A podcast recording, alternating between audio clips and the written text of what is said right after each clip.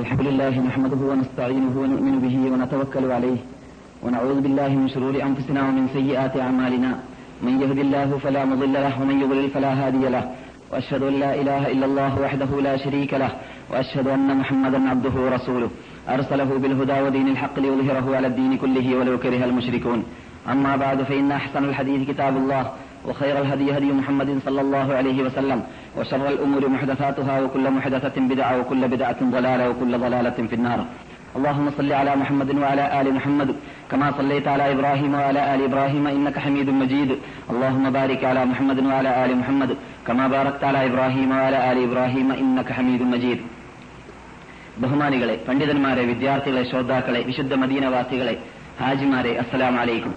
പതിവനുസരിച്ച് വിശുദ്ധ ഹജ്ജ് സീസൺ സമാഗതമായാൽ ഇവിടെ വെച്ചിട്ട് ഹജ്ജ് ചെയ്യേണ്ട രൂപത്തെക്കുറിച്ചും ഹാജിമാർക്ക് അതേ അതിനെ സംബന്ധിച്ച് നാം ഏതെല്ലാം രൂപത്തിൽ നബി സല്ലല്ലാഹു അലൈഹി വസല്ലം തങ്ങൾ ഹജ്ജ് ചെയ്ത് കാണിച്ചു തന്നത് എന്നതും മനസ്സിലാക്കി കൊടുക്കാൻ വേണ്ടി തന്നെ ഒരു ട്രെയിനിങ് എന്നോണം എല്ലാ വർഷവും ഹജ്ജ് സീസൺ സമാഗതമായാൽ നടത്താറുള്ളതാണ്. അതനുസരിച്ച് ഇന്നത്തെ ദിവസത്തിൽ നാം ആ രൂപത്തിൽ വിശദീകരിച്ചിട്ടല്ലെങ്കിലും പെട്ടെന്ന് ഒരു ഹാജി അവന്റെ വസതിയിൽ നിന്നിട്ട് പുറപ്പെട്ട് വസതിയിലേക്ക് വീണ്ടും മടങ്ങിച്ചെല്ലുന്നതുവരേക്കും ചെയ്യേണ്ടതായ പ്രധാന പ്രവർത്തനങ്ങളും പ്രധാന അമലുകളും എന്താണ് എന്നത് നമുക്ക് വിവരിക്കാം. എന്നാൽ അല്ലാഹു സുബ്ഹാനഹു വ തആല വിശുദ്ധ ഫുർഖാൻ അലീമിൽ പറയുന്നു, വഅത്തിമുൽ ഹജ്ജ വൽ ഉംറത ലില്ലാഹ് ഫഇൻ ഉഹ്സിർതും ഫമസ്തൈസറ മിനൽ ഹദി വലാ തഹ്ലിഖൂ റൂസകും ഹത്താ യബ്ലുഗൽ ഹദിയ മഹല്ല ഫമൻ കാന മിൻകും മരീദൻ ഔ ബിഹി അദം മിൻ റഅസിഹി ഫഫിദിയത്തും മിൻ സിയാമിൻ ഔ സദഖത്തിൻ ഔ നുസുക് فإذا أمنتم فمن تمتع بالعمرة إلى الحج فما استيسر من الهدي فمن لم يجد فصيام ثلاثة أيام في الحج وسبعة إذا رجعتم تلك عشرة كاملة ذلك لمن لم يكن أهله حاضر المسجد الحرام واتقوا الله واعلموا أن الله شديد العقاب. എന്നാൽ ഹജ്ജ് ആർക്കാണ് നിർബന്ധമുള്ളത് എന്നതിനെക്കുറിച്ച് ഖുർആനിലൂടെയും ഹദീസിലൂടെയും നാം പരിശോധിക്കുകയാണെങ്കിൽ അല്ലാഹു സുബ്ഹാനഹു വ തആല ഖുർആനിലൂടെ പറയുന്നതായി കാണുന്നു, വലില്ലാഹി അലന്നാസി ഹജ്ജുൽ ബൈതി മൻ ഇസ്തതാഅ ഇലൈഹി സബീല വമൻ കഫറ ഫഇന്നല്ലാഹ ഗനിയ്യുൻ അനിൽ ആലമീൻ. വലില്ലാഹി അലന്നാസി ഹജ്ജുൽ ബൈത്. അല്ലാഹുവിന് നിർബന്ധമായും ജനങ്ങൾക്ക് ജനങ്ങൾ ഹജ്ജ് ചെയ്യേണ്ടതുണ്ട്, ശിഷ്ടികൾ ഹജ്ജ് ചെയ്യേണ്ടതുണ്ട് നിർബന്ധമായിട്ടും. ആരാണ് മനിസ്തതാഅ ഇലൈഹി സബീല, ഹജ്ജിന് കഴിവുള്ളവർ ആണെങ്കിൽ. സബീല അഥവാ അവർ സമ്പത്ത് കൊണ്ടുള്ള കഴിവ്, അതുപോലെ വഴിയിലൂടെയുള്ള കഴിവ് അഥവാ യാത്ര ചെയ്യാനുള്ളതായ തടസ്സങ്ങളുമില്ല, അതുപോലെ തന്നെ ശരീരം കൊണ്ടുള്ള കഴിവ്, ഇതെല്ലാം സബീല എന്നതിൽ ഉൾക്കൊള്ളുന്നതാണ്. അപ്രകാരം തന്നെ നബിഗുന മുഹമ്മദ് സല്ലല്ലാഹു അലൈഹി വസല്ലം ഇസ്ലാമിനെ കെട്ടിപ്പടുത്തപ്പെട്ടത് അഞ്ച് കാര്യത്തിന്റെ മീതെയാണ് എന്ന് പറഞ്ഞതായ വിശദമായ വിശാല വിശദമായി നാം പലപ്പോഴും ചർച്ച ചെയ്യാറുള്ളതായ ഹദീസിന്റെ അവസാനത്തിൽ ബുനിയൽ ഇസ്ലാമു അലാ ഖംസിൻ ഷഹാദത്തി അല്ലാ ഇലാഹ ഇല്ലല്ലാഹ് വ അന്ന മുഹമ്മദൻ റസൂലുള്ളാഹ് വ ഇഖാമിസ് സലാത്തി വ ഈതാഇസ് സകാത്തി വ സൗമി റമളാന വ ഹജ്ജ് ബൈ വ ഹജ്ജ് ബൈത്തുല്ലാഹിൽ ഹറാം. അതിൽ അഞ്ചാമത്തേതായിട്ട് നബിയുന മുഹമ്മദ് സല്ലല്ലാഹു അലൈഹി വസല്ലം തങ്ങൾ പഠിപ്പിച്ചതാണ് ഇസ്ലാമിനെ കെട്ടിപ്പടുത്തപ്പെട്ടതായ അഞ്ച് കാര്യങ്ങളിൽ അഞ്ചാമത്തത് അള്ളാഹുവിന്റെ വിശുദ്ധ ഗേഹമാകുന്ന ബൈത്തുൽ ഹറാമിലേക്ക് മുസ്ലിം ഹജ്ജിന് വേണ്ടി പുറപ്പെടുക എന്നത്. എന്നാൽ നാം നേരത്തെ പറഞ്ഞതായ നിബന്ധനകൾ അഥവാ ഹജ്ജ് ചെയ്യൽ നിർബന്ധമായ വിഭാഗം പഴയ മലയാളത്തിൽ പറഞ്ഞാൽ തടിയാലും മുതലാലും വഴിയാലും എന്നാണ് നാം ചെറുപ്പത്തിൽ പഠിച്ചിട്ടുള്ളത്. ആ നിബന്ധന യുടെ കൂടെ സ്ത്രീകളെ സംബന്ധിച്ചിടത്തോളം ഒരു നിബന്ധനയും കൂടിയുണ്ട്. അതെന്താണ്? അവരോടുകൂടി ഇസ്ലാം യാത്ര ചെയ്യാൻ അനുവദിച്ചതായ പുരുഷന്മാർ കൂടെയുണ്ടെങ്കിൽ മാത്രമേ സ്ത്രീകൾക്ക് ഹജ്ജ് നിർബന്ധമാവുള്ളൂ. നേരത്തെ പറഞ്ഞതായ നിബന്ധനകളെല്ലാം ഒത്താലും അവർക്ക് നിർബന്ധമാവുന്നതല്ല. ആ നിബന്ധന കൂടി ഒക്കേണ്ടതാണ്. അവരോടുകൂടി മെഹറമായ അഥവാ ഇസ്ലാമിൽ യാത്ര ചെയ്യാൻ അനുവദിച്ചതായ പുരുഷന്മാർ അന്യരല്ലാത്ത പുരുഷന്മാര് അവരുടെ കൂടെ ഉണ്ടായിരിക്കണം. എന്നാൽ നിർബന്ധമായി ഹജ്ജ് നിർബന്ധമായ ശേഷം ഒരു വ്യക്തി ചെയ്തില്ലെങ്കിൽ അവനെ സംബന്ധിച്ചിടത്തോളം പൂർണ്ണമായ മുസൽമാൻ എന്ന് തന്നെ പറയാൻ പറ്റുകയില്ല എന്നതിലേക്ക് നാം നേരത്തെ കേട്ടതായ ആയത്തിന്റെ സമാപനം ഉണർത്തുന്നു. അതെന്താണ്? വമൻ കഫറ ഫഇന്നല്ലാഹ ഗനിയ്യുൻ അനിൽ ആലമീൻ. ആരെങ്കിലും ഹജ്ജ് ചെയ്തിട്ടില്ലെങ്കിൽ എന്ന് പറയുന്നതിന് പകരം ഹജ്ജ് ചെയ്യൽ നിർബന്ധമായ വ്യക്തി സത്യനിഷേധിയായി ജീവിക്കുകയാണെങ്കിൽ അല്ലെങ്കിൽ നന്ദി കേട് കാണിക്കുന്നവനായി ജീവിക്കുകയാണെങ്കിൽ എന്നെല്ലാം അതിനർത്ഥം വെക്കാമെങ്കിലും അള്ളാഹു സുബ്ഹാനഹു വ തആല ഉപയോഗിച്ച വേട് കാഫറാവുക എന്നതാണ്. ഒമൻ കഫറ, ഒരാൾ കാഫറായാൽ അഥവാ ഹജ്ജ് ചെയ്തില്ലെങ്കിൽ എന്ന് പറയുന്നതിന് പകരം ഒരാൾ കാഫറാവുകയാണെങ്കിൽ ഫഇന്നല്ലാഹ ഗനിയ്യുൻ അനിൽ ആലമീൻ. ഷിർക്കുകളുടെ ഹജ്ജ് അള്ളാഹുവിന് ആവശ്യമില്ല, ഷിർക്കുകളുടെ നമസ്കാരം അള്ളാഹുവിന് ആവശ്യമില്ല, ഷിർക്കുകളുടെ ഒരു ഇബാദത്തും അള്ളാഹുവിന് ആവശ്യമില്ല. അള്ളാഹു സുബ്ഹാനഹു വ തആല ഐശ്വര്യവാനാണ്, അത്തരം കാര്യങ്ങളൊന്നും അള്ളാഹുവിന് ആവശ്യമില്ല, നിങ്ങളുടെ ആവശ്യാർത്ഥമാണ് അള്ളാഹു കൽപ്പിച്ചത് എന്ന് അള്ളാഹു സുബ്ഹാനഹു വ തആല ആ ഹജ്ജ് നിർബന്ധമായി ചെയ്യാത്തവർ എത്രമാത്രം വലിയ പാപികളാണ് എന്നതിലേക്കുള്ള സൂചന അതിൽ നൽകിയിട്ടുണ്ട്. അതിനും പുറമെ മഹാനായ അലി ഇബ്നു അബീ ത്വാലിബ് റളിയല്ലാഹു തആല പറയുകയാണ്, ഒരു മനുഷ്യൻ ഹജ്ജ് നിർബന്ധമായ ശേഷം അവൻ ഹജ്ജ് ചെയ്തിട്ടില്ലെങ്കിൽ ഫലാ അലൈഹി അൻ യമൂത യഹൂദിയൻ വലാ നസ്റാനിയ, അവൻ ജൂതനായിട്ടോ ക്രിസ്ത്യാനിയായിട്ടോ മരിക്കൽ അവന്റെ മേലിൽ സമമാണ് എന്ന്. എന്നാൽ നിർബന്ധമായ ഒരാൾ ഹജ്ജ് നിർബന്ധമായ ഒരു വ്യക്തിയെ സംബന്ധിച്ചിടത്തോളം പെട്ടെന്ന് ചെയ്യണമോ നീട്ടിവെക്കാമോ എന്നതും നമുക്ക് അറിഞ്ഞിരിക്കൽ അനിവാര്യമാണ്. യഥാർത്ഥത്തിൽ തെളിവിന്റെ അടിസ്ഥാനത്തിൽ കൂടി നോക്കുകയാണെങ്കിൽ ഒരാൾക്ക് ഹജ്ജ് നിർബന്ധമായാൽ ഉടനെ തന്നെ ചെയ്യണമെന്നതാണ് തെളിവ് നമ്മുടെ മുമ്പിൽ നിർത്തുന്നത്, തെളിവ് തെളിവിലൂടെ നമുക്ക് മനസ്സിലാക്കാൻ സാധിക്കുന്നത്. കാരണം ഇബ്നു അബ്ബാസ് റിപ്പോർട്ട് ചെയ്യുന്നതായ ഹദീസിൽ കാണുന്നു, അത് മർഫൂആയിട്ടാണ്, തഅജ്ജലു ഇലൽ ഹജ്ജ് ഫഇന്ന ഹജ്ജ് ലാ യദ്രി മാ യുറദു ല. നിങ്ങളിൽ നിന്നിട്ട് ഒരാൾക്ക് ഹജ്ജ് നിർബന്ധമാവുകയാണെങ്കിൽ നിങ്ങൾ ധൃതിയായിട്ട് ഹജ്ജ് ചെയ്യേണ്ടതാണ്. എന്തുകൊണ്ട്? ഒരു മനുഷ്യനെ അറിയുകയില്ല അവൻ എന്താണ് നാളെ സംഭവിക്കാൻ പോകുന്നത്, പെട്ടെന്ന് മരിക്കുമോ ഇല്ലേ എന്നതും പെട്ടെന്ന് അവന് ഹജ്ജ് ചെയ്യാൻ സാധിക്കാത്തതായ രോഗം ബാധിച്ചു പോകുമോ ഇല്ലേ എന്നതും പെട്ടെന്ന് അവന് അവന് ഹജ്ജ് ചെയ്യാനുള്ളതായ കഴിവ് സാമ്പത്തിക ശേഷി നഷ്ടപ്പെട്ടു പോകുമോ ഇല്ലേ എന്നതൊന്നും പറയാൻ പറ്റുന്നതല്ല. അതുകൊണ്ട് കിട്ടിയ ചാൻസ് ഉപയോഗിക്കുക, പെട്ടെന്ന് ഹജ്ജ് നിർബന്ധമായ വ്യക്തി ചെയ്തു തീർക്കുക എന്ന് ഇമാം അഹ്മദ് ബിൻ ഹംബൽ അദ്ദേഹത്തിന്റെ മുസ്നദിൽ റിപ്പോർട്ട് ചെയ്യുന്നതായ ഹദീസാണ് നിങ്ങൾ കേട്ടത്. അതുപോലെ തന്നെ ഹജ്ജും ഉംറയും വാജിബാണോ, ഹജ്ജ് മാത്രമാണോ വാജിബ്? ഇതും പഠിച്ചിരിക്കൽ അനിവാര്യമാണല്ലോ. അള്ളാഹു എന്താണ് ആദ്യം നാം കേട്ടതായ ആയത്തിൽ പറഞ്ഞത്? അത്തിമുൽ ഹജ്ജ വൽ ഉംറത ലില്ലാഹ്. ഹജ്ജും ഉംറയും നിങ്ങൾക്ക് നിങ്ങൾ അള്ളാഹുവിന് വേണ്ടി പരിപൂർണമാക്കി നിർബന്ധമായി ചെയ്യണമെന്ന് പറഞ്ഞതായ അത്തിമു എന്ന അംറ ഉജൂബിനുള്ള ആ അംറിൽ തന്നെ ഉൾക്കൊള്ളിച്ചിരിക്കുകയാണ്, കൽപ്പനയിൽ തന്നെ ഉൾക്കൊള്ളിച്ചിരിക്കുകയാണ് ഹജ്ജ് ഉംറ എന്ന രണ്ട് പദം. അപ്പോൾ ഹജ്ജും ഉംറയും എന്താണ്? വാജിബായി ചെയ്യേണ്ടതാണ്, ഹജ്ജ് മാത്രമല്ല എന്ന് നമുക്കതിൽ നിന്ന് മനസ്സിലാക്കാൻ സാധിച്ചു. അതിനും പുറമെ നബിയുനാ മുഹമ്മദ് സല്ലല്ലാഹു അലൈഹി വസല്ലം തങ്ങളോട് ഉമ്മുൽ മുഅ്മിനീൻ ആയിഷ റളിയല്ലാഹു തആല അൻഹാ ചോദിക്കുകയുണ്ടായി, നബി സല്ലല്ലാഹു അലൈഹി വസല്ലം തങ്ങളോട് സ്ത്രീകൾക്ക് ജിഹാദ് ചെയ്യണമോ റസൂലേ എന്നും. അപ്പോൾ അതിന് റസൂൽ സല്ലല്ലാഹു അലൈഹി വസല്ലം തങ്ങൾ മറുപടി നൽകിയത്, അതെ, അവൾക്ക് ജിഹാദുണ്ട്, സ്ത്രീകൾക്ക് അവർക്ക് ജിഹാദുണ്ട്, യുദ്ധമുണ്ട്. ആ യുദ്ധത്തിൽ എന്തില്ല? ില്ല അങ്ങോട്ടും ഇങ്ങോട്ടും കൊല നടത്താറില്ല, അങ്ങനെയുള്ള യുദ്ധമാണ്, വാളുകൊണ്ടുള്ള യുദ്ധമല്ല. അതേതാണ്? അൽ ഹജ്ജ് വൽ ഉംറ. ഹജ്ജാണ് ഉംറയാണ്. അവിടെ റസൂലുള്ളാഹി സ്വല്ലല്ലാഹു അലൈഹി വസല്ലം ഉംറ എന്ന വേർഡ് കൂട്ടിച്ചേർത്തു. അപ്പോൾ ഹജ്ജും ഉംറയും വാജിബാണ്. ഏതുപോലെ ഹജ്ജ് വാജിബായതുപോലെ പുരുഷന്മാർക്കും സ്ത്രീകൾക്കും ഒരുപോലെ ഹജ്ജും ഉംറയും വാജിബ് തന്നെയാണ് എന്ന് ഹദീസിൽ നിന്നിട്ട് നമുക്ക് തെളിവെടുക്കാം. നിങ്ങൾ കേട്ടതായ ഹദീസ് ഇമാം അഹ്മദ് ബിൻ ഹംബലും ഇമാം ഇബ്നു മാജയും റിപ്പോർട്ട് ചെയ്തതാണ്. ഹദീസ് സഹീഹാണ്. എന്നാൽ എത്ര ആവശ്യമാണ് ഹജ്ജ് ചെയ്യേണ്ടത്, ഉംറ ചെയ്യേണ്ടത്?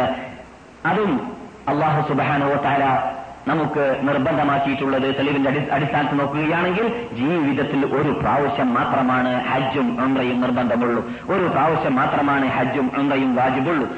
എന്തുകൊണ്ട്? നബിയുനാ മുഹമ്മദ് സല്ലല്ലാഹു അലൈഹി വസല്ലം തങ്ങൾ ഹജ്ജിനെ കുറിച്ച് ചോദിക്കപ്പെട്ടപ്പോൾ പറഞ്ഞത് അൽ ഹജ്ജു മർറത്തൻ ഫമൻ സാദ ഫഹുവ തതവ്വ. ആരെങ്കിലും കൂടുതൽ ചെയ്യുകയാണെങ്കിൽ അത് സുന്നത്താണ് എന്ന് സഹീഹ ഹദീസിൽ കാണുന്നു. അത് തന്നെ അല്ലാഹു സുബ്ഹാനഹു വ തആല സഫയുടെയും മറവയുടെയും മറവയുടെയും ഇടയിൽ സഅയ് ചെയ്യാൻ വേണ്ടി കൽപ്പിച്ചതായ ആ കൽപ്പനയിൽ ഫമൻ തതവ്വാ ഖൈറൻ ഫഇന്നല്ലാഹ ശാകിറുൻ അലീം. ആരെങ്കിലും കൂടുതലായിട്ട് ഉംറയോ ഹജ്ജോ ചെയ്യുകയാണെങ്കിൽ അല്ലാഹു സുബ്ഹാനഹു വ തആല കൂടുതൽ അങ്ങേയറ്റം നന്ദി ചെയ്യുന്നവരെ സ്നേഹിക്കുന്ന ആളും അല്ലാഹു സുബ്ഹാനഹു വ തആല നന്ദി ചെയ്യുന്നവരാരാണെന്ന് അറിയുന്ന വ്യക്തിയും നന്ദി ചെയ്യുന്നവർക്ക് കൂടുതൽ പ്രതിഫലം പ്രതിഫലം നൽകുന്നവരുമാണ് നൽകുന്നവനുമാണ് എന്ന് പറഞ്ഞിട്ടുണ്ട്. അതിലൂടെ ചെയ്യുന്നോണ്ട് വിരോധമില്ല, ചെയ്തോളി എന്ന് പറയും പോലെ ഇരിക്കുന്നു എന്നല്ലാതെ നിർബന്ധമായിട്ട് ഒരു പ്രാവശ്യം മാത്രമേ ഒരു മുസൽമാന് നിർബന്ധമുള്ളൂ, നേർച്ചയാക്കിയിട്ടില്ലെങ്കിൽ ഒഴികെ എന്ന് പറഞ്ഞാൽ നേർച്ചയാക്കിയിട്ടുണ്ടെങ്കിൽ പിന്നെ നിർബന്ധമായി വരുന്നു, നേർച്ചയാക്കിയത് കൊണ്ട് കൊണ്ടാണ് എന്നല്ലാതെ അള്ളാഹു നിർബന്ധമാക്കിയത് കൊണ്ടല്ല. അതുപോലെ തന്നെ സുന്നത്തായിട്ട് അൽ ഉംറത്തു ഇലൽ ഉംറത്തി കഫാറത്തുൻ ലിമാ ബൈനഹുമാ വൽ ഹജ്ജുൽ മബ്റൂറു ലൈസ ലഹു ജസാഉൻ ഇല്ലൽ ജന്ന. അൽ ഉംറത്തു ഇലൽ ഉംറ, ഒരു ഉംറ മറ്റൊരു ഉംറ വരേക്കും കഫാറത്തുൻ ലിമാ ബൈനഹുമാ, അതിന്റെ മധ്യത്തിലുള്ളതിനെ അല്ലാഹു സുബ്ഹാനഹു വ തആല ചെറുദോഷങ്ങളെ പുറത്തു കൊടുക്കുന്നതാണ് എന്നും വൽ ഹജ്ജുൽ മബ്റൂർ, സ്വീകാര്യോഗ്യമായ ഹജ്ജ്, ലൈസ ലഹു ജസാഉൻ ഇല്ലൽ ജന്ന, അതിന് പ്രതിഫലം സ്വർഗ്ഗമല്ലാതെ മറ്റൊന്നുമില്ല എന്ന് നബിയുനാ മുഹമ്മദ് സല്ലല്ലാഹു അലൈഹി വസല്ലം സഹീഹായ സഹീഹ ഹദീസിൽ പഠിപ്പിച്ചത് നാം സാധാരണ കേട്ട് പരിചയം. അതിലൂടെ നമുക്ക് മനസ്സിലാക്കാനുള്ളത് എന്താണ്? കൂടുതൽ ഹജ്ജ്, കൂടുതൽ ഉംറ ചെയ്യുന്നതിനുള്ള പ്രാധാന്യമാണ് അതിലൂടെ നമുക്ക് മനസ്സിലാക്കാൻ സാധിക്കുക എന്നല്ലാതെ ഹജ്ജും ഉംറയും ജീവിതത്തിൽ ഒരു പ്രാവശ്യം മാത്രമേ നിർബന്ധമുള്ളൂ. എന്നാൽ ഹജ്ജ് നിർബന്ധമായ ഒരു വ്യക്തി ഹജ്ജിന് വേണ്ടി അല്ലെങ്കിൽ ഉംറയ്ക്ക് വേണ്ടി പുറപ്പെടുകയാണെങ്കിൽ, പ്രത്യേകിച്ച് ഹജ്ജിന് വേണ്ടി, നമ്മുടെ വിഷയം ഹജ്ജായതുകൊണ്ട് പുറപ്പെടുകയാണെങ്കിൽ എന്താണ് അവൻ ചെയ്തിരിക്കേണ്ടത്? ആദ്യമായിട്ട് അവൻ ചെയ്തിരിക്കേണ്ടത് എന്താണ്? ഖുദൂ അന്നി മനാസികകും ലഅല്ലി ലാ അൽഖാകും ബഅദ അമി ഹാദാ എന്ന കൽപ്പനയെ ഫിറ്റാക്കുക. എന്താണത്? പഠിക്കുക എന്നതാണ്. ഖുദൂ അന്നി മനാസികകും, നിങ്ങൾ എന്റെ ഹജ്ജ് പിടിക്കുക, പഠിക്കുക, ഗ്രഹിക്കുക, മനസ്സിലാക്കുക. സഹാബാക്കളെ, അല്ലാഹുവിന്റെ റസൂലിന്റെ ജീവിതത്തിൽ ഏക ഹജ്ജും അല്ലാഹുവിന്റെ റസൂലിന്റെ ജീവിതത്തിൽ ഇസ്ലാമിക ഹജ്ജായിട്ട് ചെയ്തതായ ഏക ഹജ്ജും അവസാനത്തെ ഹജ്ജുമാകുന്ന ഹജ്ജത്തുൽ വദാഇൽ, ഇവിടെ നിന്ന് മദീനയിൽ നിന്നിട്ട് നാം ഇപ്പോൾ സംസാരം കേട്ടുകൊണ്ടിരിക്കുന്ന വിശുദ്ധ മദീനത്തുൽ മുനവ്വറയിൽ വെച്ചിട്ട് അല്ലെങ്കിൽ മദീനത്തുൻ നബവിയിൽ വെച്ചിട്ട് നബിയുനാ മുഹമ്മദ് സല്ലല്ലാഹു അലൈഹി വസല്ലം തങ്ങൾ പുറപ്പെട്ടപ്പോൾ പറഞ്ഞതായ വാക്കായിരുന്നു എന്റെ ഹജ്ജ് നിങ്ങൾ മുറുകെ പിടിക്കുക, ശരിക്കും ശ്രദ്ധിക്കുക, മനസ്സിലാക്കുക, ഗ്രഹിക്കുക. സഹാബാക്കളെ, അടുത്ത ഹജ്ജ് ചെയ്തു തരാൻ ഞാൻ ഉണ്ടായിരിക്കുകയില്ല, ഞാൻ ഉണ്ടാവാതിരിക്കാൻ സാധ്യതയുണ്ട്, അതുകൊണ്ട് നിങ്ങൾ ശരിക്കും മനസ്സിലാക്കുക. അതിൽ നിന്നിട്ട് നമുക്ക് മനസ്സിലാക്കാൻ സാധിക്കുന്നത് എന്താണ്?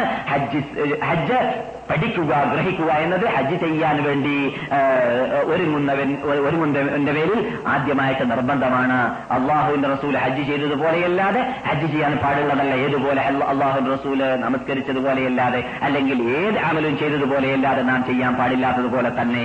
അതുകൊണ്ട് തന്നെ ഇന്നമാ യഖ്ഷല്ലാഹ മിൻ ഇബാദിഹിൽ ഉലമാ, അള്ളാഹുവിനെ ആരാധിക്കുക എന്നത് പണ്ഡിതന്മാര് പഠിച്ചവർ ആരാധിക്കും പോലെ ആർക്കും തന്നെ ആരാധിക്കുവാനും ആർക്കും തന്നെ അള്ളാഹുവിനെ ഭയപ്പെടാനും സാധിക്കുന്നില്ലെങ്കിൽ ഏറ്റവും കൂടുതൽ തഖ്വയെ പ്രകടമാക്കി കാട്ടാൻ വേണ്ടിയിട്ട് ജീവിതത്തിൽ ഇസ്ലാമിന്റെ പഞ്ചസ്തംഭങ്ങളാകുന്ന നമസ്കാരം, നോമ്പ്, സക്കാത്ത്, അതിന്റെ അവസാനത്തതായ ഹജ്ജ് ഒരു മനുഷ്യൻ ജീവിതത്തിൽ പിറ്റാക്കാൻ പോകുമ്പോൾ ആ പിറ്റാക്കുന്ന വേളയിൽ വിജ്ഞാനം വിജ്ഞാന വിജ്ഞാനം ഉൾക്കൊണ്ടിട്ടല്ലാതെ പിറ്റാക്കുകയാണെങ്കിൽ തഖ്വ പരിപൂർണമാക്കുവാനോ പരിപൂർണ ഹജ്ജ് ചെയ്യുവാനോ സാധിക്കുകയില്ല എന്നതിൽ സംശയമേ ഇല്ല. അതുകൊണ്ട് പഠിച്ചിരിക്കൽ അനിവാര്യമാണ്. അപ്പോൾ നാം എന്ത് മനസ്സിലാക്കി? ഹജ്ജിനെ കുറിച്ച് പഠിച്ചിരിക്കൽ നിർബന്ധമാണ് ഹജ്ജ് ചെയ്യാൻ വേണ്ടി പുറപ്പെടുന്ന വ്യക്തി. അല്ലാത്ത പക്ഷം ഒരു കൂടെ ഉണ്ടല്ലോ, നമ്മുടെ കൂടെ അറിവുള്ളവരുണ്ടല്ലോ, അല്ലെങ്കിൽ അറിവുള്ളവരോട് ചോദിക്കാമല്ലോ എന്നൊന്നും വെച്ചിട്ട് ആരും ഹജ്ജ് ചെയ്യാൻ വരണ്ട. അങ്ങനെ വരികയാണെങ്കിൽ ഹജ്ജ് ഫസാദാക്കിയിട്ട് പോകലാണ് സംഭവിച്ചു പോകാൻ സാധ്യതയുള്ളത്. അങ്ങനെ സംഭവിച്ച ധാരാളം ഹജ്ജുകളെ നാം കണ്ടിട്ടുണ്ട്, ഹജിമാരെയും കണ്ടിട്ടുണ്ട്. ആ ഇനത്തിൽപ്പെടാൻ പാടുള്ളതല്ല. എന്നാൽ പിന്നെ രണ്ടാമതായിട്ട് ഹാജി ചെയ്യേണ്ടത് എന്താണ്? നാം സാധാരണ കേൾക്കാറുള്ളത് പോലെ അത്തഹ്ലിയ ഖബ്ല തഹ്ലിയ എന്ന് നാം സൂരികൾ പഠിപ്പിച്ച വേടാണ്. എന്ന് പറഞ്ഞാൽ നാം ഹജ്ജിൽ പ്രവേശിക്കുന്നതിന് മുമ്പായിട്ട് പെട്ടെന്ന് ഞാൻ ഉദാഹരണം പറഞ്ഞ് മനസ്സിലാക്കി തരാം. നാം ഡ്രസ്സൊക്കെ ചെയ്യുന്നതിന് മുമ്പായിട്ട് കുളിച്ച് ശുദ്ധീകരണം നടത്തിയതിനു ശേഷമാണ് എന്ത് ചെയ്യുക? സ്പ്രേ അടിക്കുക അല്ലെങ്കിൽ അത്ര പൂശുക. തഹ്ലിയ ഖബ്ല തഹ്ലിയ എന്നതാണ്. അല്ലെങ്കിലോ ആ വടക്ക് അശുദ്ധമായ വസ്ത്രത്തിന്റെ രീതി നാം എത്ര അത്ര പൂശിയാലും ശരിയാവുകയില്ല, ക്ലിയർ ആവുകയില്ല. അങ്ങനെയുള്ളതായ ക്ലിയറിങ് നടത്താൻ പോവുകയാണ് എപ്പോൾ? ഹാജി ഹജ്ജിൽ പ്രവേശിക്കുമ്പോൾ.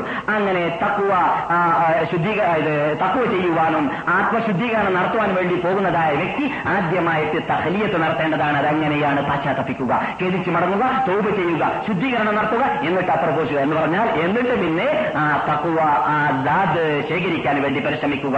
അപ്പോൾ ആ തഹ്ലിയ ഖബ്ല തഹ്ലിയ എന്നത് ഹാജിമാരാദ്യമായി പിറ്റാക്കേണ്ടതാണ്. ഹജ്ജിൽ ഹജ്ജിൽ പ്രവേശിക്കുന്നതിന് മുമ്പ് ഇന്റർനാഷണൽ തട്ടിപ്പുകാരനായിരിക്കും ഹജ്ജ് ചെയ്തു പോകുമ്പോൾ. തട്ടിപ്പെന്നത് പിന്നെ ജീവിതത്തിൽ ചെയ്യുക പോലുമില്ല എന്ന രൂപത്തിലേക്ക് എത്തണമെങ്കിൽ മുമ്പ് തഹ്ലിയത്ത് നടത്തേണ്ടതാണ്. അതാണ് പാശ്ചാത്താപം. ആ പാശ്ചാത്തം ചെയ്തതിന് ശേഷമാണ് ഹജ്ജിൽ പ്രവേശിക്കേണ്ടത്. ആത്മശുദ്ധീകരണം. ആത്മശുദ്ധീകരണം, ശാരീരിക ശുദ്ധീകരണം, സാമ്പത്തിക ശുദ്ധീകരണം എന്നീ മൂന്ന് ശുദ്ധീകരണമാണ് ശുദ്ധീകരണമാണ് തഹ്ലിയ ഖബല തഹ്ലിയ എന്ന് പറയുന്ന വേർഡ് നാം ഫിറ്റാക്കാൻ ആരംഭിച്ചാൽ ഹാജിമാരെ കൊണ്ട് നിർബന്ധമായി ചെയ്യേണ്ടതായ കാര്യങ്ങൾ. അത് എങ്ങനെയാണ് ആത്മശുദ്ധീകരണം? അത് പാശ്ചാത്താപത്തിലൂടെ ലഭിക്കുന്നു, അള്ളാഹുമായിട്ടുള്ളതായ ബന്ധം ക്ലിയർ ആക്കുക എന്നതിലൂടെ ലഭിക്കുന്നു. പിന്നെ ശാരീരിക ശുദ്ധീകരണം നമുക്ക് പിന്നെ പറയാം. അതേപോലെ തന്നെ സാമ്പത്തിക ശുദ്ധീകരണം, ഹജ്ജിന് വേണ്ടി ഉപയോഗിക്കുന്നതായ സമ്പത്ത് അള്ളാഹു സുബ്ഹാനഹു വതആല പ്രീതിപ്പെട്ട തൃപ്തിപ്പെട്ട മാർഗത്തിലൂടെ ശേഖരിച്ച സമ്പാദിച്ചതായ സമ്പത്തായിരിക്കേണ്ടതാണ്. ആ സമ്പത്തിലൂടെയായിരിക്കണം ഹജ്ജ് ചെയ്യേണ്ടത്. അപ്പോൾ ഹറാമായ ശേഖരിച്ചതായ തട്ടിപ്പിലൂടെയോ വെട്ടിപ്പിലൂടെയോ പലിശയിലൂടെയോ ശേഖരിച്ചതായ സമ്പത്തിലൂടെ ഹജ്ജ് ചെയ്താൽ ഇന്നല്ലാഹ തയ്യിബുൻ ലാ യഖ്ബലു ഇല്ലാ തയ്യിബ വലാ യുഹിബ്ബു ഇല്ലാ തയ്യിബ, അള്ളാഹു ശുദ്ധനാണ്, ശുദ്ധിയുള്ളതിനെ മാത്രമേ അള്ളാഹു സ്വീകരിക്കുകയുള്ളൂ, ശുദ്ധിയുള്ളതിനെ മാത്രമേ അള്ളാഹു സ്നേഹിക്കുകയുള്ളൂ, ഇഷ്ടപ്പെടുകയുള്ളൂ എന്നാണ് പറഞ്ഞിട്ടുള്ളത്. അതുകൊണ്ട് എന്നാണ് നബിയുനാ മുഹമ്മദ് സല്ലല്ലാഹു അലൈഹി വസല്ലം തങ്ങൾ നമുക്ക് പഠിപ്പിച്ചിട്ടുള്ളത്. അത് സഹീഹായ ഹദീസാണ്. ആ അടിസ്ഥാനത്തിൽ ശുദ്ധിയുള്ളതായ ആത്മാവായിട്ട് വരുന്നതുപോലെ ശുദ്ധിയുള്ളതായ സമ്പത്തുമായിട്ടാണ് ഹജ്ജ് ചെയ്യാൻ വേണ്ടി നാം വരുന്ന സമയത്ത് ഉപയോഗിക്കേണ്ടത് എന്നത് കൂടി ഹാജിയാർ മനസ്സിലാക്കിയിരിക്കേണ്ട കാര്യമാണ്.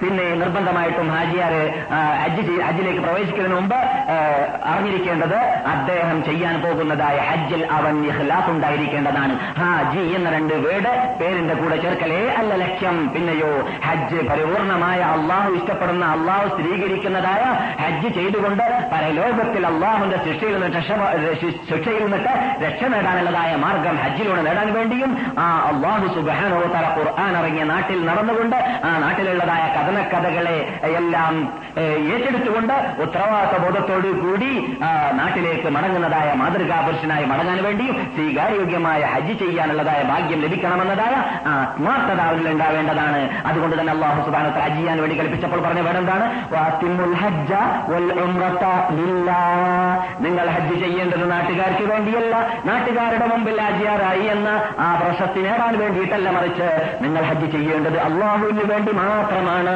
വഅത്തിമുൽ ഹജ്ജ വൽ ഉംറത ലില്ലാഹ്, അപ്പോൾ അള്ളാഹുവിന് വേണ്ടിയായിരിക്കണം ഹജ്ജ് ചെയ്യേണ്ടത്. വേറെ ഒരു ഭൗതിക നേട്ടമോ ഭൗതികമായിട്ടുള്ളതായ പ്രശസ്തിയോ പേരോ പെരുമയോ ഹജ്ജ് കൊണ്ട് ഹാജിയാർ ഉദ്ദേശിക്കാൻ പാടുള്ളതേ അല്ല. പിന്നെ നിർബന്ധമായിട്ട് ഹാജിയാർ ശ്രദ്ധിക്കേണ്ടത് ഹജ്ജിൽ പ്രവേശിക്കുന്നതിന് മുമ്പായിട്ട് അവന്റെ അവന്റെ മുമ്പിലുള്ളതായ കടങ്ങളെ മുഴുവനും വീട്ടേണ്ടതാണ്. അവധി എത്തിയതാണെങ്കിൽ അവധി എത്താത്തതാണെങ്കിൽ അതിൽ എഴുത്തുകുത്തുകൾ ഉണ്ടാക്കിയിട്ട് അവരുമായിട്ട് അനുവാദം വാങ്ങിയിട്ട് മാത്രമേ കട കൊടുക്കാനുള്ളവരുമായിട്ട് അനുവാദം വാങ്ങിയിട്ട് മാത്രമേ ഇഹ്റാമിൽ പ്രവേശിക്കാൻ പാടുള്ളൂ. അതുപോലെ തന്നെ അവന്റെ കീഴിൽ അവന്റെ കീഴിലുള്ളതായ അവൻ ആരുടെ ഉത്തരവാദിത്തം ഏറ്റെടുക്കുന്നുവോ അവന്റെ കുടുംബം, അവന്റെ മക്കൾ, അവന്റെ ഭാര്യ, ഓരോരുത്തരുടെ പ്രശ്നങ്ങൾ ഹജ്ജ് കഴിഞ്ഞിട്ട് പോകുന്നത് വരേക്കുള്ളതായ പ്രശ്നങ്ങൾക്കുള്ളതായ പരിഹാര മാർഗങ്ങൾ അവന്റെ കഴിവിന്റെ പരമാവധി കണ്ടെത്തുക എന്നതും അവനെ സംബന്ധിച്ചിടത്തോളം ഒഴിച്ചുകൂട്ടാ കൂടാത്തതായ കാര്യമാണ്. അവൻ അവർക്ക് വേണ്ടിയുള്ളതായ വസീകളെയോ വക്കീലമാരെയോ അവിടെ നിർണയിക്കുക വേണ്ടി വരികയാണെങ്കിൽ അതെല്ലാം അവൻ ശ്രദ്ധിക്കാതെ വരേണ്ടതല്ല. അത്തരം കാര്യങ്ങളല്ല അത്തരം കാര്യങ്ങളെല്ലാം അവന്റെ ശ്രദ്ധയിൽ ഉൾക്കൊ ഉണ്ടായിരിക്കേണ്ടതാണ്. പിന്നെ നിർബന്ധമായിട്ട് അവൻ അറിഞ്ഞിരിക്കേണ്ടത് ഹജ്ജിന് വേണ്ടി പുറപ്പെടുമ്പോൾ സാലിഹ്യങ്ങളായ കൂട്ടാളികളെ അവൻ തെരഞ്ഞെടുക്കേണ്ടതാണ്. അല്ലാത്ത പക്ഷം അവന്റെ ഹജ്ജും ഫസാദാവും, ചിലപ്പോൾ ഇസ്ലാമും ഫസാദായി പോകുന്നതാണ്. എന്നാൽ ഹജ്ജിന്റെ മീഖാത്ത് മീഖാത്തായിട്ട് നബിയുനാ മുഹമ്മദ് സല്ലല്ലാഹു അലൈഹി വസല്ലം തങ്ങൾ നിർവഹിച്ചിട്ടുണ്ട്. ലോകത്തിൽ നിന്നിട്ട് മുസ്ലിങ്ങൾ ഹജ്ജിന് വരുമ്പോൾ എല്ലാ ഭാഗത്തിൽ നിന്നിട്ടും അവരുടെ ഇഷ്ടാനുസരണം കടക്കാൻ പറ്റുകയില്ല. ഒരു പ്രത്യേക നിർണയിക്കപ്പെട്ട സ്ഥലത്തേക്ക് എത്തുമ്പോൾ അവർ ഹജ്ജിന് വരുന്നുണ്ടെന്നുള്ള വിവരം റബ്ബുൽ ഇസ്സത്തിന് മുമ്പിൽ നിയത്തോടുകൂടി ആത്മാർത്ഥതയോടുകൂടി കരുതിയും കൊണ്ട് ആ ഒരുക്കത്തോടുകൂടി അസ്മോടുകൂടി പുറപ്പെടേണ്ടതായ ഒരു പ്രത്യേക സ്ഥലം നിർണയിച്ചിട്ടുണ്ട്. ആ സ്ഥലം അഞ്ചെണ്ണമായിട്ടാണ് നബിയുനാ മുഹമ്മദ് സല്ലല്ലാഹു അലൈഹി വസല്ലം തങ്ങൾ മുസ്ലിം ലോകത്തിന് പഠിപ്പിച്ചിട്ടുള്ളത്. അതിൽ നിന്നിട്ട് ആദ്യമായിട്ട് നമ്മുടേതായതുകൊണ്ട് അഥവാ ഇന്ത്യക്കാരെ സംബന്ധിച്ചിടത്തോളം ബാധിക്കുന്നതായതുകൊണ്ട് അത് നമുക്ക് ആദ്യം പഠിക്കാം. അതാണ് യലംലം. യലംലം എന്ന് പറയുന്നത് യമന്റെ യമൻ യമനികൾക്കുള്ളതായ മീഖാത്താണെങ്കിലും യലംലമിനോട് നമ്മുടെ കപ്പൽ അഥവാ ഇന്ത്യക്കാരുടെ കപ്പൽ നേരിടുന്ന സമയത്തായിരിക്കണം ഇന്ത്യക്കാരെ സംബന്ധിച്ചിടത്തോളം ഇന്ത്യയുടെ ബാക്കിൽ നിന്നിട്ട് വരുന്നവർ ആരൊക്കെയുണ്ടോ അവരെ സംബന്ധിച്ചിടത്തോളം ഇഹ്റാം കെട്ടേണ്ടത്. യലംലം എന്ന് പറയുന്ന സ്ഥലത്തോട് നേരിട്ടിട്ട് കപ്പലിൽ വരുന്നവർക്കാണ് കൃത്യമായിട്ട് അല്ലെങ്കിൽ ഏകദേശമെങ്കിലും അറിയാൻ പറയാൻ സാധിക്കുക. ട്രെയിനിൽ വരുന്നവരെ സംബന്ധിച്ചിടത്തോളം അവർക്ക് നമ്മുടെ നാട്ടുകാരാണെങ്കിൽ പ്രത്യേകിച്ച് ഇന്ത്യക്കാരാണെങ്കിൽ പ്ലെയിനിൽ കയറിയ ഉടനെ തന്നെ എഹ്റാമിൽ പ്രവേശിക്കലാണ് ഉത്തമം. കാരണം പ്ലെയിനിൽ കയറിക്കഴിഞ്ഞാൽ ഏതാനും മൂന്നോ നാലോ മണിക്കൂർ കൊണ്ട് ജിദ്ദയിലേക്ക് എത്തുന്നുണ്ട്. കൃത്യമായിട്ട് അലംലം വിട്ടുകടന്നോ ഇല്ലേ എന്നത് ഹാജിമാരെ സംബന്ധിച്ചിടത്തോളം അറിയാൻ പ്രയാസമുണ്ടായിരിക്കും. ഏതാനും മണിക്കൂറുകൾ മാത്രമേ മുമ്പിൽ ശേഷിക്കുന്നുള്ളൂ. അതുകൊണ്ട് ഇത് ബോംബെയിൽ നിന്നിട്ട് തന്നെ അല്ലെങ്കിൽ എയർപോർട്ടിൽ നിന്നിട്ട് തന്നെ തയ്യാറായതിന്റെ ശേഷം പ്ലെയിൻ പറക്കാൻ ആരംഭിക്കുന്ന വേളയിൽ അവർ ഇഹ്റാമിൽ പ്രവേശിക്കുക. എന്തുകൊണ്ട് നബിഗുന മുഹമ്മദ് സല്ലല്ലാഹു അലൈഹി വസല്ലം തങ്ങൾ അവർ ഒരുങ്ങിയതിന്റെ ശേഷം തയ്യാറെടുത്തതിന്റെ ശേഷം അവരുടെ വാഹനത്തിന്റെ മീതെ കയറിയതിന്റെ ശേഷമാണ് തൽബിയത്ത് ചൊല്ലിയിരുന്നത്, അഥവാ ഹജ്ജിൽ പ്രവേശിച്ചിരുന്നത്. മീഖാത്തുകൾ ഉൽഹുലൈഫ മദീനക്കാർക്കുള്ളതാണ്, ജഹ്ഫ ഷാമിൽ നിന്നുള്ളതാണ്, ഖർനുൽ മനാസിൽ ഇറാഖികൾക്കുള്ളതാണ്, ഖർനുൽ മനാസിൽ സോറി നജിദിൽ നിന്നിട്ട് വരുന്ന റിയാളബാദ് നിന്ന് വരുന്നവർക്കുള്ളതാണ്, ദാത്ത് ഉർഖ് ഇറാഖികൾക്കുള്ളതാണ്. നബി സല്ലല്ലാഹു അലൈഹി വസല്ലം തങ്ങൾ ഈ മീഖാത്ത് പറഞ്ഞതിന് ശേഷം പറഞ്ഞ വാക്കായിരുന്നു ഈ പറഞ്ഞതായ മീഖാത്തുകളെല്ലാം ആ മീഖാത്തിന്റെ ഭാഗത്തിൽ താമസിക്കുന്നവരാവട്ടെ അതിൽ കൂടി വിട്ടുകിടക്കുന്നവരാവട്ടെ അവർക്കെല്ലാമുള്ള മീഖാത്ത് ഇത് തന്നെയാണ്, ഇവ തന്നെയാണ്, അവിടെ വെച്ചിട്ട് തന്നെയാണ് അവരെല്ലാവരും ഇഹ്റാം കെട്ടേണ്ടത്. അപ്പോൾ നമ്മെ സംബന്ധിച്ചിടത്തോളം യലംലമിലേക്ക് പ്ലെയിൻ വിട്ട് കടക്കുമ്പോഴോ അല്ലെങ്കിൽ കപ്പൽ വിട്ട് കടക്കുമ്പോഴോ വാഹനം വിട്ട് വിട്ട് കടക്കുമ്പോഴോ ആയിരിക്കണം ഇഹ്റാമിൽ പ്രവേശിക്കേണ്ടതെന്ന് മനസ്സിലാക്കാൻ സാധിച്ചു. എന്നാൽ ഇഹ്റാം പല രൂപത്തിലാണ്. അതിൽ ഹജ്ജിന് വേണ്ടി മാത്രം ഇഹ്റാം കെട്ടാറുണ്ട്, ഉംറയ്ക്ക് വേണ്ടി മാത്രം ഇഹ്റാം കെട്ടാറുണ്ട്, ഹജ്ജിനും ഉംറയ്ക്കും വേണ്ടി രണ്ടിനും കൂടി ഇഹ്റാം കെട്ടാറുണ്ട്. ഹജ്ജ് മാസം പ്രവേശിച്ചതിന്റെ ശേഷം ദുൽഹജ്ജ് മാസം പ്രവേശിച്ചതിന് ശേഷമാണ് ഒരാൾ വരുന്നതെങ്കിൽ അദ്ദേഹത്തെ സംബന്ധിച്ചിടത്തോളം ഹജ്ജിന് വേണ്ടി മാത്രം ഇഹ്റാം കെട്ടാം. ചിലവരൊക്കെ അതാണ് അഫ്ളൽ എന്നുവരേക്കും മഹാത്മാക്കളിൽ നിന്നിട്ട് ഇമാമികൾ നിന്നിട്ട് പറയുന്നവരുണ്ട്. അതുപോലെ തന്നെ അറക്കേണ്ട സാധനം കൂടെ കൊണ്ടുവരുന്നവരെ സംബന്ധിച്ചിടത്തോളം അവര് ഉംറയും ഹജ്ജും ഒരുമിച്ച് കൂടി ഇഹ്റാം കെട്ടുക അഥവാ കാലിനായിട്ട് ഇഹ്റാം കെട്ടുക എന്നത് അവരെ സംബന്ധിച്ചിടത്തോളം അതാണ്.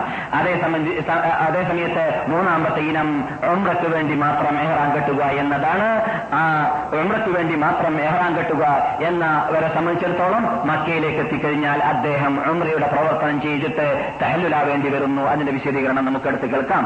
അതാണ് അല്ലാഹു സുബ്ഹാനഹു വ തആല ഖുർആൻ പറയുന്നത്, ഫമൻ തമത്തഅ ബിൽ ഉംറതി ഇലൽ ഹജ്ജ് ഫമസ്തൈസറ മിനൽ ഹദി ഫമൻ ലം യജിദ് ഫസിയാമു സലാസതി അയ്യാമിൻ ബിൽ ഹജ്ജി വസബഅത്തിൻ ഇദാ റജഅതും തിൽക അശറത്തുൻ കാമില. ആരെങ്കിലും ഒരാള് മുതമത്തിയായിട്ട് അഥവാ ഹജ്ജ് മാസങ്ങളിൽ ഉംറയ്ക്ക് വേണ്ടി മാത്രം ഇഹ്റാം കെട്ടിയിട്ട് അതേ വർഷത്തിൽ ഹജ്ജ് ചെയ്യുന്നവനാണ് മുതമത്തി എന്ന് പറയുക. അങ്ങനെയാണെങ്കിൽ അവൻ ഒരു ഒരു ആടോ അല്ലെങ്കിൽ അറക്കുന്നതിൽ നിന്ന് എളുപ്പമുള്ളതിനെ അവൻ അറുത്തു കൊടുക്കട്ടെ. ഏഴാൾ കൂടി ഒരു പശു അല്ലെങ്കിൽ ഏഴാൾ കൂടി ഒരു ഒട്ടകം അല്ലെങ്കിൽ ഒറ്റക്കാണെങ്കിൽ ഒരാട് വീതമാണ് അറക്കേണ്ടത്. ഈ രൂപത്തിലുള്ളതായ ഉംറ ചെയ്യുന്ന അല്ലെങ്കിൽ ഹജ്ജ് ചെയ്യുന്ന വ്യക്തിയാണെങ്കിൽ അദ്ദേഹത്തിന്റെ പേര് മുതമത്തി എന്നാണ്. ഇഹ്റാമിന് വേണ്ടി തയ്യാറെടുക്കേണ്ട രൂപം. നാം ഇഹ്റാമിന് ഇഹ്റാമിന് വേണ്ടി ബോംബെയിലേക്കോ അല്ലെങ്കിൽ ഏത് ഭാഗത്തിൽ കൂടിയാണ് നാം പ്രവേശിക്കുന്നത് ആ ഭാഗത്തിൽ കൂടി വരുന്ന സമയത്ത് ഇഹ്റാമിൽ പ്രവേശിക്കാൻ പോകുമ്പോൾ നഖം മുറിക്കുക, അതേപോലെ കക്ഷത്തിലുള്ളതായ അഥവാ തൊക്കിന്റെ അടിയിലുള്ളതായ അഴുക്കുകളെ നീക്കുക, മുടികളെ നീക്കുക, മീശ വെട്ടുക, താടി തൊടാതിരിക്കുക. താടി വെക്കേണ്ടതാണ്, പ്രത്യേകിച്ച് വെച്ച് പരിചയമില്ലാത്ത ഹാജിയാരാണെങ്കിൽ. ഹജ്ജ് കഴിഞ്ഞിട്ട് പോകുമ്പോൾ അല്ലാഹു റസൂൽ ജീവിതത്തിൽ ഇരുപത്തിമൂന്ന് വർഷം നുബൂത്ത് കിട്ടിയതിന് ശേഷമോ അതിനു മുമ്പോ താടി ഒടിച്ച് കണ്ടിട്ടില്ലെങ്കിലും റസൂൽ പിന്നെ അണിനിറന്നതായ രണ്ട് ലക്ഷത്തോളം സഹാബാക്കൾ നിന്നിട്ട് ആരും തന്നെ താടി ഒടിച്ചതായിട്ട് ലോകത്തിൽ സ്ഥാപിക്കപ്പെട്ടിട്ടില്ലെങ്കിലും അങ്ങനെയുള്ള നാട്ടിൽ വന്നിട്ട് മടങ്ങിപ്പോകുമ്പോൾ ആജിയാൾ താടിയുള്ള ആളായി മാറാൻ പരിശ്രമിക്കേണ്ടതാണ്, നമ്മുടെ വിഷയമല്ല. അതുപോലെ തന്നെ മീശ വെട്ടുക, അതുപോലെ തന്നെ കുളിക്കുകയും ചെയ്യുക, ഇഹ്റാമിന് വേണ്ടിയുള്ളതായ കുളി. അതിനുശേഷം തുന്നപ്പെട്ട വസ്ത്രങ്ങളെല്ലാം അവരിൽ നിന്നിട്ട് ദൂരപ്പെടുത്തുക, പുരുഷനാണെങ്കിൽ ആണ് ഈ പറഞ്ഞത്. അങ്ങനെ കുളിച്ചു കഴിഞ്ഞതിന് ശേഷം അത്തർ പൂശുക. അത്തർ പൂശുക ശരിക്കും ശ്രദ്ധിക്കണം, ഇഹ്റാമിൽ പ്രവേശിച്ചിട്ടില്ല. ആജിയാരോ ഉംറ ചെയ്യുന്ന ആളോ ഇഹ്റാമിൽ പ്രവേശിക്കുന്നതിന് മുമ്പാണ് ഈ പറയുന്നത്. അത്തർ പൂശൽ സുന്നത്താണ്. കുന്തു തയ്യിബ് റസൂലുള്ളാഹി സ്വല്ലല്ലാഹു അലൈഹി വസല്ലമ ലി ഇഹ്റാമിഹി ഖബ്ല അൻ യുഹ്രിമ വലി ഹില്ലിഹി ഖബ്ല അൻ യതൂഫ ബിൽ ബൈത്ത്. ആയിഷ പറയുന്നു, സഹീഹ ഹദീസിൽ ഞാൻ റസൂലുള്ളാഹി സ്വല്ലല്ലാഹു അലൈഹി വസല്ലം തങ്ങൾ ഇഹ്റാമിൽ ഇത് പ്രവേശിക്കുന്നതിന് മുമ്പായിട്ട് ഇഹ്റാമിന് വേണ്ടിയിട്ട് ഞാൻ അത്ര പൂശി കൊടുക്കാറുണ്ടായിരുന്നു. ഇഹ്റാമിൽ പ്രവേശിച്ചാൽ പിന്നെ പാടുള്ളതല്ല. അതുപോലെ തന്നെ നബി സല്ലല്ലാഹു അലൈഹി വസല്ലം തങ്ങൾ ഹജ്ജിൽ നിന്നിട്ട് തഹല്ലുലായ ശേഷം തവാഫ് ചെയ്യുന്നതിന് മുമ്പായിട്ടും ഞാൻ റസൂലുള്ളാഹി സല്ലല്ലാഹു അലൈഹി വസല്ലം തങ്ങൾക്ക് അത്ര പൂശി കൊടുക്കാറുണ്ടായിരുന്നു എന്ന് ആയിഷ പറയുന്നു. അതെ, പിന്നെ വസ്ത്രം ധരിക്കുക, ഇഹ്റാമിന്റെ വസ്ത്രം ധരിക്കുക. ഇഹ്റാമിന്റെ വസ്ത്രം ഒരു ഇസാറും ഒരു രിദാവുമാണ്, ഒരു മേപ്പണം മേത്തട്ടം, ഒരു തുണി, അതുപോലെ രണ്ട് ചെരുപ്പ്. രണ്ട് കൂട്ടം ചെരുപ്പല്ല കേട്ടോ, ഒരു കൂട്ട് രണ്ട് ചെരുപ്പ് പറഞ്ഞ ഹദീസിൽ അങ്ങനെയുള്ളത് തന്നെ അലൈൻ ഇത് ധരിക്കലാണ് ഇഹ്റാമിന്റെ വസ്ത്രമായിട്ട് പുരുഷന്മാരെ സംബന്ധിച്ചിടത്തോളം പുരുഷന്മാരെ പുരുഷന്മാരെ സംബന്ധിച്ചിടത്തോളം വെളുത്ത വസ്ത്രമായിരിക്കലാണ് അഫ്വൽ. സ്ത്രീകളെ സംബന്ധിച്ചിടത്തോളം ഏത് വസ്ത്രവുമായിരിക്കാം, പക്ഷേ അവരുടെ വസ്ത്രം ശ്രദ്ധേയമാകുന്ന രൂപത്തിലുള്ളതായ കളറുകൾ ഇല്ലാതിരിക്കാനും ഫാഷൻ പരേഡായി മാറിപ്പോകാതിരിക്കുവാനും അവരുടെ ശരീരം തുറിച്ചു കാണുന്ന രൂപത്തിലുള്ളതാവാതിരിക്കുവാനും പരിശ്രമിക്കേണ്ടതാണ്. അതിന് അറബി ഭാഷയിൽ തഹശുമെന്നാണ് പറയുക. എന്നാൽ സ്ത്രീ ഹൈൽ ഉള്ളവളോ നിഫാസ് ഉള്ളവളോ ആണെങ്കിൽ എന്താ വേണ്ടത്? അവരെ സംബന്ധിച്ചിടത്തോളവും ഹജ്ജിൽ പ്രവേശിക്കാം. അവരഴുക്കുള്ളവരാണെങ്കിൽ തന്നെ അവർക്ക് ഹജ്ജിൽ പ്രവേശിക്കുന്നുണ്ട്, വിരോധമില്ല. കുളിക്കുക, ഭദ്രമായിട്ട് കെട്ടേണ്ടടുത്ത് കെട്ടുക, എന്നിട്ട് അവര് ഹജ്ജിൽ നിയത്ത് ചെയ്തുകൊണ്ട് ഉംറയിലോ ഹജ്ജിലോ അവർക്ക് പ്രവേശിക്കാവുന്നതാണ്. മക്കയിലേക്ക് എത്തിക്കഴിഞ്ഞാൽ ശുദ്ധിയാവുന്നതുവരേക്കും തവാഫ് ചെയ്യാൻ പാടുള്ളതല്ല, മസ്ജിദുൽ ഹറാമിൽ പ്രവേശിക്കാൻ പാടുള്ളതല്ല. പക്ഷേ അവർ ഇഹ്റാമിൽ തന്നെ നിൽക്കേണ്ടതാണ് എന്ന് മാത്രമേ ഉള്ളൂ. അവർക്ക് തവാഫല്ലാത്ത എല്ലാം ചെയ്യാം, എല്ലാം ചെല്ലാം, നമസ്കരിക്കാമെന്നല്ല ഈ പറഞ്ഞത്, ഖുർആൻ ഓതാമെന്നല്ല. പിന്നെയോ ഹജ്ജിന്റെ അമലുകൾ എല്ലാം തവാഫല്ലാത്തത് ചെയ്യാം അവർ അഴുക്കുള്ളവരാണെങ്കിൽ. പിന്നെ ഇപ്പോൾ നാം കേട്ട രൂപത്തിൽ സ്ത്രീകളും പുരുഷന്മാരുമെല്ലാം ഹജ്ജിന് വേണ്ടിയുള്ളതായ തയ്യാറെടുപ്പ് കഴിഞ്ഞതിന് ശേഷം അവർ പിന്നെ ഹജ്ജിലോ അല്ലെങ്കിൽ ഉംറയിലോ നിയത്ത് ചെയ്തുകൊണ്ട് പ്രവേശിക്കുകയും ചെയ്യുക. നാം പറഞ്ഞു, നമ്മെ സംബന്ധിച്ചിടത്തോളം, ഇന്ത്യക്കാരെ സംബന്ധിച്ചിടത്തോളം ഈ വസ്ത്രങ്ങളൊക്കെ ധരിച്ചത് കൊണ്ട് അവർ മുഹരീമികളാകുന്നില്ല, അവർ കുളിച്ചത് കൊണ്ട് മുഹരീമികളായിരുന്നു ആവുന്നില്ല. അവർ അഥവാ പ്ലെയിനിൽ നിന്ന് എയർപോർട്ടിൽ നിന്ന് പുറപ്പെടുന്ന സമയത്ത് അവർ രണ്ടരക്കാറ്റ് നിസ്കരിക്കുന്നെങ്കിൽ നിസ്കരിച്ചോ നിസ്കരിക്കുന്നതുകൊണ്ട് വിരോധമില്ല അല്ലേ എന്നല്ലാതെ പ്രത്യേകം ഇഹ്റാമിന്റെ സുന്നത്തായിട്ട് ഹദീസുകളിൽ തെളിഞ്ഞതായിട്ട് കാണുന്നില്ല. നബിയുനാ മുഹമ്മദ് സല്ലല്ലാഹു അലൈഹി വസല്ലം തങ്ങൾ നിർബന്ധമായ ഒരു നമസ്കാരത്തിന് ശേഷമായിരുന്നു ഇഹ്റാം കെട്ടിയതെങ്കിലും ഇഹ്റാമിന്റെ പ്രത്യേകം സുന്നത്തുണ്ട് എന്ന രൂപത്തിൽ ഹദീസുകൾ വ്യക്തമായി കാണാത്തത് കൊണ്ട് നാം അത് പറയുന്നില്ല. അതേസമയത്ത് യാത്രക്കൊരുങ്ങുന്നതിന്റെ കാരണത്താൽ ബോംബെയിൽ വെച്ചിട്ടോ അല്ലെങ്കിൽ എവിടുന്നാണ് വാഹനം കയറുന്നത് അവിടെ വെച്ചിട്ട് രണ്ടരക്കാറ്റ് സുന്നത്ത് നിസ്കരിച്ചിട്ട് കയറുന്നുകൊണ്ടും വിരോധമില്ല. പക്ഷേ അവര് ഇഹ്റാമിലേക്ക് പ്രവേശിച്ച ാകൽ അഥവാ ഹജ്ജിൽ പ്രവേശിച്ചവരാവൽ നിയത്ത് ചെയ്യുമ്പോൾ മാത്രമാണ് നിയത്ത് ചെയ്യേണ്ടത്. നാം പറഞ്ഞു വാഹനത്തിൽ കയറിയ ശേഷമായിരിക്കലാണ് നല്ലത്. അഥവാ പ്ലെയിനിലോ അല്ലെങ്കിൽ അവർ കയറുന്ന വാഹനത്തിലോ കയറിയതിന്റെ ശേഷം അവര് ഉംറ മാത്രം ഉദ്ദേശിക്കുന്നവരാണെങ്കിൽ അല്ലാഹുമ്മ ലബ്ബൈക ഉംറ, അല്ലാഹുമ്മ ലബ്ബൈക ഉംറ എന്ന് വാഹനത്തിലോ അല്ലെങ്കിൽ പ്ലെയിനിലോ എവിടെയാണ് അവർ കയറിയത് അവിടെ വെച്ചിട്ട് ചെല്ലുക. ഉംറയാണ് ഉദ്ദേശിക്കുന്നതെങ്കിൽ അഥവാ ഉംറ മാത്രമാണ്. ഹജ്ജിന് വേണ്ടി വരുന്നവരാണെങ്കിൽ മൂന്ന് രൂപം പറഞ്ഞല്ലോ, അതിൽ മുത്തമത്തി ആയിട്ട് ഹറാം ാണെങ്കിൽ ആദ്യം ഉംറയിൽ പ്രവേശിക്കുക എന്നാണ് നാം പറഞ്ഞത്. അപ്പോൾ അയാൾ ഹജ്ജാർ തന്നെയാണ്, വരുന്നത് ഹജ്ജിന് തന്നെയാണ്. പക്ഷെ ഹജ്ജിന്റെ ഒരു രൂപമാണ് എന്ത്? ആദ്യമായിട്ട് ഉംറയിൽ പ്രവേശിക്കുക. അപ്പോൾ അദ്ദേഹം പറയേണ്ടത് ലബ്ബൈക ഉംറത്തൻ എന്നാണ്. ഇനി ഹജ്ജിന്റെ മാസം ആരംഭിച്ച ശേഷം വരുന്ന ഹാജിയാണ് ആരാണെങ്കിൽ അദ്ദേഹത്തെ സംബന്ധിച്ചിടത്തോളം ഹജ്ജിന് വേണ്ടി മാത്രം നീതി ചെയ്ത് വരാം എന്ന് നാം പറഞ്ഞല്ലോ. അങ്ങനെയാണെങ്കിൽ അദ്ദേഹം പറയേണ്ടത് അല്ലാഹുമ്മ ലബ്ബൈക ഹജ്ജ എന്നാണ്. ഹജ്ജിന് വേണ്ടി ഇതാ ഞാൻ മറുപടി നൽകിയും കൊണ്ട് നിന്നിലേക്ക് വരാൻ തീരുമാനിച്ചിരിക്കുകയാണ് റബ്ബേ എന്നാണ് അതിനർത്ഥം. എന്നല്ലാതെ നിയ്യത്തിന് പ്രത്യേക വീടുകളും ഹദീസുകളിൽ കാണുന്നതല്ല. ആരെങ്കിലും അവരുടെ മാതൃഭാഷയിൽ തന്നെ ഞാൻ ഹജ്ജിനെ കരുതുകയും ഹജ്ജിന് വേണ്ടി ഞാൻ ഇഹ്റാം കെട്ടുകയും ചെയ്തു എന്നോ, ഉംറ മാത്രമാണെങ്കിൽ ഞാൻ ഉംറയെ കരുതുകയും ഉംറയ്ക്ക് വേണ്ടി അല്ലാഹു എന്ന് ഞാൻ ഇഹ്റാം കെട്ടുകയും ചെയ്തു എന്നോ പറയുന്നത് കൊണ്ട് വിരോധമില്ല. അതേ അതുപോലെ തന്നെ സുന്നത്ത് നിങ്ങൾ നേരത്തെ കേട്ടതായ അല്ലാഹുമ്മ ലബ്ബൈക ഉംറത്തൻ എന്നോ അല്ലാഹുമ്മ ലബ്ബൈക ഹജ്ജൻ എന്നോ നാവ് കൊണ്ട് പറയലാണ് ഉത്തമം എന്ന് കാണുന്നു. മറ്റ് നിയ്യത്തുകളെല്ലാം അഥവാ നമസ്കാരം പോലത്തെ നോമ്പ് പോലത്തതായ അമലുകളുടെ നിയ്യത്തെല്ലാം തൊള്ള കൊണ്ട് പറയേണ്ടതില്ല, അത് ഹൃദയം കൊണ്ടാണ് ചെയ്യേണ്ടത്. എന്നാൽ നിയ്യത്ത് ചെയ്ത് കഴിയുമ്പോൾ ഇപ്പോൾ ആരായി മാറി? ഹജ്ജ് ചെയ്യുന്ന ആളായി മാറി, ആചാരായി മാറി. ഏ ആചാരായി മാറെന്ന് പറഞ്ഞാൽ ഇവിടുത്തെ ഭാഷയിൽ ഹജ്ജ് ഹജ്ജ് എന്ന് വിളിക്കാറുണ്ടല്ലോ എന്ന് പറഞ്ഞാൽ ഹജ്ജ് ചെയ്തുകൊണ്ടിരിക്കുന്നവരുടെ പേരാണ് ഹാജ് ഹാജ് എന്ന്. അപ്പോൾ അങ്ങനെയുള്ള ഹജ്ജിൽ പ്രവേശിച്ചവനായി മാറുമ്പോൾ പിന്നെ അദ്ദേഹത്തെ സംബന്ധിച്ചിടത്തോളം ശ്രദ്ധിക്കേണ്ടത് എന്താ എന്താണ് അധികരിച്ചുകൊണ്ടേയിരിക്കുക, അധികരിപ്പിച്ചുകൊണ്ടേയിരിക്കുക. എങ്ങനെയാണ് തൽബിയത്ത്? ലബ്ബൈക അല്ലാഹുമ്മ ലബ്ബൈക ലബ്ബൈക ലാ ശരീക ലക ലബ്ബൈക ഇന്നൽ ഹംദ വൻ നിഅമത ലക വൽ മുൽക ലാ ശരീക ലക. അല്ലാഹു സുബ്ഹാനഹു വതആല അല്ലാഹു സുബ്ഹാനഹു വതആലയെ ഏകനാണ് എന്നത് സമ്മതിച്ചുകൊണ്ട് തൗഹീദിന്റെ വചനം ഉൾക്കൊള്ളിച്ചുകൊണ്ട് അല്ലാഹുവിന് വേണ്ടി മാത്രം മുത്രം ചെയ്തുകൊണ്ടാണ് എന്റെ ഈ തീർത്ഥാടനം എന്നല്ലാതെ ഞാൻ മറ്റു ലക്ഷ്യങ്ങൾ വെച്ചുകൊണ്ട് അങ്ങനെയുള്ള ആ യാത്ര ചെയ്യുന്ന വ്യക്തിയെ അല്ല.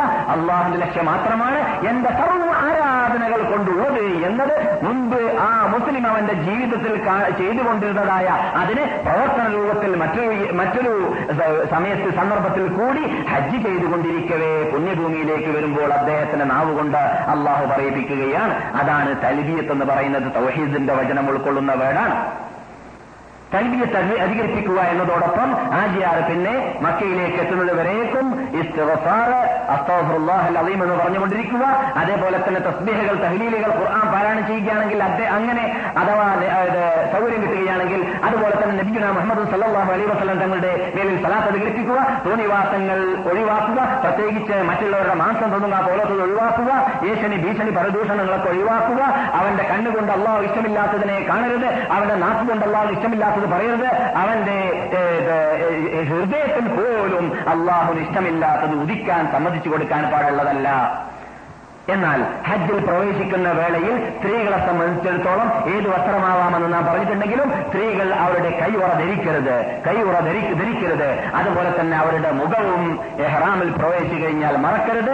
അന്യപുരുഷന്മാർ അവരെ ശ്രദ്ധിച്ചു നോക്കുന്നുണ്ടെന്ന് കാണുകയാണെങ്കിൽ അവരുടെ മുഖമൂടി താഴ്ത്തുന്നതുകൊണ്ട് വിരോധമില്ല. പക്ഷേ മുഖമൊക്കന എന്ന് പറയുന്ന പേരിൽ എന്ന പേരിൽ അറിയപ്പെടുന്ന തുന്നപ്പെട്ടതായ സാധനമല്ല ഈ പറഞ്ഞത്. സിദിൽ എന്ന് പറഞ്ഞാൽ ഒരു തട്ടം മീതെ ഇടുന്നത് പോലെ ഇടുന്നത് കൊണ്ട് വിരോധമില്ല. തട്ടം പ്പെട്ട സാധനവും സാധനമോ അല്ലെങ്കിൽ വസ്ത്രമായിട്ട് കെട്ടി ഉപയോഗിക്കുന്ന സാധനമോ അല്ല, മീതെ ഇടുന്നതായ ഒരു സാധനമാണ്. ആ രൂപത്തിൽ തട്ടമായിട്ട് ഇടുന്നത് കൊണ്ട് വിരോധമില്ല. എപ്പോൾ പുരുഷന്മാർ ശ്രദ്ധിക്കുന്നു എന്ന് കണ്ടാലെന്ന് ആയിഷ റളിയല്ലാഹു തആല അൻഹയും ഉമ്മു സലമയും റിപ്പോർട്ട് ചെയ്യുന്ന സഹീഹ് ഹദീസിലൂടെ കാണാൻ സാധിക്കുന്നു. അന്യപുരുഷന്മാർ ശ്രദ്ധിക്കുന്നു എന്ന് കാണുമ്പോൾ ഞങ്ങൾ മുഖത്ത് മീതെ തട്ടമിടാ ഇടാറുണ്ടായിരുന്നു എന്ന് പറഞ്ഞതായ ഹദീസ്. അതിലൂടെയും നമുക്ക് മനസ്സിലാക്കാം അവരുടെ ഹിഷ്മത്ത് എത്രമാത്രം സൂക്ഷിക്കണമെന്നത് മുസ്ലിം മഹാത്തുൽ മുഅ്മിനീൻ മുസ്ലിം സ്ത്രീകൾ പഠിപ്പിച്ചു എന്നതും നാം എത്രമാത്രം അത്തരക്കാരെ ശ്രദ്ധിക്കണമെന്നതും. പ്രവേശിച്ചു കഴിഞ്ഞാൽ അഥവാ എഹ്റാമിൽ പ്രവേശിച്ചു കഴിഞ്ഞാൽ ഹറാമായ ചില കാര്യങ്ങളുണ്ട്, അതാണ് ഇനി ശ്രദ്ധിക്കേണ്ടത്. നേരത്തെ നിങ്ങൾ കേട്ടതൊക്കെ ഹറാം തന്നെയാണ്. ഏത്? മറ്റുള്ളവരുടെ മാംസം തിന്നുക എന്നതും അള്ളാഹുവിന് ഇഷ്ടമില്ലാത്തത് സംസാരിക്കുക, കേൾക്കുക, കാണുക, പറയുക, ഇതൊക്കെ പാടില്ലാത്തത് തന്നെയാണ്, ഹറാം തന്നെയാണ്. പക്ഷേ അതിന് അള്ളാഹു സുബ്ഹാനഹു വ തആല നഷ്ടപരിഹാരം കൊടുക്കാൻ പറഞ്ഞില്ല. കാരണം അതിനൊക്കെ ഹജ്ജിൽ പ്രവേശിച്ചതിന് ശേഷം പോലും കണ്ണിനെയും കാതിനെയും നാക്കിനെയും സൂക്ഷിക്കാൻ സാധിക്കാത്ത ആചാർക്ക് തക്കതായ പ്രതികാരം പരലോകത്ത് നിന്ന് കാണാമെന്ന് കാണിച്ചു കൊടുക്കാമെന്ന് അള്ളാഹു കെട്ടിവെച്ചിരിക്കുകയാണ്. അതിനുള്ള പ്രതികാരങ്ങളെ അതിനെ ആടവത്ത് കൊടുക്കാൻ പറഞ്ഞില്ല. പക്ഷെ ആടവത്ത് കൊടുത്ത് രക്ഷപ്പെടാൻ പറ്റുന്നതായ രൂപത്തിലുള്ളതായ ഹജ്ജിന് ഹറാം കെട്ടിയാൽ ഹറാമായി പോകുന്ന മറ്റു വേളയിൽ നമുക്ക് ഹലാലാകുന്ന ചില കാര്യങ്ങളുണ്ട്. അതിൽപ്പെട്ടതാണ് മുടി പറയ്ക്കുകയോ കഷ്ണിക്കുകയോ അല്ലെങ്കിൽ മുറിക്കുകയോ ചെയ്യുക, സുഗന്ധദ്രവ്യം പൂശുക, നഖം മുറിക്കുക, കുങ്കുമം ചേർത്തതായ വസ്ത്രം ധരിക്കുക, കുങ്കുമം കൊണ്ട് ചായം പിടിപ്പിച്ചതായ വസ്ത്രം ധരിക്കുക, അതുപോലെ തന്നെ കെട്ടുക, കെട്ടിക്കുക, കെട്ടു പറയുക, വിവാഹം, അതുപോലെ തന്നെ സമ്പർക്കം പുലർത്തുകയോ അല്ലെങ്കിൽ അതിന്റെ മുഖദ്ദിമാത്തുകൾ അതിനോട് ബന്ധിക്കുന്നതായ ചുംബനം പോലത്തതോ മറ്റു കാര്യങ്ങളോ ഭാര്യമാർ കൂടെ ഉണ്ടെങ്കിൽ അതിനോട് ബന്ധിക്കുന്ന ഒന്നും തന്നെ ചെയ്യാൻ പാടുള്ളതല്ല. സ്ത്രീകളാവട്ടെ പുരുഷന്മാരാവട്ടെ. അതുപോലെ തന്നെ ഹജ്ജിൽ പ്രവേശിച്ചു കഴിഞ്ഞാൽ അഥവാ എഹ്റാം കെട്ടിക്കഴിഞ്ഞാൽ വേട്ടമൃഗത്തെ വേട്ടാടുക എന്നതും അതിന് സഹായിച്ചു കൊടുക്കുക എന്നതും ഹറാമാണെന്നത് കാണുന്നു. അതുകൂടി നിയമം പഠിക്കാൻ വേണ്ടി പറയൽ അനിവാര്യമാണ്. ഇതെല്ലാം പുരുഷന്മാർക്കാണ്. പുരുഷന്മാർക്കും സ്ത്രീകൾക്കും ഒരുപോലെ പാടില്ലാത്തതാണ് നിങ്ങൾ ഈ കേട്ടത്. എന്നാൽ പുരുഷന്മാർക്ക് മാത്രം പാടില്ലാത്തതാണ് തുന്നപ്പെട്ട വസ്ത്രം ധരിക്കുക. അണ്ടർവെയർ വരെ ധരിക്കാൻ പാടുള്ളതല്ല, തുന്നപ്പെട്ട ഒരു വസ്ത്രവും പാടുള്ളതല്ല. അതുപോലെ തന്നെ തല മറക്കലും പാടുള്ളതല്ല. ഇത് കയറിയതായ പ്ലെയിനോ ബസ്സോ ബസ് അല്ലെങ്കിൽ മഴയുള്ളത് കൊണ്ട് കുടപിടിക്കലോ ഒന്നും തലമറക്കുന്ന ഇനത്തിൽപ്പെട്ടതും അല്ല. ഇനി നാം നേരത്തെ പറഞ്ഞതുപോലെ ഭക്തരായ രൂപത്തിൽ ലോകത്തിനുള്ള ബന്ധങ്ങളെല്ലാം മുറിഞ്ഞുകൊണ്ട് അള്ളാഹുവിലേക്ക് അള്ളാഹുവിന്റെ സാമീപ്യം നേടണമെന്ന ലക്ഷ്യത്തോടു കൂടി തഖ്വയെ കാംക്ഷിച്ചുകൊണ്ടാണ് ഹാജിയാർ പുറപ്പെടുന്നത്. അങ്ങനെ വിശുദ്ധ മസ്ജിദുൽ ഹറാമിലേക്ക് എത്തിക്കഴിഞ്ഞാൽ ശ്രദ്ധിക്കേണ്ടതുണ്ട്. ഈ ഇഹ്റാമിന്റെ വസ്ത്രം ധരിക്കുന്ന വേളയിൽ ഒരു ഭാഗം പുറത്താക്കിയിട്ട് വലതു ഭാഗം പുറത്താക്കിയിട്ട് ഇടത് ഭാഗത്തെ മറച്ചുകൊണ്ട് പൂണൂരിടുന്ന രൂപത്തിലുള്ളതായ ഇഹ്റാമിന്റെ വസ്ത്രം ധരിക്കുക എന്നത് ഇഹ്റാമിന്റെ ഇഹ്റാമിൽ ആദ്യം പ്രവേശിക്കുന്ന വേളയിൽ ചെയ്യേണ്ടതല്ല എന്നതുകൂടി. ഇഹ്റാമിന്റെ വസ്ത്രം ബോംബെയിൽ നിന്നിട്ടാവട്ടെ എവിടുന്നാണ് ആദ്യം ഉപയോഗിക്കാൻ സ്റ്റാർട്ട് ചെയ്യുന്നത് അവിടെ നിന്നും ശ്രദ്ധിക്കേണ്ടതാണ്. മറിച്ച് ആ രൂപത്തിൽ ധരിക്കേണ്ടത് വിശുദ്ധ മസ്ജിദുൽ ഹറാമിലേക്ക് എത്തിക്കഴിഞ്ഞിട്ട് വിശുദ്ധ കഅബ ദേവാലയത്തെ കാണാൻ വേണ്ടി സ്റ്റാർട്ട് ചെയ്യുമ്പോൾ മാത്രമാണ്. ആ സമയത്താണ് യുസ്തിബ എന്ന അതിന്റെ പേര് അങ്ങനെ ധരിക്കേണ്ടത്. അങ്ങനെ മസ്ജിദുൽ ഹറാമിൽ എന്റെ അടുക്കിലേക്ക് എത്തിക്കഴിഞ്ഞാൽ, വിശുദ്ധ മക്കയിലേക്ക് എത്തിക്കഴിഞ്ഞു ഹാജിയാർ, മസ്ജിദുൽ ഹറാം കാണാൻ അഥവാ കഅബ ശരീഫ് കാണാൻ ആരംഭിച്ചു കഴിഞ്ഞാൽ ഇർതിബാ എന്ന രൂപത്തിലുള്ളതായ ആ വസ്ത്രം പൂന്നൂലിടുന്ന രൂപത്തിൽ ഇടത് ഭാഗം മറച്ചുകൊണ്ട് വലത് ഭാഗം വലത് തോൾ ഒഴിവാക്കിയും കൊണ്ട് അദ്ദേഹത്തിന്റെ വസ്ത്രത്തെ ധരിക്കുക. ഇത് പുരുഷന്മാർക്ക് മാത്രമാണ്. അങ്ങനെ ധരിച്ച ശേഷം മസ്ജിദുൽ ഹറാമിലേക്ക് പ്രവേശിക്കുക. ലോകത്തിലുള്ള ഏത് പള്ളികളിൽ പ്രവേശിക്കുമ്പോൾ പറയുന്നത് പോലെ ബിസ്മില്ലാഹി വൽഹംദുലില്ലാഹി വസ്സലാത്തു വസ്സലാമു അലാ റസൂലില്ലാഹി അഊദു ബില്ലാഹിൽ അളീം വബിവജ്ഹിൽ കരീം വസുൽത്താനിൽ ഖദീം മിനശ്ശൈത്വാനിർ റജീം അല്ലാഹുമ്മ അസ്തഹ്ലി അബ്വാബ റഹ്മതിക എന്ന് പറഞ്ഞിട്ടാണ് വലത് കാല് മുമ്പിൽ വെച്ചിട്ട് ലോകത്തിലുള്ള ഏത് പള്ളിയിലും പ്രവേശിക്കേണ്ടത്. അതുപോലെ തന്നെ മസ്ജിദുൽ ഹറാമിലും പ്രവേശിക്കുക. അങ്ങനെ ഹാജിയാർ മസ്ജിദുൽ ഹറാമിൽ പ്രവേശിച്ച ഉടനെ തന്നെ നേരത്തെ പറഞ്ഞതുപോലെ നാം വസ്ത്രം ധരിക്കാൻ പറഞ്ഞല്ലോ, ആ രൂപത്തിൽ വസ്ത്രം ധരിച്ചതിന് ശേഷം ഹജറുൽ അസ്വദിന്റെ ഭാഗത്തിലേക്ക് കുതിക്കുക. ഹജറുൽ അസ്വദിന്റെ ഭാഗത്തിലേക്ക് എത്തിക്കഴിഞ്ഞാൽ പുരുഷന്മാരെ സംബന്ധിച്ചിടത്തോളം അദ്ദേഹം ആദ്യത്തെ മൂന്ന് ചുറ്റൽ കഅബത്തിലുള്ള കഅബത്തിനുള്ളതായ കറക്കത്തിൽ ആദ്യത്തെ മൂന്ന് ചുറ്റൽ അദ്ദേഹം ചാടി നടക്കേണ്ടതാണ്. അതിന്റെ പേര് റംല് എന്ന നടത്തമെന്നാണ്. ആ റംല് നടത്തം പുരുഷന്മാർക്ക് മാത്രമാണ്. പക്ഷെ ഇർതിബാ എന്ന് പറയുന്നതായ പൂനൂലിടുന്ന രൂപത്തിൽ, ആ വേർഡ് ഞാൻ ഉപയോഗിക്കുന്നത് മനസ്സിലാവാൻ വേണ്ടിയാണ്, പൂനൂലിടുന്ന രൂപത്തിലുള്ളതായ ആ ധരിക്കൽ അത് തവാഫിൽ കംപ്ലീറ്റ് ധരിക്കേണ്ടതാണ്. ഈ ചാടി നടക്കൽ അത് മൂന്ന് കറക്കത്തിൽ മാത്രമാണ്. എന്നാൽ വിശുദ്ധ മസ്ജിദുൽ ഹറാം ിന്റെ മുമ്പിൽ കഅബത്തിന്റെ മുമ്പിൽ അവൻ എത്തിക്കഴിഞ്ഞാൽ ഹജറുൽ അസ്വദിന്റെ ഇന്ന് ഇടത് ഭാഗത്തിലാക്കിയിട്ടാണ് തവാഫ് ആരംഭിക്കേണ്ടത്. തവാഫ് ആരംഭിക്കുന്നതിന് മുമ്പായിട്ട് സാധിക്കുമെങ്കിൽ ഹജറുൽ അസ്വദ് നേരിട്ട് ചുംബിക്കുക. അല്ലാത്ത പക്ഷത്തിൽ വലത് കൈ കൊണ്ട് തൊട്ടിട്ട് വലത് കൈ കൊണ്ട് കൈയിനെ ചുംബിക്കുക. അല്ലെ അല്ലെങ്കിൽ നമ്മുടെ കൂടെ വല്ല ആയുധമുണ്ടെങ്കിൽ വടിയോ മറ്റോ ഉണ്ടെങ്കിൽ അതുകൊണ്ട് അതുകൊണ്ട് തൊട്ടിട്ട് അത് ചുംബിക്കുന്നതുകൊണ്ട് വിരോധമില്ല എന്നും ഫുഖഹാക്കളും ഉലമാക്കളും പറയുന്നു. അല്ലാത്ത പക്ഷം കൈകൊണ്ട് ആംഗ്യം ആംഗ്യം കാട്ടിയാൽ മതി. കൈകൊണ്ട് ആംഗ്യം കാട്ടുന്ന വേളയിൽ കൈ ചുംബിക്കേണ്ട ആവശ്യമില്ല. ആംഗ്യം കാട്ടിയിട്ട് പോയാൽ മതി. അങ്ങനെ ആംഗ്യം കാട്ടുന്ന വേളയിൽ ബിസ്മില്ലാഹി അല്ലാഹു അക്ബർ അല്ലാഹു അക്ബർ എന്ന് പറഞ്ഞുകൊണ്ട് തക്ബീർ ധ്വനി മുഴക്കിയിട്ടാണ് അവൻ തവാഫ് ആരംഭിക്കേണ്ടത്. ഹജറുൽ അസ്വദിനെ ഇടത് ഭാഗത്താക്കിയിട്ടാണ് അവൻ ആരംഭിക്കേണ്ടത്. അതുപോലെ തന്നെ അല്ലാഹുമ്മ ഈമാനം ബിക വ തസ്ദീഖൻ ബികിതാബിക വ ഫഅൻ ബിഅഹദിക വ ഇത്തിബാഅൻ ലിസുന്നത്തി നബിക മുഹമ്മദിൻ സല്ലല്ലാഹു അലൈഹി വസല്ലം എന്ന വേർഡ് അവിടെ നിന്ന് ആചാര്യർക്ക് പുസ്തകം നോക്കിയിട്ടോ മനപ്പാടം ഉണ്ടെങ്കിലോ പറയാൻ സൗകര്യമുണ്ടെങ്കിൽ പറയൽ നല്ലതാണ്. അതിന്റെ അർത്ഥം രക്ഷിതാവേ നിന്റെ കൽപ്പന അനുസരിച്ചിട്ട് നിന്റെ കിതാബിൽ വിശ്വസിച്ചിട്ട് നിന്റെ നിന്റെ ദൂതനാകുന്ന നബിയുടെ മുഹമ്മദ് സല്ലല്ലാഹു അലൈഹി വസല്ലം തങ്ങളുടെ ഇത്തിബാഅോട് കൂടി തങ്ങളുടെ പിന്നെ അനുവർന്നുകൊണ്ടാണ് തങ്ങൾ ചെയ്ത് കാണിച്ചത് കൊണ്ടാണ് ഞാൻ ഇത് ഇത് ചെയ്യുന്നത് എന്നതാ എന്നതാണ് ആ വാക്കിന്റെ അർത്ഥം. അത് ഉൾക്കൊള്ളുന്ന വേർഡ് ഉപയോഗിക്കൽ അവിടെ ഉത്തമമാണ്. പക്ഷേ ആചാര്യ ഒരു കാര്യം മനസ്സിലാക്കിയിരിക്കേണ്ടതുണ്ട്. ഹജ്ജിൽ തൊന്നുമില്ല, നിങ്ങൾ ഈ കേട്ടതൊന്നും ഈ ചെല്ലൽ നിർബന്ധമായതൊന്നുമില്ല. ഹജ്ജിൽ ചെല്ലൽ നിർബന്ധമായ ഒന്നുമില്ല. മനസ്സിലായില്ലേ? നിർബന്ധമായിട്ട് ചെല്ലേണ്ട വീട് ഹജ്ജിൽ ഒന്നും തന്നെ ഇല്ല. ഹജ്ജ് ചെയ്യലാണ്, ചെല്ലലല്ല. അപ്പോൾ ചെല്ലേണ്ടതായ കാര്യങ്ങൾ എന്തെല്ലാം ഹജ്ജിലുണ്ടോ അതെല്ലാം എന്താണ്? സുന്നത്തായ കാര്യങ്ങൾ മാത്രമാണ്. എന്തുകൊണ്ടാണ് അങ്ങനെ അല്ലാഹു സുബ്ഹാനഹു വതആല വെക്കാൻ കാരണം? നാം നമ്മുടെ ജീവിതത്തിൽ നിർബന്ധമായിട്ട് ദൈനംദിനം നിസ്കരിക്കുന്ന നമസ്കാരം അറുപത് കൊല്ലം നിസ്കരിച്ച ഒരു നാടൻ മനുഷ്യനോട് ഫാത്തിഹ ഓതാൻ പറഞ്ഞാൽ അദ്ദേഹം അർത്ഥക്കെറ്റ് തെറ്റു തീർന്നു ഓടാൻ സാധിച്ചോളണമെന്നില്ല. എന്നിരിക്കവേ ജീവിതത്തിൽ ഒരു പ്രാവശ്യം മാത്രം ചെയ്യാനുള്ളതായ ഹജ്ജ് ചെയ്യുന്ന സമയത്ത് ഇന്നതൊക്കെ നിങ്ങൾ ചെല്ലണമെന്നുള്ള കൽപ്പിച്ചാൽ ആരെയാ ചെല്ലാൻ കിട്ടുക? ആർക്കാ ചെല്ലാൻ സാധിക്കുക? അത് അല്ലാഹുവിന് അറിയാം. അതുകൊണ്ട് തന്നെയാണ് ചെല്ലൽ നിർബന്ധമായിട്ടൊന്നും കൽപ്പിക്കാത്തത്. ചെല്ലലെല്ലാം സുന്നത്തായ കാര്യം മാത്രമാണ്. അങ്ങനെ തവാഫ് ആരംഭിക്കുന്നു ഒരു പ്രാവശ്യമാകുന്നു. അങ്ങനെ ഏഴ് പ്രാവശ്യം ചുറ്റിയിട്ട് മഖാം ഇബ്രാഹിം എന്ന് പറയുന്ന കല്ലിന്റെ ബേക്കലിൽ നിന്നുകൊണ്ട് കല്ലിനെ മുമ്പിലാക്കിയിട്ട് വിശുദ്ധ കഅബ ദേവാലയത്തെ മുമ്പിലാക്കിയിട്ട് രണ്ട് റക്അത്ത് നമസ്കാരം നമസ്കരിക്കുമ്പോൾ തവാഫ് പരിപൂർണമാകുന്നു. എന്നാൽ തവാഫ് വേളയിൽ മാതൃഭാഷയിൽ നമുക്ക് ഇഷ്ടമുള്ളത് അല്ലാഹുവിനോട് ചോദിക്കാം. ആജിയാരെ, ഇത് ആജിമാരെ മനസ്സിലാക്കിയിരിക്കേണ്ടതാണ്. പുസ്തകം നോക്കിയിട്ട് തന്നെ വായിക്കേണ്ടതല്ല. നിർബന്ധമായിട്ടോ സുന്നത്തായിട്ടോ ഇന്ന പ്രാർത്ഥന തന്നെ തവാഫ് ചെയ്യുമ്പോഴോ സഅയ് ചെയ്യുമ്പോഴോ അറഫയിലോ ചെല്ലണമെന്ന് നബിയുനാ മുഹമ്മദ് സല്ലല്ലാഹു അലൈഹി വസല്ലം ങ്ങൾ കൽപ്പിച്ചതായിട്ട് കാണുന്നതല്ല.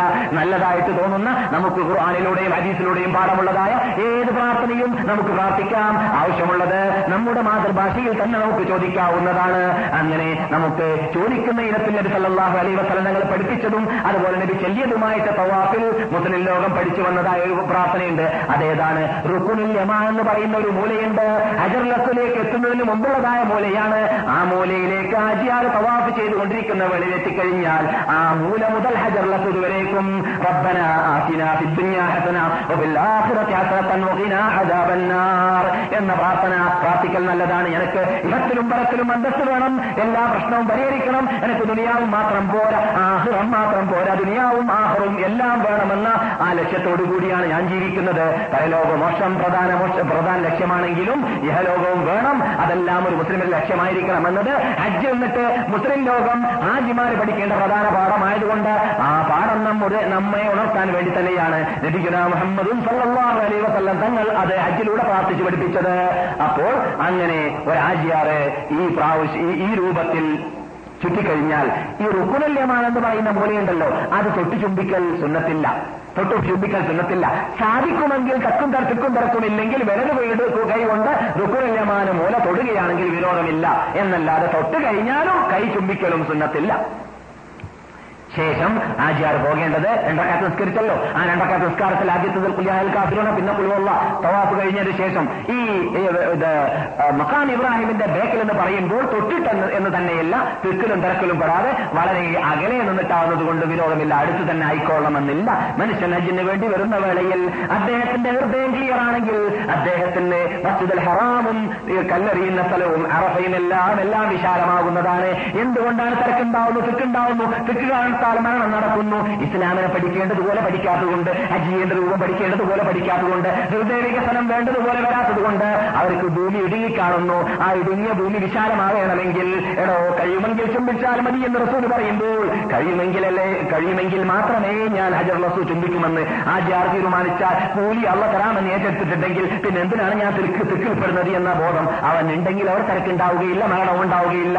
അതാണ് ഞാൻ പറഞ്ഞത്, ഹൃദയം വികസിക്കുകയാണെങ്കിൽ, ഈമാൻ ഉൾക്കൊള്ളുകയാണെങ്കിൽ, പഠിക്കേണ്ടതുപോലെ പഠിക്കുകയാണെങ്കിൽ, ഹജ്ജ് ചെയ്യേണ്ടതുപോലെ ഹജ്ജ് ചെയ്യുകയാണെങ്കിൽ അവിടെ വളരെ സൗകര്യത്തോടു കൂടി ഇപ്പോൾ കാണുന്നതിന്റെ പതിമടങ്ങ് ഹാജിമാർ ഹജ്ജ് ചെയ്താലും ഹാജിയാർക്ക് വിഷമമില്ലാതെ ഹജ്ജ് ചെയ്യാൻ സാധിക്കുന്നതാണ്. അങ്ങനെ മഖാം ഇബ്രാഹിമിന്റെ ബേക്കിൽ നിന്നിട്ട് അദ്ദേഹം രണ്ടരക്കാത്ത് സുന്നത്ത് നമസ്കരിച്ചതോടുകൂടി വീണ്ടും ഹദീസിൽ കാണുന്നതനുസരിച്ച് നബി ഹജ്ജ് ചെയ്തതുപോലെയുള്ള ഹജ്ജിന്റെ കൂലി കിട്ടാൻ വേണ്ടി വീണ്ടും ഹജർ റസൂലിലേക്ക് പോയിട്ട് ചുംബിക്കാൻ സാധിക്കുമെങ്കിൽ ഉത്തമം. പക്ഷെ അതിനൊന്നും ഈ കാലഘട്ടത്തിൽ സാധിച്ചോളണമെന്നില്ല, പക്ഷെ പഠിക്കാൻ വേണ്ടി പറഞ്ഞെന്ന് മാത്രമേ ഉള്ളൂ.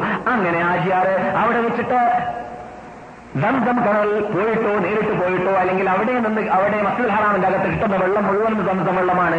കുടിക്കാൻ സൗകര്യമുണ്ടെങ്കിൽ അതും സുന്നത്താണ്. എന്തുകൊണ്ട്? നബി സല്ലല്ലാഹു അലൈഹി വസല്ലം തങ്ങൾ അവരുടെ ഭാര്യയിൽ കൊടുക്കുന്ന രൂപത്തിൽ നിന്ന് കുടിക്കാറുണ്ടായിരുന്നു. ദംദം ദംദം വെള്ളം എന്നത് നബിയുടെ ഹജ്ജിൽ കാണുന്നു. അതുകൊണ്ട് ദംദം വെള്ളം കുടിക്കാൻ സാധിക്കുന്നെങ്കിൽ കുടിച്ചോട്ടെ. അത് ഹജ്ജിനുള്ളതായ ആ ദിയാറത്ത് തവാഫ് എന്ന പേരിൽ അറിയപ്പെടുന്ന ഈ പാവത്തിന്റെ തവാഫിന്റെ ശേഷമാവട്ടെ ഇപ്പോൾ ആവട്ടെ കുടിക്കുന്നത് കൊണ്ട് ഉത്തമമാണ്. ദംദം ദംദം എന്നുള്ളതായ പ്രത്യേക തൊക്കെ ധാരാളം ഹദീസിലൂടെ വാരിതായതാണ്, അതൊന്നും നിഷേധിക്കാൻ പറ്റാത്ത കാര്യമാണ്. ശേഷം ബാബു സഫയിലൂടെ അദ്ദേഹം സഫയിലേക്ക് പോവുക. ബാബു സഫ എന്ന് പറയുന്നതായ വാതില് നമുക്കെല്ലാവർക്കും പരിചയമുണ്ട്. അഥവാ മദീനവാസികളായ നിങ്ങളെ സംബന്ധിച്ചിടത്തോളം പറഞ്ഞറിയിക്കേണ്ട ആവശ്യമില്ല. ആ വാതിൽ കൂടി സഫ കുന്നിന്റെ മീതെ കയറാൻ സാധിക്കുന്നുണ്ടെങ്കിൽ, അഥവാ ഇപ്പോൾ മാർബിൽ ഒട്ടിച്ചിട്ട് അവസാനിച്ച സ്ഥലം മീതെ മീതെ തന്നെയാണ്. മീതെ എന്ന് പറഞ്ഞാൽ പർവ്വതമെന്ന് മനസ്സിലാക്കിയിട്ട് വിഷമിക്കരുത്, അതുകൊണ്ട് മുഷിയേണ്ട ആവശ്യമില്ല. അതിന്റെ മീതെ കയറുക. അങ്ങനെ കയറിയതിന്റെ ശേഷം കഅബത്തിന്റെ ഭാഗത്തിലേക്ക് മുഖമിട്ടുകൊണ്ട് അദ്ദേഹം ആയത്തോടുക. അവിടെ വണ്ടേ കഷ്ടത്തിൽ മീതെ എഴുതിയതായിട്ട് കാണുന്നതാണ് ഇന്ന സഫ വൽ മർവത മിൻ ശാഇരില്ലാ വമൻ ഹജ്ജൽ ബൈത അവ തമറ ഫലാ ജുനാഹ അലൈഹി അൻ യതവഫ ബിഹിമാ വമൻ തതവവ ഖൈറൻ ഫഇന്നല്ലാഹ ശാകിറുൻ അലീം എന്ന ആയത്ത് അവിടെ വെച്ചിട്ട് ഓതിയതിനു ശേഷം അദ്ദേഹം ലാ ഇലാഹ ഇല്ലല്ലാഹ് അല്ലാഹു അക്ബർ ലാ ഇലാഹ ഇല്ലല്ലാഹു വഹ്ദ ലാ ഇലാഹ ഇല്ലല്ലാഹു വഹ്ദ അൻജസ വഹ്ദ വനസറ അബ്ദ വഹദമ അൽഅഹ്സാബ വഹ്ദ മൂന്ന് പ്രാവശ്യം കഴിയുമെങ്കിൽ ഇതിനെ മടക്കി മടക്കിയിട്ട് കഅബത്തിന്റെ ഭാഗത്തിലേക്ക് മുഖമിട്ടുകൊണ്ട് കൈ പൊക്കിയിട്ടാണെങ്കിൽ കൈ പൊക്കിയിട്ട് പറയുന്നത് കൊണ്ട് വിരോധമില്ല, ഉത്തമമാണ്. അങ്ങനെ പറയൽ നബിയുനാ മുഹമ്മദ് സല്ലല്ലാഹു അലൈഹി വസല്ലം തങ്ങൾ ചെയ്തതാണ്. കൈ കൊണ്ട് കഅബത്തിന്റെ ഭാഗത്തിലേക്ക് ജനങ്ങൾ കാട്ടും പോലെ തള്ളലല്ല, മറിച്ച് കൈ കൊണ്ട് അല്ലാഹുവിലേക്ക് ഉയർത്തിയും കൊണ്ട് പ്രാർത്ഥിക്കലാണ് ഈ പറഞ്ഞത്. അങ്ങനെ അവിടെ വെച്ചിട്ട് പിന്നെ അവൻ ഇറങ്ങുക, സഈ ചെയ്യാൻ വേണ്ടിയിട്ട് സ്റ്റാർട്ട് ചെയ്യുക. അങ്ങനെ അദ്ദേഹം സഈ ചെയ്യാൻ വേണ്ടി സ്റ്റാർട്ട് ചെയ്ത് കഴിഞ്ഞാൽ അവിടെ പച്ച ട്യൂബ് ട്യൂബുള്ള അല്ലെങ്കിൽ പച്ച പെയിന്റ് കൊണ്ട് അടയാളപ്പെടുത്തിയതായ തുണിലേക്ക് എത്തിക്കഴിഞ്ഞാൽ അവിടെ വെച്ചിട്ട് പുരുഷന്മാർ മാത്രം അവിടെ ധൃതിയിൽ നടക്കുക, സ്ത്രീകളല്ല, പുരുഷന്മാർ മാത്രം ധൃതിയിൽ നടക്കുക. അങ്ങനെ മറുവാ കുന്നിലേക്ക് അവനെത്തുമ്പോൾ മറുവയുടെ മീതെ കയറിയതായി കയറിയതിന് ശേഷവും വിശുദ്ധ കഅബ ദേവാലയത്തിലേക്ക് മുഖമിട്ടുകൊണ്ട് കൈ പൊക്കിയിട്ടാണെങ്കിൽ കൈ പൊക്കിയും കൊണ്ട് ആദ്യം പറഞ്ഞതുപോലെ തന്നെ മൂന്ന് പ്രാവശ്യം പ്രാർത്ഥന മടക്കി മടക്കി പറയുകയും ചെയ്യുക. ശേഷം അദ്ദേഹം തുടരുക, എന്നിട്ട് സഫയിലേക്ക് വരിക. അപ്പോൾ ചാടി നടക്കേണ്ട സ്ഥലം അതുപോലെ തന്നെ ഈ സൈ ചെയ്യാൻ വേണ്ടി ആരംഭിച്ചിട്ട് സഫ മറുവ രണ്ട് കുന്നിന്റെ മധ്യത്തിൽ ആചാർ നടക്കുന്ന ധാരാളം സ്ഥലമുണ്ടല്ലോ. അവിടെ അവൻ ഇഷ്ടമുള്ളത് ഇഷ്ടമുള്ള ഭാഷയിൽ അല്ലാഹുവോട് ചോദിക്കാം, അതുകൊണ്ട് വിരോധമില്ല. അത് കഴിഞ്ഞിട്ട് അവൻ മറു സഫയിൽ നിന്നിട്ട് ആരംഭിച്ച് മറുവയിലേക്ക് എത്തുമ്പോൾ ഒരു ആരംഭിച്ചിട്ട് മറുവയിലേക്ക് എത്തുമ്പോൾ ഒരു ചുറ്റാണ്, എന്നിട്ട് വീണ്ടും സഫയിലേക്ക് എത്തുമ്പോൾ രണ്ടാണ്. അങ്ങനെ മറുവയിലേക്കാണ് ഏഴാമത്തത് അവൻ അവസാനിപ്പിക്കുക.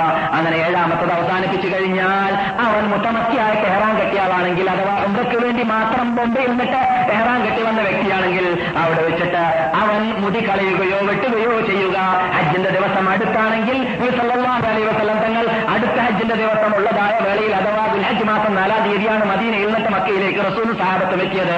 സഹാബാക്കളുടെ കൂട്ടത്തിൽ നിന്നിട്ട് അവിടെ അറക്കാൻ കൊണ്ടുവരാത്തതായ ആൾക്കാരോട് നിങ്ങൾ ഉംറയാക്കി മാറ്റുക എന്ന് കൽപ്പിച്ചതായ ആ വിഭാഗത്തോട് മുടി വെട്ടാനാണ് കൽപ്പിച്ചത്, കളയാൻ കൽപ്പിച്ചിട്ടില്ല. കാരണം ഹജ്ജിന് വേണ്ടി കളയൽ നീട്ട് കളച്ചലിന് നീട്ടാൻ വേണ്ടി തന്നെയായിരുന്നു. അങ്ങനെയും ഹാജിയാർ ചെയ്യുന്നത് കൊണ്ട് വിരോധമില്ല എന്ന് മാത്രമല്ല, അതാണ് അവൻ ഉത്തമം ഹജ്ജ് അടുത്താണെങ്കിൽ.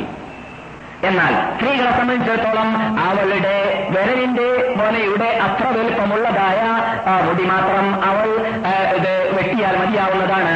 അവള് ലഫീറ ഉള്ളവളാണെങ്കിൽ, കൂടുതൽ കൂടുതൽ മുടഞ്ഞതായ മുടിയാണെങ്കിൽ ഓരോ ഭാഗത്തിൽ നിന്നിട്ടും ഓരോ മുടയുടെ അവസാനത്തിൽ വെച്ചിട്ടും അവള് ഈ ഉന്മലയുടെ കഥറെന്ന് പറഞ്ഞ ഒരു വിരലിന്റെ ഷേഡിന്റെ അത്ര എന്ന് പറഞ്ഞല്ലോ, ഒരു തെല്ലിന്റെ അത്ര അത്ര അവൾ വെട്ടുക എന്നല്ലാതെ പുരുഷന്മാരെ പോലെയല്ല അവളെന്നർത്ഥം.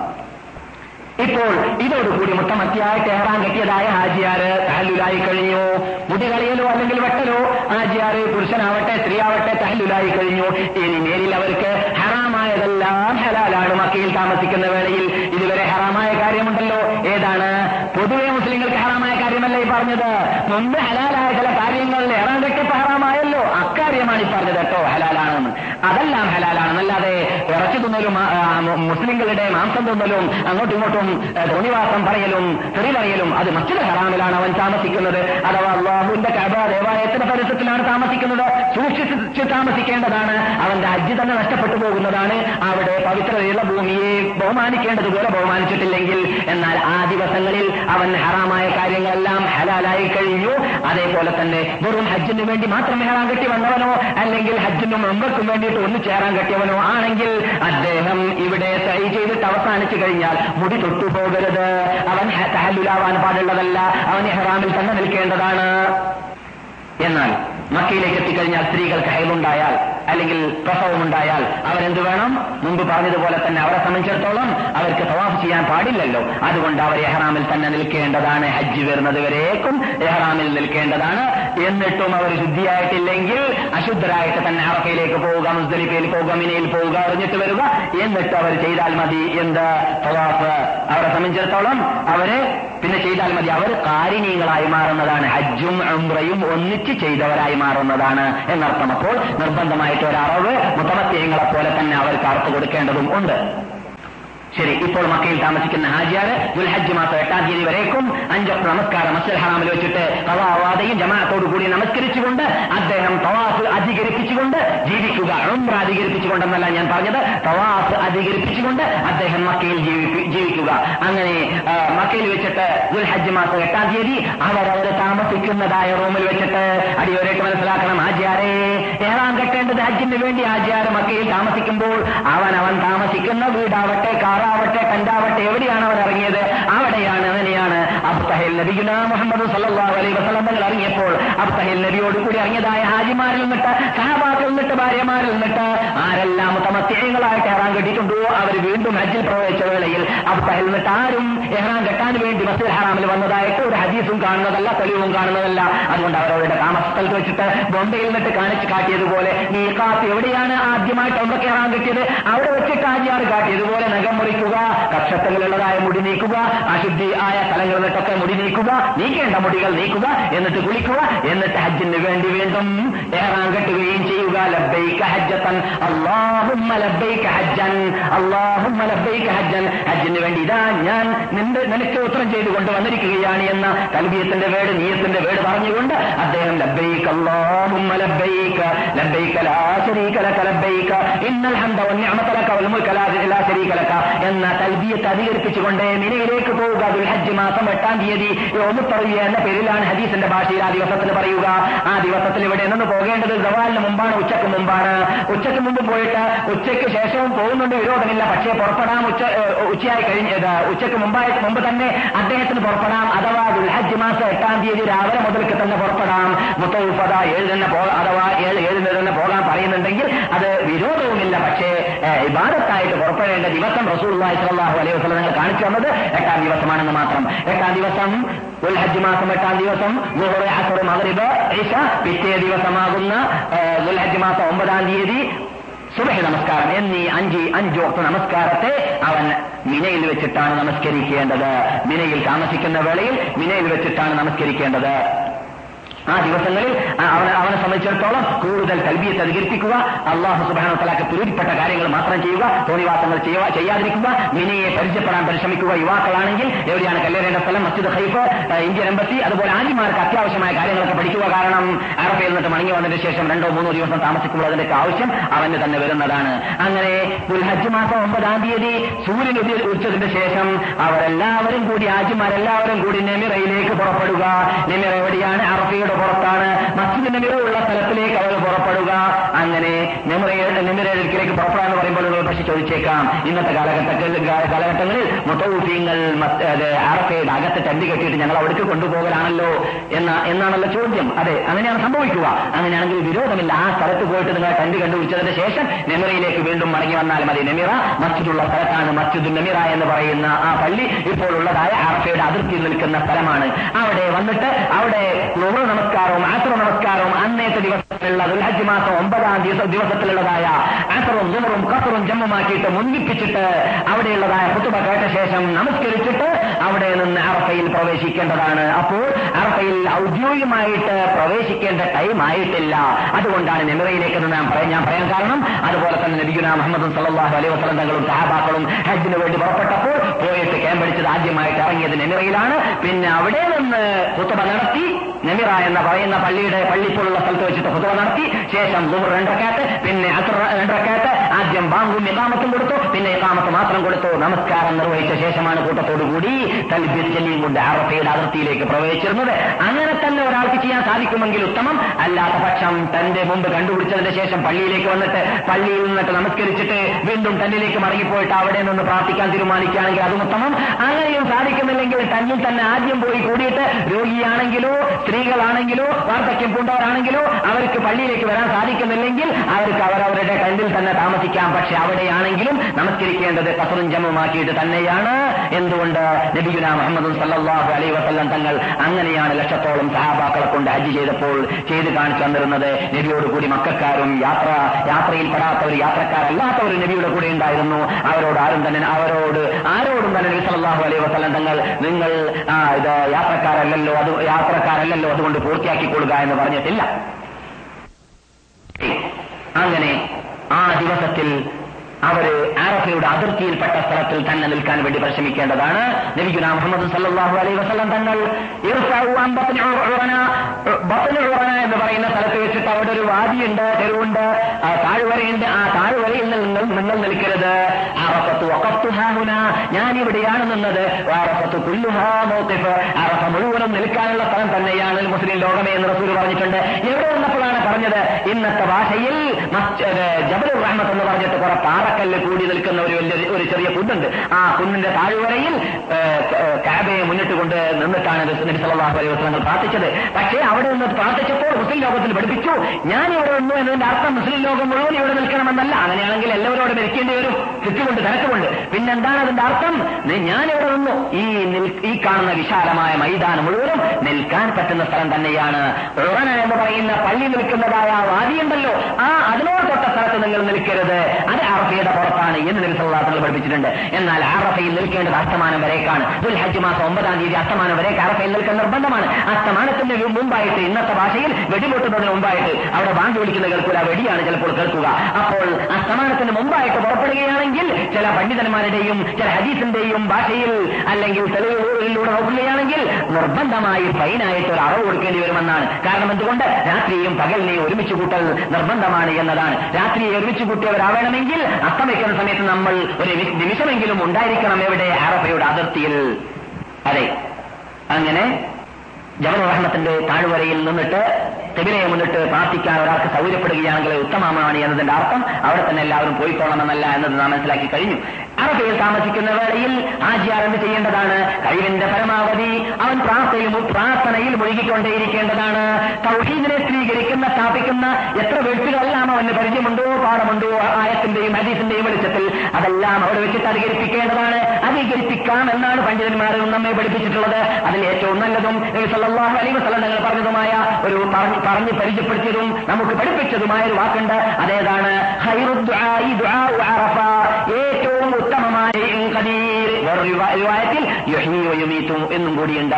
അപ്പോൾ അത് അധികരിപ്പിച്ചുകൊണ്ടേയിരിക്കുക. അള്ളാഹു ഏകനാണെന്നും അള്ളാഹു സുബ്ഹാനഹു തആല കഴിവിനെയും സ്ഥാപിക്കുന്നതായ വേടാണ്. അതുപോലെയുള്ളതായ വാക്കുകൾ ഉൾക്കൊള്ളുന്ന സുബ്ഹാനല്ലാഹി വബിഹംദിഹി സുബ്ഹാനല്ലാഹി അൽഅദീം എന്നോ സുബ്ഹാനല്ലാഹ് വൽഹംദുലില്ലാഹ് വലാ ഇലാഹ ഇല്ലല്ലാഹ് വല്ലാഹു അക്ബർ റസൂൽ പറയുന്ന ഹബ്ബുൽ കലാമി ഇലല്ലാഹ് അർബഅനാല് വാക്ക് അള്ളാഹു ഏറ്റവും സ്നേഹമുള്ളതാണ്. അതിൽപ്പെട്ടതാണ് സുബ്ഹാനല്ലാഹ് അൽഹംദുലില്ലാഹ് ലാ ഇലാഹ ഇല്ലല്ലാഹ് അല്ലാഹു അക്ബർ എന്ന് പറയുന്നത്. ഇതൊക്കെ നിങ്ങൾ ഈ കേട്ടുകൊണ്ടിരിക്കുന്ന വാക്കുകളിലും അതുപോലെ ഈ കേട്ടുകൊണ്ടിരിക്കുന്നതായ നിയമങ്ങളിലും മിക്ക കാര്യങ്ങളും സഹീഹായ ഹദീസിൽ തന്നെ ജാബിർ റളിയല്ലാഹു തആലാഹുവിന്റെയും ആയിഷ റളിയല്ലാഹു തആലാഹയുടെയും അതുപോലെ ഹജ്ജിനെ കുറിച്ച് റിപ്പോർട്ട് ചെയ്ത മഹാത്മാക്കളുടെ ഹദീസുകളിൽ വാരിതായ കാര്യങ്ങളാണ് നിങ്ങൾ കേട്ടുകൊണ്ടിരിക്കുന്നത്.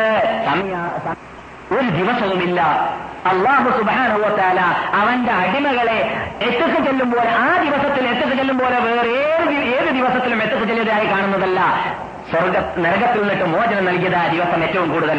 ഏതുപോലെ? അറഫ ദിവസത്തിൽ സംഭവിക്കുന്നത് പോലെ എത്രത്തോളം റസൂലുള്ളാഹി സ്വല്ലല്ലാഹു അലൈഹി വസല്ലം പറയുന്നു, അല്ലാഹു സുബ്ഹാനഹു വ തആല അടിമയിലേക്ക് അടുക്കുന്ന ദിവസം അതാണ്. എന്നിട്ട് മലക്കുകളോട് അല്ലാഹു സുബ്ഹാനഹു വ തആല അഭിമാനം പറയുന്നതാണ്. കണ്ടില്ലേ മലക്കുകളെ, ജാഊനി ശഅസൻ ഖുബ്റൻ, ഇതാ മുടിജടകട്ടപ്പെട്ടവരായിട്ട് അഴുക്കുള്ള വസ്ത്രം ധരിച്ചുകൊണ്ട് യാത്രയുടെ എല്ലാ എല്ലാ അടയാളങ്ങളുള്ള രൂപത്തിലുള്ള ആ വരവ് കണ്ടില്ലേ? ഈ വരവുമായിട്ട് എന്റെ മുമ്പിലേക്ക് ഒരേ മുദ്രാവാക്യമാകുന്ന തൽബിയത്ത് ചൊല്ലിയും കൊണ്ട് എന്നെ മാത്രമല്ല ക്ഷമിച്ചുകൊണ്ട് സമ്മേളിച്ചത് കണ്ടില്ല മലക്കുകളെ. ഉഷേദുക്കും യാ മലായികത്തി, മലക്കുകളെ നിങ്ങളെ ഞാൻ സാക്ഷി നിർത്തുന്നു. എന്താണ്? അന്യ പദോപുലഹും, ഇവർക്ക് ഞാൻ മാപ്പ് ചെയ്തു കൊടുത്തിരിക്കുകയാണ് എന്ന് അള്ളാഹുവിടെ സന്തോഷവാർത്ത നൽകുന്ന നൽകുന്ന വേളയാണ് അറഫ സഭ എന്ന് പറയുന്നത്. ആ സഭയിൽ ആ പ്രത്യേക ആ റഹ്മത്താകുന്ന അള്ളാഹുവിന്റെ അനുഗ്രഹം നാം അർഹരായി മാറണമെങ്കിൽ അവിടെ വെച്ചിട്ട് പ്രാർത്ഥനയിൽ മുഴുകേണ്ടതും അവിടെ വെച്ചിട്ട് തൗഹീദും വിശ്വാസവും ക്ലിയറാക്കേണ്ടതും അഥവാ മുൻ കഴിഞ്ഞ ജീവിതത്തിൽ വല്ല കോട്ടവും തട്ടിപ്പോയിട്ടുണ്ടെങ്കിൽ അതെല്ലാം ക്ലിയറാക്കാൻ വേണ്ടി അവിടെ വെച്ചിട്ട് ആചാർ പരിശ്രമിക്കേണ്ടതുമാണ്. അതിനല്ലാഹു നമ്മെ അനുഗ്രഹിക്കുമാറാവട്ടെ. അസ്തമാനത്തോടുകൂടി പിന്നെ അവിടെ നിന്ന് നാം പുറപ്പെടുക. അസ്തമാനത്തിന് മുമ്പ് പുറപ്പെടുന്നതായ ധാരാളം ഹാജിമാരെ നിങ്ങൾ കാണാം. ആ കൂട്ടത്തിൽ നിങ്ങൾ പെട്ടുപോകരുത്. ഗവൺമെന്റ് വാഹനങ്ങൾ അസ്തമിക്കുന്നതിന് മുമ്പ് വിട്ടുകിടക്കാൻ അനുവദിക്കാറില്ല. എന്തുകൊണ്ട്? അസ്തമിക്കുമ്പോൾ നാം അവിടെ ഉണ്ടാവൽ വാജിബാണ് എന്നതാണ് ഹദീസ് തെളിയിക്കുന്നത്. അച്ചടക്കത്തോടുകൂടി പുറപ്പെടുക. എവിടേക്ക്? മുസ്തലിഫിലേക്ക്. അങ്ങനെ മുസ്തലിഫിലേക്ക് എത്തിക്കഴിഞ്ഞാൽ അവിടെ വെച്ചിട്ടാണ് മഗ്രിബും ഇശയും പിന്തിച്ചിട്ട് ജംആക്കിയിട്ട് നമസ്കരിക്കേണ്ടത്. മഗ്രിബ് ബാങ്ക് കൊടുക്കുന്ന സമയം നാം അറഫയിൽ ഉണ്ടാവുമ്പോൾ വന്നിട്ടുണ്ടെങ്കിലും നാം നമസ്കരിച്ചിട്ടില്ല. നമസ്കരിക്കേണ്ടത് മുസ്തലിഫിൽ വെച്ചിട്ടാണ്. അങ്ങനെ മുസ്തലിഫിലേക്ക് എത്തിക്കഴിഞ്ഞാൽ ചിലവർ പറയും പോലെ പറക്കടോ കല്ല് കേറടോ ബസ് എന്നൊക്കെ പറയുന്നത് പോലെ അവിടെ കല്ല് പറക്കാനോ മറ്റ് പ്രത്യേക ആവശ്യങ്ങൾക്കോ വന്നതല്ല. മറിച്ച് അവിടെ വന്നിട്ടുള്ളത് രാപ്പാർക്കാൻ വേണ്ടിയാണ്. അതുകൊണ്ട് രാപ്പാർക്കാൻ വേണ്ടി വന്ന ആ ഹാജിയാർ അവിടെ ആദ്യമായിട്ട് ഇറങ്ങിയിട്ട് ചെയ്യേണ്ടത് റസൂൽ ചെയ്തതുപോലെയാണ്. റസൂൽ അതാണ് പഠിപ്പിച്ചിട്ടുള്ളത്. എന്താണത്? ആദ്യമായിട്ട് ബാങ്കും ഇഖാമത്തും വിളിച്ചിട്ട് മഗ്രിബും മഗ്രിബ് നമസ്കാരം മൂന്ന് റക്അത്ത് നമസ്കരിക്കുക. പിന്നെ ഇഖാമത്ത് മാത്രം വിളിച്ചിട്ട് അവിടെ വെച്ചിട്ട് ഇശ നമസ്കാരം രണ്ട് റക്അത്ത് നമസ്കരിക്കുക. ശേഷം അവിടെ വെച്ചിട്ട് സുബഹ വരേക്കും കിടന്നുറങ്ങുകയും വിശ്രമിക്കുകയും ചെയ്യുക.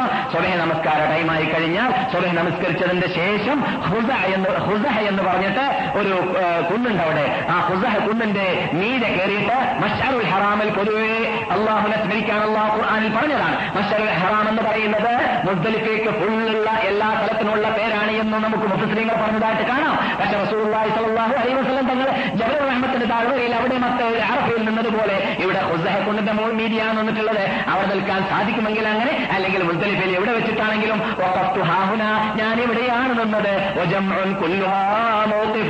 നിങ്ങൾ ഈ കാണുന്നതായ മുസ്തലിഫ മശറൽ ഹറാം മുഴുവനും നിൽക്കാൻ പറ്റുന്ന സ്ഥലം തന്നെയാണ്. വാദി മുഹത്തർ എന്ന് പറയുന്ന ഒരു പ്രത്യേക സ്ഥലമുണ്ട്, അവിടെ വിളിച്ചിട്ട് അള്ളാഹു അത് അവർക്ക് അവിടുത്തെ സ്ഥലമാണ്. അബ്രഹത്തും പട്ടാളവും കണ്ട് കഅബയെ തകർക്കാൻ വേണ്ടി വന്നപ്പോൾ ആ സ്ഥലത്ത് നിങ്ങൾ നിൽക്കരുത്, അവിടെ നിൽക്കാൻ പാടുള്ളതല്ല. മിനയുടെയും മുസ്തലിഫയുടെയും മധ്യത്തിൽ വരുന്നതായ ഒരു സ്ഥലമാണത്, അതിർത്തിയിൽ വരുന്ന സ്ഥലമാണ്. അവിടെയല്ല, അവിടേക്ക് എത്തുന്നതിന് മുമ്പ് തന്നെ ഉള്ളതായ ആ വാദിയിലേക്ക് എത്തുന്നതിന് മുമ്പ് അല്ലെങ്കിൽ ആ പർവ്വതത്തിന്റെ ഇടയിലേക്ക് എത്തുന്നതിന് മുമ്പ് തന്നെ മുമ്പുള്ള സ്ഥലത്തായിരിക്കണം ആജിയാറെ താമസിക്കേണ്ടത്. അങ്ങനെ സുബഹി നമസ്കാരം അനന്തരം അവിടെ വെച്ചിട്ട് അള്ളാഹുവിനോട് വേണ്ടത് നമ്മുടെ ഭാഷയിൽ പ്രാർത്ഥിച്ചതിന്റെ ശേഷം അവിടുന്ന് തന്നെ ഏഴ് കല്ല് പറക്കുന്നുണ്ട്, വിരോധമില്ല. അല്ല, കല്ല് പറക്കുന്നത് മിനയിലേക്ക് നീട്ടിവെക്കുന്നതുകൊണ്ട് വിരോധമില്ല. കല്ല് പറക്കാൻ വേണ്ടി അല്ല ആജിയാർ അവിടെ പോയിട്ടുള്ളത് എന്നത് പ്രത്യേകം മനസ്സിലാക്കിയിരിക്കേണ്ടതാണ്. റസൂലുള്ളാഹി സ്വല്ലല്ലാഹു അലൈഹി വസല്ലം തങ്ങൾ സഹീഹ റിപ്പോർട്ട് അനുസരിച്ചിട്ട് മിനയിൽ വെച്ചിട്ട് തന്നെയാണ് കല്ല് ശേഖരിച്ചതെന്ന് കാണുന്നു. ഏതായാലും കല്ല് പറക്കുക എന്നതല്ല ഇവിടെ മുഖ്യം. കല്ല് ശേഖരിക്കുന്ന വളരെ ശ്രദ്ധിക്കേണ്ടത് അഴുക്കായ അഴുക്ക് പറക്കാൻ പാടുള്ളതല്ല എന്നല്ല, പറക്കിയ കല്ല് കഴുകണമെന്നല്ല, അഴുക്കുകളാവാൻ പാടുള്ളതല്ല, കല്ലായിരിക്കണം പറക്കേണ്ടത്. പിന്നെ കല്ല് കടലക്കമണിയുടെ എന്നേക്കാൾ വലിപ്പമുള്ളതാവാൻ പാടുള്ളതല്ല, ചെറിയ കല്ലായിരിക്കേണ്ടതും ആണ്. അങ്ങനെ ഏഴ് കല്ല് മാത്രം അന്ന് പറക്കിയാൽ മതി, കാരണം പെരുന്നാൾ രാവിലെ എറിയാനുള്ളത് ഏഴ് കല്ല് മാത്രമാണ്. അങ്ങനെ ആ ഏഴ് കല്ലുമായിട്ട് അവൻ കുതിക്കുക എവിടേക്ക്, ജംറത്തുൽ അഖബ എന്ന് പറയുന്ന പെരുന്നാൾ രാവിലെ, ഇപ്പോൾ പെരുന്നാളാണല്ലോ, പെരുന്നാൾ രാവിലെ കല്ലേറേണ്ട സ്ഥലത്ത് സ്ഥലത്തേക്ക്. എന്നാൽ ഈ പെരുന്നാൾ നമ്മൾ ഈ കഴിഞ്ഞ രാവുണ്ടല്ലോ, കഴിഞ്ഞ രാത്രി മുസ്തലിഫയിൽ കഴിച്ചു കൂട്ടിയ രാത്രി, ആ രാത്രിയിൽ തന്നെ അർദ്ധരാത്രിക്ക് ശേഷം നബി സല്ലല്ലാഹു അലൈഹി വസല്ലം തങ്ങൾ സ്ത്രീകളോടും കഴിവില്ലാത്തവരോടൊക്കെ നിങ്ങൾക്ക് ഇത് കല്ലെറിയാൻ വേണ്ടി ഇപ്പോൾ തന്നെ പോകുന്നുണ്ട്, വിരോധമില്ല എന്ന് അനുവദിച്ചിട്ടുണ്ട്. ആ അനുവാദം പ്രത്യേക വകുപ്പിനാണ്, എല്ലാവർക്കുമല്ല എന്നത് നിങ്ങൾ മനസ്സിലാക്കണം. കഴിവില്ലാത്തതായ സ്ത്രീകളെ പോലത്തെ മാത്രമാണ് അത്, പൊതുവിലെല്ലാവർക്കും ഫിറ്റാക്കിയിട്ട് എന്ന് മാത്രമല്ല, ഇന്നത്തെ കാലഘട്ടത്തിൽ മുസ്തലിഫയിൽ പാർക്കുക എന്നതിനെ ക്യാൻസലാക്കിയിട്ടാണ് ജനങ്ങളിലൊക്കെ ബഹുഭൂരിഭാഗം ഹാജിമാരും അവരുടെ പ്രവർത്തനം കുറിക്കുന്നതും കാണുന്നതും. അത് തെറ്റാണ്. മുസ്തലിഫയിൽ പാർക്കുന്നതിനെ ഒരാൾ ഉപയോഗിച്ചു കഴിഞ്ഞാൽ നിർബന്ധമായിട്ട് ഫൈനായിട്ട് ഒരറവറക്കേണ്ടി വരുമെന്ന് പോലും ഫുഖഹാക്കൾ പറഞ്ഞിട്ടുണ്ട്. കാരണം ഹദീസിന്റെ പ്രാബല്യം അതിനാണുള്ളത്. ഏതിന് നിർബന്ധമാണ് മുസ്തലിഫയിൽ പാർക്കൽ എന്നതിനാണ്. അപ്പോൾ പാർക്കൽ കൂടുതലല്ലെങ്കിലും അല്പമാണെങ്കിലും അവിടെ ഉണ്ടായിരിക്കൽ നിർബന്ധമാണെന്നല്ലാതെ ഇശാക്ക് തന്നെ മുസ്തലിഫയിൽ പോയി എന്നിട്ട് അല്പം കല്ലുമായിട്ട് അർദ്ധരാത്രി ആവുന്നതിന് മുമ്പായിട്ട് മുസ്തലിഫയിൽ നിന്നിട്ട് പെട്ടെന്ന് മസ്ജിദുൽ ഹറാമിൽ പോയി തവാഫ് ചെയ്ത് പിന്നെ പോയി കല്ല് കല്ല് കല്ല് പറക്കി പെട്ടെന്ന് പെട്ടെന്ന് ധൃതിയാ ധൃതിയായിട്ട് ജനങ്ങൾ കാട്ടിച്ചു കാട്ടിക്കൂട്ടുന്നതായ അനാചാരം ശരിയല്ല. അത് ഹജ്ജിലുള്ള വിദഅത്തുകളിൽ പെട്ടതാണ്. അങ്ങനെ നാം പെരുന്നാൾ രാവിലെ സൂര്യോദയത്തോടു കൂടിയാണ് ജംറത്തുൽ അഖബ കല്ലേറ് ആരംഭിക്കേണ്ടത്. ജംറത്തുൽ അഖബ കല്ലെറിഞ്ഞെടുത്ത് എത്തുന്നവരേക്കും ആജിയാർ ഇതുവരെ പറഞ്ഞെന്താണ്? ലബ്ബൈക് അല്ലാഹുമ്മ ലബ്ബൈക് തൽബിയത്ത് ചൊല്ലിക്കൊണ്ടേ ഇരിക്കുന്നുണ്ട്. ജംറത്തുൽ അഖബയിലേക്ക് എത്തിക്കഴിഞ്ഞാൽ അദ്ദേഹം കല്ലെറിയുക, അല്ലാഹു അക്ബർ അല്ലാഹു അക്ബർ അല്ലാഹു അക്ബർ. ഓരോ കല്ലെറിയുമ്പോഴും തക്ബീറും തന്നെ മുഴക്കിയും കൊണ്ട് അല്ലാഹു അക്ബർ എന്ന് പറഞ്ഞുകൊണ്ട് കഅബയെ ഇടതുഭാഗിയിട്ട് ഇടതുഭാഗമാക്കിയിട്ട് മിനയെ വലതുഭാഗമാക്കിയിട്ട് ജംറത്തുൽ അഖബയുടെ അഖബയുടെ മുമ്പിലാക്കിയിട്ട് നിന്നിട്ടാണ് എറിയാൻ പറ്റുമെങ്കിൽ, അല്ലെങ്കിൽ അങ്ങനെ അല്ലെങ്കിൽ എങ്ങനെയാണ് എറിയാൻ പറ്റിയത്? അങ്ങനെ എറിഞ്ഞാലും മതി. ചുരുക്കത്തിൽ ഏത് സ്ഥലത്തേക്ക് എത്തണമെന്ന് മാത്രമേ ഉള്ളൂ. കാരണം നിബന്ധനയൊക്കെ നോക്കുകയാണെങ്കിൽ, സുന്നത്തൊക്കെ ഫിറ്റാക്കുകയാണെങ്കിൽ അപകടത്തിൽപ്പെട്ടു പോകാൻ സാധ്യതയുള്ള ഉള്ളതുകൊണ്ട് അതൊന്നും ഞാൻ മുറുക്കി പറയുന്നില്ല. ഏതായാലും അവിടെ തക്ബീറുദ്ദിനെ മുറുക്കിയും കൊണ്ട് അവിടെ നിന്ന് കല്ലെറിഞ്ഞു കഴിഞ്ഞതിന് ശേഷം പിന്നെ അദ്ദേഹം നാം സാധാരണ പെരുന്നാളിൽ ചെല്ലാറുള്ളതായ അല്ലാഹു അക്ബർ അല്ലാഹു അക്ബർ ലാ ഇലാഹ ഇല്ലല്ലാഹു അല്ലാഹു അക്ബർ അല്ലാഹു അക്ബർ ലില്ലാഹിൽ ഹംദ എന്ന തക്ബീറുദ്ദിനെ മുറുക്കിയിട്ടാണ് പിന്നെ മടങ്ങേണ്ടത്. പിന്നെ തൽബിയത്തില്ല, തൽബിയത്ത് സ്റ്റോപ്പായി എന്നർത്ഥം. പിന്നെ അന്നേത്തെ ദിവസത്തിൽ അവൻ തർത്തീബ് അനുസരിച്ച് റസൂൽ ചെയ്തതുപോലെ ചെയ്യുകയാണെങ്കിൽ പിന്നെ ചെയ്യേണ്ടത് അറവാണ്. മുത്തമത്തിയായിട്ട് ഇഹ്റാം കെട്ടിയ വ്യക്തി ദുൽഹജ്ജ് മാസത്തിൽ ഉംറ ചെയ്തിട്ട് അതേ വർഷത്തിൽ ഹജ്ജ് ചെയ്യുന്ന വ്യക്തിയാണ് മുത്തമത്തി. അവനെ സംബന്ധിച്ചിടത്തോളം ഹജ്ജും ഉംറയും ഒന്നിച്ചിട്ട് ഇഹ്റാം കെട്ടി വന്നിട്ട് അദ്ദേഹം ഹജ്ജിന്റെ ടൈം വരുന്നത് വരേക്കും ഇഹ്റാമിൽ നിന്നവനാണ് കാരിനായിട്ട് ഇഹ്റാം കെട്ടിയാൽ. അദ്ദേഹത്തെ സംബന്ധിച്ചിടത്തോളം നിർബന്ധമായിട്ട് ഒരു അറവുണ്ട്. ആ അറവ് അറക്കേണ്ട ടൈമാണിത്. പക്ഷേ ഈ ടൈമാണെങ്കിൽ അപ്പോൾ തന്നെ അതേ ദിവസത്തിൽ തന്നെ അറക്കണമെന്ന് നിർബന്ധമില്ല. അദ്ദേഹത്തിന് പെരുന്നാൾ ദിവസത്തിൽ അറക്കാം, പതിനൊന്നാം ദിവസത്തിൽ അറക്കാം, പന്ത്രണ്ടാം ദിവസത്തിൽ അറക്കാം, പതിമൂന്നാം ദിവസത്തിൽ അറക്കാം. നാല് ദിവസമാകുന്ന അയ്യാമു തശ്രീഖിന്റെ മൂന്ന് ദിവസത്തിലും പെരുന്നാൾ ദിവസത്തിലൂടെയായി തർത്ത് വിട്ടു വീട്ടുന്നതുകൊണ്ട് വിരോധമില്ല. തർത്തീബായിട്ട് റസൂൽ ചെയ്തതുപോലെ ആവണം ആവണം ആവണമെന്ന് തന്നെ ഒരാൾക്ക് ആഗ്രഹമുണ്ടെങ്കിലും സൗകര്യമുണ്ടെങ്കിലും കല്ലേറി കഴിഞ്ഞാൽ പിന്നെ അറവ്, പിന്നെ മുടി കളയുക, പിന്നെ മുടി കളയുക വെട്ടലല്ല കളയുക. ഇവിടെ വെച്ചിട്ടാണ് അവിടെ അല്ലാഹു സുബ്ഹാനഹു വതആല ശരിക്ക് ആചാര്യരുടെ ഈമാൻ പരിശോധിക്കുന്ന ചില മേഖലകളാണ് മേഖലകളാണ് ആചാരായിട്ട് ഇപ്പൊ നാട്ടിൽ പോകുമ്പോൾ സ്റ്റേഷനിൽ നിന്നിട്ട് എന്നെ സ്വീകരിക്കാൻ വരുമ്പോൾ ഇപ്പൊ മൊട്ടടിച്ചായിട്ട് കാണുമ്പോൾ എന്തൊരു ഒഴികേടാണെന്ന് മനസ്സിലാക്കിയിട്ട് ആചാര് അത് ഒഴിവാക്കി വെക്കരുത്. ഇവിടെ അള്ളാന്റെ കൽപ്പനയാണ്.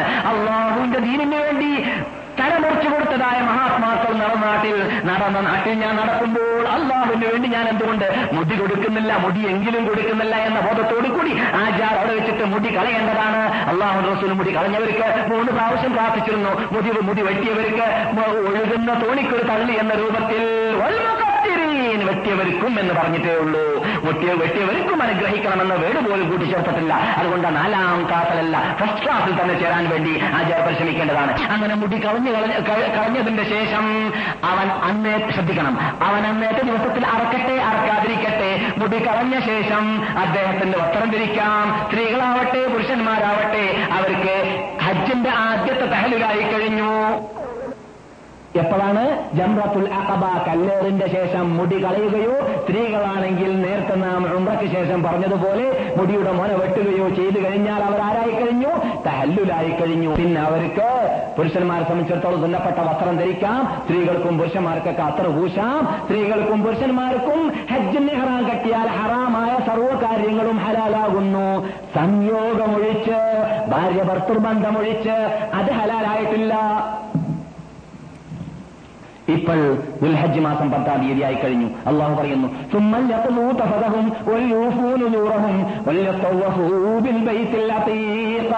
ഈ ദിവസത്തിലാണ് അവരവരുടെ അറവുകളെയും നേർച്ചകളെയും എല്ലാം കഴിച്ചതിന്റെ ശേഷം റബ്ബുൽ ഇസ്സത്ത് അതീഖ് എന്ന പേര് നൽകിയതായ വീടുണ്ടല്ലോ, അഥവാ ആ വീട്ടിനെ ബഹുമാനിച്ചാദരിച്ച് ആ വീട്ടിനെ കറങ്ങിയിട്ട് തവാഫ് ചെയ്ത് അല്ലാഹു സുബ്ഹാനഹു തആലയെ മാത്രം ലക്ഷ്യം വെച്ചുകൊണ്ട് ആരാധിക്കുന്ന വ്യക്തികളുണ്ടല്ലോ, അവരുടെ ശരീരങ്ങളെ നരകത്തിൽ നിന്നിട്ട് മോചിപ്പിക്കാൻ മോചിപ്പിക്കുന്ന വീട് വെച്ച വീടാണത് അതീഖ് എന്ന വീട്.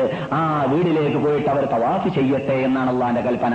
അങ്ങനെ ദുൽഹജ്ജ് മാസം പത്തിന് തന്നെ പോയിട്ട് ഹജ്ജിന്റെ തവാഫാകുന്ന ഇഫാദത്തിന്റെ തവാഫ് ചെയ്യാൻ സാധിക്കുമെങ്കിൽ അതാണ് റസൂലുള്ളാഹി സ്വല്ലല്ലാഹു അലൈഹി വസല്ലം തങ്ങൾ ചെയ്ത രൂപം. അങ്ങനെ സാധിക്കാത്തതായ വയസ്സന്മാരോ സ്ത്രീകളോ ഉണ്ടെങ്കിൽ മിനയിൽ തന്നെ താമസിച്ചിട്ട് മിനയിൽ ദുൽഹജ്ജ് മാസം പത്ത് കഴിഞ്ഞ രാത്രി, പതിനൊന്ന് പതിനൊന്ന് കഴിഞ്ഞ രാത്രി, പന്ത്രണ്ട് പന്ത്രണ്ട് കഴിഞ്ഞ രാത്രി, അതുപോലെ പതിമൂന്നിലുള്ളതായ പകൽ ഉച്ചവരെ, അതുവരേക്കും അവിടെ താമസിച്ചിട്ട് പിന്നെ പതിമൂന്നാം ദിവസം മക്കയിൽ വന്നിട്ട് തവാഫ് ചെയ്യാനാണ് ഉദ്ദേശിക്കുന്നത്. കൊണ്ട് കഴിവില്ലാത്തവരെ സംബന്ധിച്ചിടത്തോളം വിരോധമില്ല. കഴിയുമെങ്കിൽ അവർ ചെയ്യേണ്ടത് ദുൽഹജ്ജ് മാസം പത്തിന് തന്നെ മക്കയിൽ പോവുക, കല്ലെറിഞ്ഞ ശേഷം ജംറത്തുൽ അഖബ മുടി കളഞ്ഞ ശേഷം, എന്നിട്ട് അവര് മസ്ജിദുൽ ഹറാമിൽ പോയിട്ട് തവാഫ് ചെയ്യുക. അതിനുശേഷം അവര് സഈ ചെയ്യുക. സഈ ചെയ്യുക എന്നത് മുത്തമത്തിയായിട്ട് ഇഹ്റാം കെട്ടിയവർക്ക് നിർബന്ധമാണ്. മുത്തമത്തിയായിട്ട് ഇഹ്റാം കെട്ടിയവർക്ക് നിർബന്ധമാണ്. ഖാരിനായിട്ട് ഇഹ്റാം കെട്ടിയവർ മുമ്പ് തവാഫിന് ശേഷം സഈ ചെയ്തിട്ടുണ്ടെങ്കിലോ, മുഫ്രിദായിട്ട് ഇഹ്റാം കെട്ടിയ വ്യക്തി എന്ന് പറഞ്ഞാൽ ഹജ്ജിന് വേണ്ടി മാത്രം ഇഹ്റാം കെട്ടിയ വ്യക്തിയെ സംബന്ധിച്ചിടത്തോളം മുമ്പ് അദ്ദേഹം മക്കയിൽ പ്രവേശിച്ച ഉടനെ തന്നെ തവാഫ് ചെയ്തതിന്റെ ശേഷം സഈ ചെയ്തിട്ടുണ്ടെങ്കിൽ അവർക്ക് രണ്ടാമത് സഈ ചെയ്യേണ്ട ആവശ്യമില്ല, തവാഫ് മാത്രം ചെയ്താൽ മതി. പക്ഷേ ഹജ്ജിന് വേണ്ടി മാത്രം ഇഹ്റാം കെട്ടിയതായ മുത്തമത്തിയായി വന്ന ആളുണ്ടല്ലോ, എന്നിട്ട് നാം നേരത്തെ പറഞ്ഞതുപോലെ സഈ ചെയ്തതിന്റെ ശേഷം മുടി കെട്ടാക്കിയിട്ട് മക്കയിൽ ഇത് സുഖിച്ചിരുന്നതായ ഹാജിയാറ്, ആ ഹാജിയാറെ സംബന്ധിച്ചിടത്തോളം അദ്ദേഹത്തിന് ഇവിടെ തവാഫ് ചെയ്തു കഴിഞ്ഞാൽ എപ്പോൾ ദുൽഹജ്ജ് മാസം പത്തിൻ്റെ പെരുന്നാൾ ദിവസത്തിലുള്ള തവാഫ് ചെയ്തു കഴിഞ്ഞാൽ സഈ ചെയ്യൽ നിർബന്ധമാണ്. അദ്ദേഹം ത്തിന് രണ്ട് സൈയുണ്ട്, രണ്ട് തവാഫുണ്ട് എന്നർത്ഥം. അങ്ങനെ സൈ ചെയ്ത് കഴിഞ്ഞാൽ അന്നത്തെ ദിവസത്തിൽ തന്നെ ഇപ്പോൾ സൈ, തവാഫ്, അതുപോലെ മുടി കളയുക, കല്ലെറിയുക എന്നീ കാര്യങ്ങളൊക്കെ അന്നത്തെ ദിവസത്തിൽ അള്ളാഹുവിന്റെ റസൂല് വഹി മുഖേന ഖിയാമത്ത് നാൾ വരെ വരുന്നതായ മുസ്ലിം ലോകത്തിന് തിക്കിലും തിരക്കിലും പെട്ടിട്ട് വിഷമം സഹിക്കേണ്ടി വരുന്ന കാലഘട്ടം വരുമെന്ന് അറിയുന്നത് കൊണ്ട് തന്നെ, അള്ളാഹു അറിയിച്ചു കൊടുത്തത് കൊണ്ട് തന്നെ അന്നത്തെ ദിവസത്തിൽ നബി സല്ലല്ലാഹു അലൈഹി വസല്ലം തങ്ങളോട് ഞങ്ങൾ ആദ്യം തവാഫ് ചെയ്തു, പിന്നെ സഈ ചെയ്തു, പിന്നെ കല്ലെറിഞ്ഞു, പിന്നെ മുടി കളഞ്ഞു എന്ന് പറഞ്ഞപ്പോഴും അങ്ങനെ മാറ്റിമറിച്ചിട്ട് മുന്തിച്ച് പിന്തിച്ച് എന്ന് സഹാബാക്കൾ അന്നത്തെ ദിവസത്തിൽ എന്തെല്ലാം പറഞ്ഞു അതിനെക്കുറിച്ചെല്ലാം റസൂല് ലാ ഹറജ ലാ ഹറജ ലാ ഹറജ എന്നായിരുന്നു പറഞ്ഞിരുന്നത്. എത്രത്തോളം സഹീഹായ അബൂദാവൂദ് റിപ്പോർട്ട് ചെയ്യുന്ന ഹദീസിൽ കാണുന്നു, ഒരു സഹാബി പറഞ്ഞു, റസൂലേ പെരുന്നാൾ പതിനാലാം ദിവസത്തിൽ ഞാൻ തവാഫ് ചെയ്യുന്നതിന് മുമ്പാണ് സൈ ചെയ്തതെന്ന് പറഞ്ഞപ്പോൾ ലാ ഹറജ എന്ന് പറഞ്ഞു എന്നാണ്. സൈ മുമ്പ് ചെയ്തു പിന്നെ തവാഫ് ചെയ്യാമെന്ന് നീട്ടി വെച്ച ഒരാളുണ്ടായിരുന്നു ആ സഹാബാക്കളുടെ കൂട്ടത്തിൽ. വിരോധമില്ല. എന്തുകൊണ്ട്? അള്ളാഹുവിന്റെ റസൂലിന്റെ ആ കൽപ്പനയുടെ പിന്നിലുള്ളതായ പ്രത്യേകത ഇന്ന് നമുക്ക് കാണാൻ സാധിക്കുന്നു. ആജിമാർ ഏറ്റവും ചുക്കിലും തിരക്കിലും പെടുന്ന ദിവസമാണ് പെരുന്നാൾ ദിവസം. ആ ദിവസത്തിൽ റസൂലുള്ളാഹി സ്വല്ലല്ലാഹു അലൈഹി വസല്ലം തങ്ങളുടെ കൽപ്പന അനുസരിച്ചിട്ട് നാം പ്രവർത്തിക്കുകയാണെങ്കിൽ ഡിവൈഡായി വരുന്ന ഓഹരിയായി വരുന്ന ആജിമാര് ഒരു അഞ്ചു ലക്ഷം ഒരു സ്ഥലത്ത്, അല്ലെങ്കിൽ ഒരു രണ്ടു ലക്ഷം ഒരു സ്ഥലത്ത്, പിന്നെ ഒരു രണ്ടു ലക്ഷം മറ്റൊരു സ്ഥലത്ത് പലയിടങ്ങളിലായി മാറുന്നു. തിക്കും തിരക്കും കുറയാനുള്ള ചാൻസ് കൂടി ലഭിക്കുന്നു ഹാജിമാർക്ക്. ഇവിടെയും നേരത്തെ പറഞ്ഞതുപോലെ സംസം വെള്ളം കുളിക്കൽ കുടിക്കൽ സുന്നത്താണെന്ന് പറഞ്ഞിട്ടുണ്ട്. പിന്നെ അദ്ദേഹം ആജിയാർ മക്കയിൽ വെച്ചിട്ട് സയ്യും തവാഫും കഴിഞ്ഞതിന്റെ ശേഷം ദുൽഹജ്ജ് മാസം പത്താം ദിവസമാകുന്ന പെരുന്നാൾ ദിവസത്തിൽ മിനയിലേക്ക് മടങ്ങുക. മിനയിലേക്ക് അന്ന് രാത്രി ആകുന്നതിന് മുമ്പ് എത്തേണ്ടതാണ്. അഥവാ ട്രാഫിക് ജാമായതുകൊണ്ടോ ട്രാഫിക് റഷ് ഉള്ളത് കാരണത്താലോ മറ്റോ ആചാരം സംബന്ധിച്ചിടത്തോളം മിനയിലേക്ക് രാത്രി രാത്രിയുടെ ആദ്യത്തിൽ തന്നെ എത്താൻ പറ്റിയില്ലെങ്കിൽ കൂടുതൽ താമസിക്കരുത്. പത്ത് മണിക്ക് മുമ്പെങ്കിൽ എത്താൻ വേണ്ടി പരിശ്രമിക്കേണ്ടതാണ്. അതിനും സാധിക്കുമെന്ന് കണ്ടില്ലെങ്കിൽ ബസ് നിറയെ നടന്നു കളയണം. ഏഹ് നടക്കാൻ അത്ര മാത്രമേ ഉള്ളൂ. നമുക്കറിയാമല്ലോ ഇപ്പോൾ പ്രത്യേകിച്ച് ആ തുറപ്പുകളൊക്കെ ഉള്ളതുകൊണ്ട് തുറപ്പിലൂടെ നടന്നാൽ മുക്കാൽ മണിക്കൂർ കൊണ്ട് മക്കയിൽ നിന്ന് മിനയിലേക്ക് എത്തുന്നത് കൊണ്ട് ആ എത്താനുള്ള സൗകര്യം കിട്ടിയില്ല എന്നുള്ളതായ ഒഴിവുകളൊന്നും പറഞ്ഞു നടക്കേണ്ട ആവശ്യമില്ല. അങ്ങനെ എത്താൻ വേണ്ടി പരിശ്രമിക്കുക. അന്ന് രാത്രി അന്നത്തെ രാത്രി പെരുന്നാൾ കഴിഞ്ഞ രാത്രിയും അതേപോലെ തൊട്ട രാത്രിയും പിറ്റേത്തെ രാത്രിയും അങ്ങനെ മൂന്ന് രാത്രി തുടർച്ചയായിട്ട് അവിടെ അവൻ താമസിക്കേണ്ടതാണ്. അങ്ങനെ ആദ്യത്തെ രാത്രിയാകുന്ന രാത്രി താമസിച്ചു കഴിഞ്ഞാൽ പിറ്റേ ദിവസം പെരുന്നാൾ കഴിഞ്ഞ ദിവസമാകുന്ന പതിനൊന്നാം ദിവസത്തിലുള്ളതായ കല്ലേറ് മൂന്ന് സ്ഥലങ്ങളിലായിട്ട് അവൻ കല്ലെറിയൽ നിർബന്ധമാണ്. ജംറത്തുൽ ഊല, ജംറത്തുൽ ഉസ്ത, ജംറത്തുൽ അഖബ. അങ്ങനെ മൂന്ന് പേര് സൂറയാവട്ടെ ഊലയാവട്ടെ ഏതായിരുന്നാലും വിരോധമില്ല. മിനയിൽ നിന്നിട്ട് നാം കല്ലെറിയാൻ വേണ്ടി വരുമ്പോൾ ആദ്യം കിട്ടുന്നതിന്റെ പേരാണ് സൂറ. അതാണ് ആദ്യം അറിയേണ്ടത്. പിന്നെ കിട്ടുന്നതാണ് ഉസ്ത, അതാണ് രണ്ടാമത് അറിയേണ്ടത്. പിന്നെ കിട്ടുന്നതാണ് അഖബ. അഖബ എന്ന് പറയുന്നതാണ് നാം പെരുന്നാൾ രാവിലെ അറിഞ്ഞത്. അത് അന്ന് ലാസ്റ്റാണ് അറിയേണ്ടത്. എന്ന് പതിനൊന്നാം ദിവസം ലാസ്റ്റാണ് അറിയേണ്ടത്. ടൈം ഏതാണ്? പെരുന്നാൾ രാവിലെ അറിഞ്ഞതുപോലെ സൂര്യ ഉദിച്ച ഉടനെയാണോ? അല്ല, സൂര്യ ഉദിച്ച ഉടനെയല്ല. പിന്നെയോ പതിനൊന്നാം ദിവസവും പന്ത്രണ്ടാം ദിവസവും പതിമൂന്നാം ദിവസവും അറിയേണ്ടത് ഉച്ചയ്ക്ക് ശേഷമാണ്. നമ്മുടെ മീതെ നിന്നിട്ട് സൂര്യൻ അറ്റത്ത് നെറുകുന്തലയുടെ മീതെ നിന്നിട്ട് തെറ്റുന്ന ടൈം സവാല സവാലാകുന്ന ടൈം എന്നാണ് അറബിയിൽ പറയുക. ആ ടൈമായാലല്ലാതെ നമസ്കാരത്തിന് ബാങ്ക് വിളിക്കുന്ന സമയമായാലല്ലാതെ കല്ലെറിയേണ്ട ടൈമാകുന്നില്ല. അതിനു മുമ്പ് എറിഞ്ഞാൽ കൊള്ളുന്നതുമല്ല. കൊള്ളുന്നത് കല്ല് കൊള്ളൂലെന്നല്ല, അള്ളാഹുവിൽ കൊല്ലൂ കൊള്ളൂലാന്ന് ഏഹ് സ്വീകാര്യോഗ്യമാകുന്നതല്ല എന്നർത്ഥം. അതെ, അപ്പോൾ പെരുന്നാൾ കഴിഞ്ഞതിന്റെ ദിവസമാകുന്ന പതിനൊന്നാം ദിവസം ഉച്ചയ്ക്ക് ശേഷം കല്ലേറ് ആരംഭിക്കുക. അതിന്റെ ടൈം വളരെ നീണ്ടു നിൽക്കുന്നു. തിരക്കിലും ദുഃഖിലും പെട്ടിട്ട് ഫസ്റ്റിലെ ടൈമിൽ തന്നെ നിൽക്കാൻ വേണ്ടി പരിശ്രമിക്കേണ്ട ആവശ്യമില്ല. അസർ വരെ എറിയാം, സാധിച്ചില്ലെങ്കിൽ മഗറിബ് വരെ എറിയാം. സ്ത്രീകൾ എറിയുന്ന സമയമാണ് മഗറിബിന്റെ എശയുടെയും ടൈം നിങ്ങൾക്ക് എല്ലാവർക്കും കണ്ട് പരിചയമുള്ളതാണ്. അഥവാ സ്ത്രീകളുള്ളവരാണെങ്കിൽ സ്ത്രീകൾക്ക് ഞാൻ പകരമെറിഞ്ഞെന്നൊക്കെ ധൈര്യ സമയം ചിലവർ വന്ന് വന്ന് പറയാറുണ്ട്. ആരോടോ പറഞ്ഞ സ്ത്രീകൾക്ക് പകരമെറിയാണ്? ഇല്ല, പകരമെറിയാണ് പറഞ്ഞിട്ടുള്ളത് ശേഷി കെട്ടവര്, കഴിവില്ലാത്തവര്, വാർദ്ധക്യം പൂണ്ടവര്, രോഗികള് എന്നുള്ളവർക്കും അതുപോലെ തന്നെ നമ്മുടെ കുട്ടികൾ പ്രായം തികയാതെ നമ്മുടെ കുട്ടികളുണ്ടെങ്കിൽ ബോംബെയിൽ നിന്നിട്ട് തന്നെ അവർക്ക് വേണ്ടി നാം ഹജ്ജ് ചെയ്യാൻ ഉദ്ദേശിക്കുന്നുണ്ട് അവർക്ക് അവരെ കൊണ്ട് ഹജ്ജ് ചെയ്യാൻ ഉദ്ദേശിക്കുന്നുണ്ടെങ്കിൽ അവർക്ക് വേണ്ടി നാം നിയത്ത് ചെയ്യുക. അവരെ കൊണ്ട് ചെയ്യാൻ സാധിക്കാത്തത് അവർക്ക് വേണ്ടി നാം ചെയ്യുകയും ചെയ്യുക എന്നതാണ് ചെറിയവർക്ക് വേണ്ടിയുള്ള ഹജ്ജ്.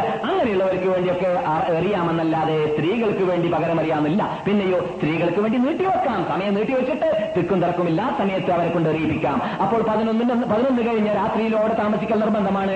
പതിനൊന്ന് കഴിഞ്ഞ രാത്രി കഴിഞ്ഞാൽ പിന്നെ പന്ത്രണ്ടാം പകല് ഉച്ചയ്ക്ക് ശേഷം വീണ്ടും മൂന്ന് സ്ഥലങ്ങളിലായിട്ട് കല്ലെറിയുക. അതെവിടെയാണ്? ജംറത്തു സുഹറ, ഉസ്ത, അഖബ എന്നീ മൂന്ന് സ്ഥലങ്ങളിലായിട്ട് കല്ലെറിയുക. അത് കഴിഞ്ഞാൽ പിന്നെ ദുൽഹജ്ജ് മാസം പതിനൊന്ന് പന്ത്രണ്ട് കഴിഞ്ഞാൽ പതിമൂന്നാം രാവും അവിടെ താമസിക്കലും പതിമൂന്നാം പകലുള്ളതായ കല്ലേറും സുന്നത്താണ്. മറ്റേ രണ്ട് നിർബന്ധമായിരുന്നു. മറ്റേ മുമ്പ് പറഞ്ഞ് പറഞ്ഞതായ രണ്ട് ദിവസത്തെ രാപാർക്കലും രണ്ട് ദിവസത്തെ കല്ലേറും നിർബന്ധമായിരുന്നു. ഈ രണ്ട് ദിവസം കല്ലെറിയുമ്പോൾ ജംറത്തുൽ അഖബയിൽ പോയതുപോലെയല്ല. പിന്നെയോ ജംറത്തുൽ ഉസ്തയിലേക്ക് എത്തിക്കഴിഞ്ഞാൽ ജംറത്തുൽ സുഹറയിലേക്ക് എത്തിക്കഴിഞ്ഞാൽ അഥവാ നാം ആദ്യം കല്ലെറിയുന്ന സ്ഥലമുണ്ടല്ലോ ദുൽഹജ്ജ് മാസം പതിനൊന്നിന്റെ ഉച്ചയ്ക്ക് ശേഷം, ആ ഉച്ചയ്ക്ക് ശേഷമുള്ള കല്ലേറ് നാം എറിഞ്ഞു കഴിഞ്ഞാൽ എറിഞ്ഞു കഴിഞ്ഞതിന് ശേഷം സാധിക്കുമെങ്കിൽ ആ എറിയപ്പെടുന്ന സ്ഥലത്തിന് ഇടത് ഭാഗത്തിലാക്കിയിട്ട് ഖിബിലേക്ക് മുന്നിട്ടുകൊണ്ട് അള്ളാഹുവിനോട് പ്രാർത്ഥിക്കുക. അതുപോലെ തന്നെ അല്പം മുമ്പോട്ട് എത്തിക്കഴിഞ്ഞാൽ മധ്യത്തിലുള്ള ജംറത്തുൽ ഉസ്തയുണ്ടല്ലോ, ഉസ്തയിലേക്ക് എത്തിക്കഴിഞ്ഞാൽ ഉസ്തയിലേക്ക് എറിഞ്ഞാലും ഇത് പതിനൊന്നിനും പന്ത്രണ്ടിനും പതിമൂന്നിനുമാണ് ഞാൻ ഈ പറയുന്നത്. ഉസ്തയിലേക്ക് എത്തിയിട്ട് മധ്യത്തിലുള്ളതായ കല്ലൊരുത്തത്ത് കല്ല് കല്ലെറിഞ്ഞു കഴിഞ്ഞാൽ ആ കല്ലെറിയുന്ന സ്ഥലത്തെ വലത് ഭാഗത്താക്കിയിട്ട് ഇതിലേക്ക് മുന്നിട്ടിട്ട് നമുക്ക് ആഗ്രഹമുള്ളത് അള്ളാഹുവോട് പ്രാർത്ഥിക്കുക. ജംറത്തുൽ അഖബയുടെ അടുക്കൽ എത്തിക്കഴിഞ്ഞാൽ പ്രാർത്ഥനയില്ല, തക്ബീർ ചൊല്ലിയിട്ട് കല്ലെറിയൽ മാത്രമാണ്. അത് പതിനൊന്നിനാവട്ടെ, പത്തിനാവട്ടെ, പതിനൊന്നിനാവട്ടെ, പന്ത്രണ്ടിനാവട്ടെ, പതിമൂന്നിനാവട്ടെ. എന്നാൽ പന്ത്രണ്ട് കഴിഞ്ഞതായ രാവുണ്ടല്ലോ, പന്ത്രണ്ട് കഴിഞ്ഞതായ രാവ്, ആ രാത്രിയിൽ ഒരാൾ താമസിക്കുകയാണെങ്കിൽ പിറ്റേ ദിവസം പകലുള്ളതായ ഏറും അദ്ദേഹത്തിന് നിർബന്ധമായി മാറും, ഏറിയേണ്ടതാണ്, അവനവിടെ താമസിക്കേണ്ടതാണ്. അഥവാ അദ്ദേഹം താമസിക്കാൻ ഉദ്ദേശിക്കുന്നില്ലെങ്കിൽ അസ്തമാനത്തിന് മുമ്പായിട്ട് മിനിയോട് വിടവാങ്ങുക. മിനിയോട് മിനിയോട് നാം വിടവാങ്ങുക എന്ന് പറഞ്ഞാൽ നാം പെരുന്നാൾ രാവിലെ കല്ലെറിഞ്ഞതായ ജംറത്തുൽ അഖബയുണ്ടല്ലോ, ആ അഖബ നിൽക്കുന്ന സ്ഥലം തന്നെയാണ് മിനിയുടെ അതിർത്തി. ആ അതിർത്തിയിൽ നിന്നിട്ട് നാം വിട്ടുപിരിഞ്ഞാൽ മതി. അതിർത്തിയിൽ നിന്നിട്ട് നാം അല്പം മക്കയുടെ ഭാഗത്തേക്ക് മുന്നോട്ട് പോയാൽ പിന്നെ അന്നേത്തെ രാത്രിയിൽ താമസിക്കൽ എന്തില്ല, ആചാരെ സംബന്ധിച്ചിടത്തോളം നിർബന്ധമില്ല. ഇതോടുകൂടി ആചാര് എവിടേക്കെത്തി? ശരിക്ക് ആചാർ എന്ന പേര് വിറ്റാകുന്ന സ്ഥലത്തേക്കെത്തി. ഇപ്പോൾ ദുൽഹജ്ജ് മാസം പത്തിൻ്റെന്ന് തവാഫുൽ ഇഫാദ എന്ന് പറയുന്ന തവാഫ് അദ്ദേഹം ചെയ്തിട്ടുണ്ട് ഉള്ളവനാണെങ്കിൽ അദ്ദേഹം കംപ്ലീറ്റ് തഹല്ലുലായവനായി മാറുകയും അവന് ഹറാമായ എല്ലാം അവന് ഹലാലായി, അവന് സമ്പർക്കം പുലർത്തൽ വരെ ഹലാലായി കഴിഞ്ഞു. ഹറാമായ കാര്യമായിരുന്നല്ല ആദ്യം, ഹലാലായി കഴിഞ്ഞു എന്ന് മാത്രമല്ല അവന് പരിപൂർണ്ണ ആജിയായി കഴിഞ്ഞു. അഥവാ മുമ്പ് തവാഫ് ചെയ്തിട്ടില്ലെങ്കിലോ, ദുൽഹജ്ജ് പത്തിൻ്റെന്ന് തവാഫ് ചെയ്യാത്ത വ്യക്തിയാണെങ്കിലോ, നീട്ടിവെച്ച വ്യക്തിയാണെങ്കിൽ വീണ്ടും പോയിട്ട് അദ്ദേഹം ഈ മൂന്ന് ദിവസത്തെയോ രണ്ട് ദിവസത്തെയോ രാപാർക്കലും കല്ലേറും കഴിഞ്ഞ ശേഷം മക്കയിൽ പോയി പോയിട്ട് തവാഫും സഅയും ചെയ്തു കഴിഞ്ഞാൽ അദ്ദേഹം പരിപൂർണ്ണ ഹാജിയായി മാറുകയും പരിപൂർണമായി തഹല്ലുലാവുകയും ചെയ്തു. ഈ ശേഷിക്കുന്നത് വിട വാങ്ങുന്ന തവാഫാണ്, ഉദാഹരണ തവാഫ്. എപ്പോഴാണ് പ്ലെയിനിന്റെ ടൈം എടുക്കുന്നത്? ആ ടൈം അടുത്ത് വരുന്ന സമയത്ത് അവസാനത്തെ വിട വാങ്ങുന്ന തവാഫ് അവസാന സമയത്താണ് ചെയ്യേണ്ടത്. യാത്രക്കുള്ളതായ ഒരുക്കങ്ങളും തയ്യാറും എടുത്തതിന് ശേഷം ചെയ്യുന്ന തവാഫാണത്. ആ തവാഫ് ചെയ്യുന്നതിന് മുമ്പാണ് ഒരു സ്ത്രീക്ക് അഴുക്കുണ്ടാകുന്നതെങ്കിൽ, അഥവാ ൃതരക്തമുണ്ടാകുന്നതെങ്കിലോ പ്രസവം ഉണ്ടാകുന്നതെങ്കിലോ അവളെ സംബന്ധിച്ചിടത്തോളം വദാഇന്റെ തവാഫിന് വേണ്ടി അവൾ താമസിക്കേണ്ട ആവശ്യമില്ല. അവളുടെ യാത്രയോ ടിക്കറ്റോ ക്യാൻസൽ ചെയ്യേണ്ട ആവശ്യമില്ല. അഥവാ അവള് ഹജ്ജിന്റെ പരിപൂർണത പ്രാപിക്കുന്നതിന് മുമ്പ്, അഥവാ ഇഫാദത്തിന്റെ തവാഫ് എന്ന് പറയുന്ന നിർബന്ധമായ ദുൽഹജ്ജ് മാസം പത്തിന് നാം പറഞ്ഞതായ പത്തിന് ചെയ്യണമെന്ന് പറഞ്ഞതായ തവാഫ് ഉണ്ടല്ലോ, ആ തവാഫ് ചെയ്യുന്നതിന് മുമ്പാണ് ഒരു സ്ത്രീക്ക് അഴുക്കുണ്ടായതെങ്കിൽ എന്ന് പറഞ്ഞാൽ ഹൈവ് ഉണ്ടായതെങ്കിൽ അവളെ സംബന്ധിച്ചിടത്തോളം പ്ലെയിനിന്റെ ടിക്കറ്റ് ക്യാൻസൽ ചെയ്തിട്ട് യാത്ര നീട്ടേണ്ടി വരും. കാരണം ആജിയാകുന്നതല്ല, ആജിയാവണമെങ്കിൽ എന്ത് വേണം? ആ തവാഫ് കൂടി ചെയ്യേണ്ടതാണ്. ഈ വദാഇന്റെ തവാഫും ഹജ്ജുമായിട്ട് ബന്ധമില്ല എന്നതാണ് വലിയൊരു വിഭാഗം ഫുഖഹാക്കളും ആലിമീങ്ങളും ഇമാമിങ്ങളും പറയുന്നത്. എന്ന് പറഞ്ഞാൽ ഈ വദാഇന്റെ തവാഫ് ഒരാൾ ചെയ്യാൻ വിട്ടുപോയാൽ നഷ്ടപരിഹാരം കൊടുക്കേണ്ടതില്ല എന്ന അർത്ഥത്തിലേക്ക്. പക്ഷേ തൗബ ചെയ്യണം, പാശ്ചാത്തപിക്കണം, നിർബന്ധമായ കാര്യമാണെന്ന ബോധം ഉണ്ടാവണം. അതേസമയത്ത് ഇമാം മാലിക് റഹ്മത്തുള്ളാഹി അലൈഹി പോലോത്തവർ അതേ നിർബന്ധമാണ്, നഷ്ടപരിഹാരം കൊടുക്കേണ്ടതാണ് എന്നൊക്കെ പറഞ്ഞിട്ടുണ്ട്. അതുകൊണ്ട് അങ്ങനെ വിട്ടൊഴിവാക്കാൻ പറ്റുന്ന കാര്യമല്ല വിടവാങ്ങുന്ന തവാഫ്. ഇതോടുകൂടി ആചാര് ആരായി കഴിഞ്ഞു? നാം നേരത്തെ പറഞ്ഞതുപോലെ ഹജ്ജിന്റെ പരിപൂർണതയിലേക്ക് എത്തിക്കഴിഞ്ഞു. അവൻ അല്ലാഹുവിന്റെ മുമ്പിൽ ഉത്തരവാദപ്പെട്ടവനാണ് എന്ന ബോധം അവന്റെ മുമ്പിൽ ഉണ്ടായിരിക്കേണ്ടതാണ്. നാം ക്ലാസിന്റെ തുടക്കത്തിൽ പറഞ്ഞതുപോലെ തന്നെ ആജിയാർ ഹജ്ജിൽ പ്രവേശിക്കുന്നതിന് വേണ്ടിയാണ്, ആത്മ ക്ലിയറിംഗിന് വേണ്ടിയാണ്. ഈ ആത്മ ക്ലിയറിംഗ് ഹജ്ജ് പരിപൂർണമാകുന്നതോടുകൂടി അവനിൽ ഉണ്ടായിരിക്കേണ്ടതാണ്. എന്ന് പറഞ്ഞാൽ ഇനി ആര് ഏത് രൂപത്തിൽ അവനെ വ്യതിചലിപ്പിക്കാൻ വേണ്ടി പരിശ്രമിച്ചാലോ, അവന്റെ വിശ്വാസത്തിന് തകർത്താൻ വേണ്ടി പരിശ്രമിച്ചാലോ, സാധിക്കാൻ പറ്റാത്ത രൂപത്തിലുള്ളതായ വേറൂന്നിപ്പിടിച്ചതായ വിശ്വാസത്തിന്റെയും ഈ ഈമാനിന്റെയും ഉടമയായിട്ട് മാത്രമേ ആജിയാർ നാട്ടിലേക്ക് പോകാൻ പാടുള്ളൂ എന്നതാണ് അള്ളാഹുവിന്റെ നിർബന്ധം. അതുകൊണ്ട് തന്നെ അള്ളാഹു സുബ്ഹാനഹു വ തആല ഹജ്ജിന്റെ ആയത്തിൽ അറഫയിലേക്ക് എത്തിക്കഴിഞ്ഞതിന് ശേഷം ഫൈദാ ഖൗതും മിൻ അറഫാത്തിൻ, അറഫയോട് നിങ്ങൾ ഇവിടെ വാങ്ങിക്കഴിഞ്ഞാൽ ഫദ്കുറുല്ലാഹ ഇൻദൽ മശ്അരിൽ ഹറാം, മശ്അരിൽ ഹറാമിൽ വെച്ചിട്ട് അള്ളാഹുവിനെ നിങ്ങൾ സ്മരിക്കേണ്ടതുണ്ട്. ഹാജിമാരെ, നിങ്ങൾ കേട്ടല്ലോ എവിടെയാണ് മസ്ജിദ് മശ്അരിൽ ഹറാം എന്ന്? മുസ്ദലിഫയിൽ വെച്ചിട്ട്. എന്നിട്ട് അള്ളാഹു പറയുകയാണ് ഉദ്കുറൂഹു കമാ ഹദാകും, നിങ്ങളെ ഹജ്ജ് ചെയ്യാൻ ചാൻസ് തന്നതായ നിങ്ങളെ ഇത്രയും വലിയ ആ സൽക്കർമ്മം ഇസ്ലാമിന്റെ പഞ്ചസ്തംഭങ്ങളിൽ പ്രധാന അമലാകുന്ന ഹജ്ജ് ചെയ്യാനുള്ള ചാൻസ് നൽകിയതായ നിങ്ങൾക്ക് ഹിദായത്ത് നൽകിയതായ റബ്ബുൽഇസ്സത്തിനെ നിങ്ങളിനി മറന്നു പോകരുതേ ഹാജിമാരെ എന്ന് എന്ന് പ്രത്യേകം അള്ളാഹു സുബ്ഹാനഹു വ തആല അവിടെ ഊന്നി പറഞ്ഞിരിക്കുകയാണ്. ആ ഊന്നി പറഞ്ഞത് ഹാജിമാരുടെ ശ്രദ്ധയിൽ ഉണ്ടായിരിക്കേണ്ടതാണ്. അതിനുശേഷം ആ മിനയിൽ താമസിക്കുന്നതായ മൂന്ന് ദിവസങ്ങൾ ഉണ്ടല്ലോ, ആ മൂന്ന് ദിവസങ്ങളെ സംബന്ധിച്ച് അള്ളാഹു സുബ്ഹാനഹു വ തആല ഹജ്ജിന്റെ ആയത്തിൽ സൂറത്തുൽ ബഖറയിൽ സംസാരിച്ചപ്പോൾ നിങ്ങൾ മിനയിൽ എണ്ണപ്പെട്ടതായ രണ്ടോ മൂന്നോ ദിവസങ്ങൾ നിലയിൽ താമസിച്ചുകൊണ്ട് അള്ളാഹുവിനെ സ്മരിക്കേണ്ടതുണ്ട്. അങ്ങനെ നാസി മനുഷ്യന്മാർ എന്നിട്ട് ചിലവരുണ്ട്, അവൻ പറയാറുണ്ട്, പ്രാർത്ഥിക്കാറുണ്ട്, റബ്ബന ആതിനാ ഫിദ്ദുനിയാ വമാ ലഹു ഫിൽ ആഖിറതി മിൻ ഖലാഖ്, ദുനിയാവിൽ ഞങ്ങൾക്ക് അന്തസ്സ് വേണം, അഭിമാനം വേണം എന്നൊക്കെ പ്രാർത്ഥിക്കാറുണ്ട്. അതുകൊണ്ട് പള്ള കൊണ്ട് ചിന്തിക്കുന്ന, പേരസിന് വേണ്ടി ചിന്തിക്കുന്ന, മാരുതി കാറിന് വേണ്ടി ചിന്തിക്കുന്ന, ഭൗതിക നേട്ടങ്ങൾക്ക് വേണ്ടി ചിന്തിക്കുന്നതായ നാൽക്കാലികളോട് തുല്യതയുള്ള ജീവിതം നയിക്കുന്നവര് പ്രശ്ന മനുഷ്യന്മാരാവാൻ വേണ്ടി ക്ഷണിച്ചതായ ഇന്റർനാഷണൽ സമ്മേളനമാകുന്ന ഹജ്ജിൽ ഹജ്ജിൽ സമ്മേളിച്ചതായ ആചാരേ, നിങ്ങൾ അങ്ങനെയായി പോകരുത്, അക്കൂട്ടത്തിൽ നിങ്ങൾ പെട്ടുപോകരുത്, അങ്ങനെയുള്ള ചിന്ത നിങ്ങൾക്ക് ഉണ്ടായി പോകരുത്. അതുകൊണ്ട് നിങ്ങൾ ആരിലാണ് പറയേണ്ടത്? ഒമിൻഹും, ഹാജിമാരിൽ നിട്ടൊരു ഒരു വിഭാഗമുണ്ട്, പ്രാർത്ഥിക്കുന്നവരിൽ നിട്ടൊരു വിഭാഗമുണ്ട്. മൻ, അവർ ആരാണ്? യഖൂല, അവർ പ്രാർത്ഥിക്കുന്നുണ്ട്, റബ്ബന ആതിനാ ഫിദ്ദുനിയാ ഹസനതൻ വഫിൽ ആഖിറതി ഹസനതൻ വഖിനാ അദാബന്നാർ, ഞങ്ങൾക്ക് ഇഹത്തിൽ വേണം അന്തസ്സ്, പരലോകത്തിൽ വേണം അന്തസ്സ്, ഞങ്ങൾക്ക് ഭൂമിയിൽ ജീവിക്കുന്ന കാലഘട്ടത്തിൽ ഞങ്ങളുടെ തൗഹീദിന്റെ വിജയപതാകയെ പറപ്പിക്കാനുള്ളതായ സാഹചര്യം ഞങ്ങളുടെ മുമ്പിൽ ഉണ്ടായാലേ തീരൂ, അതിനുവേണ്ടി ഞങ്ങൾക്ക് ജീവിച്ചാലേ തീരൂ. അന്തസ്സുള്ള ജീവിതമാണ് റഷീദാവേ ദുനിയാവും ഞങ്ങൾക്ക് ജീവിക്കേണ്ടത്.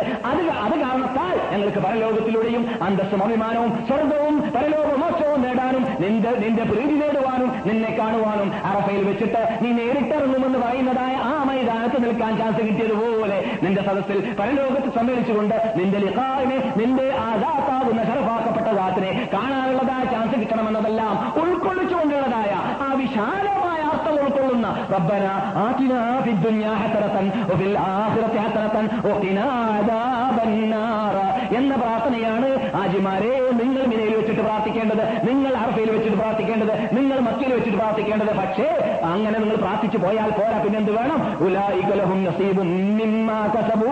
അങ്ങനെ പ്രാർത്ഥിച്ചിട്ട് ആരാണ് നാട്ടിൽ പോയിട്ട് ആ പ്രാർത്ഥനയെ സഫലീകരിക്കാൻ വേണ്ടി, ആ പ്രാർത്ഥനയിൽ ഉൾക്കൊള്ളുന്നതായ തത്വത്തെ സ്ഥാപിക്കാൻ വേണ്ടി, പ്രവർത്തന രൂപത്തിൽ കൊണ്ടുവരാൻ വേണ്ടി, അതെന്താണ്? അന്തസ്സുള്ളവരാവണമെന്നല്ലേ? അന്തസ്സിന് വേണ്ടി ആരാണ് നാട്ടിൽ പോകും, നാട്ടിൽ പോയിട്ട് ആ ഭാവി ജീവിതത്തിൽ ആചാരായതിന്റെ ശേഷം പാടുപെടുന്നത്, കഷ്ടപ്പെടുന്നത്, ബുദ്ധിമുട്ടുന്നത്, അതിന് വേണ്ടി തരണം ചെയ്യുന്നത്, അങ്ങനെയുള്ളതായ ആചാർക്ക് അള്ളാഹു സുബ്ഹാനഹു വ തആല തക്കതായ പ്രതിഫലം നൽകുന്നതാണ്.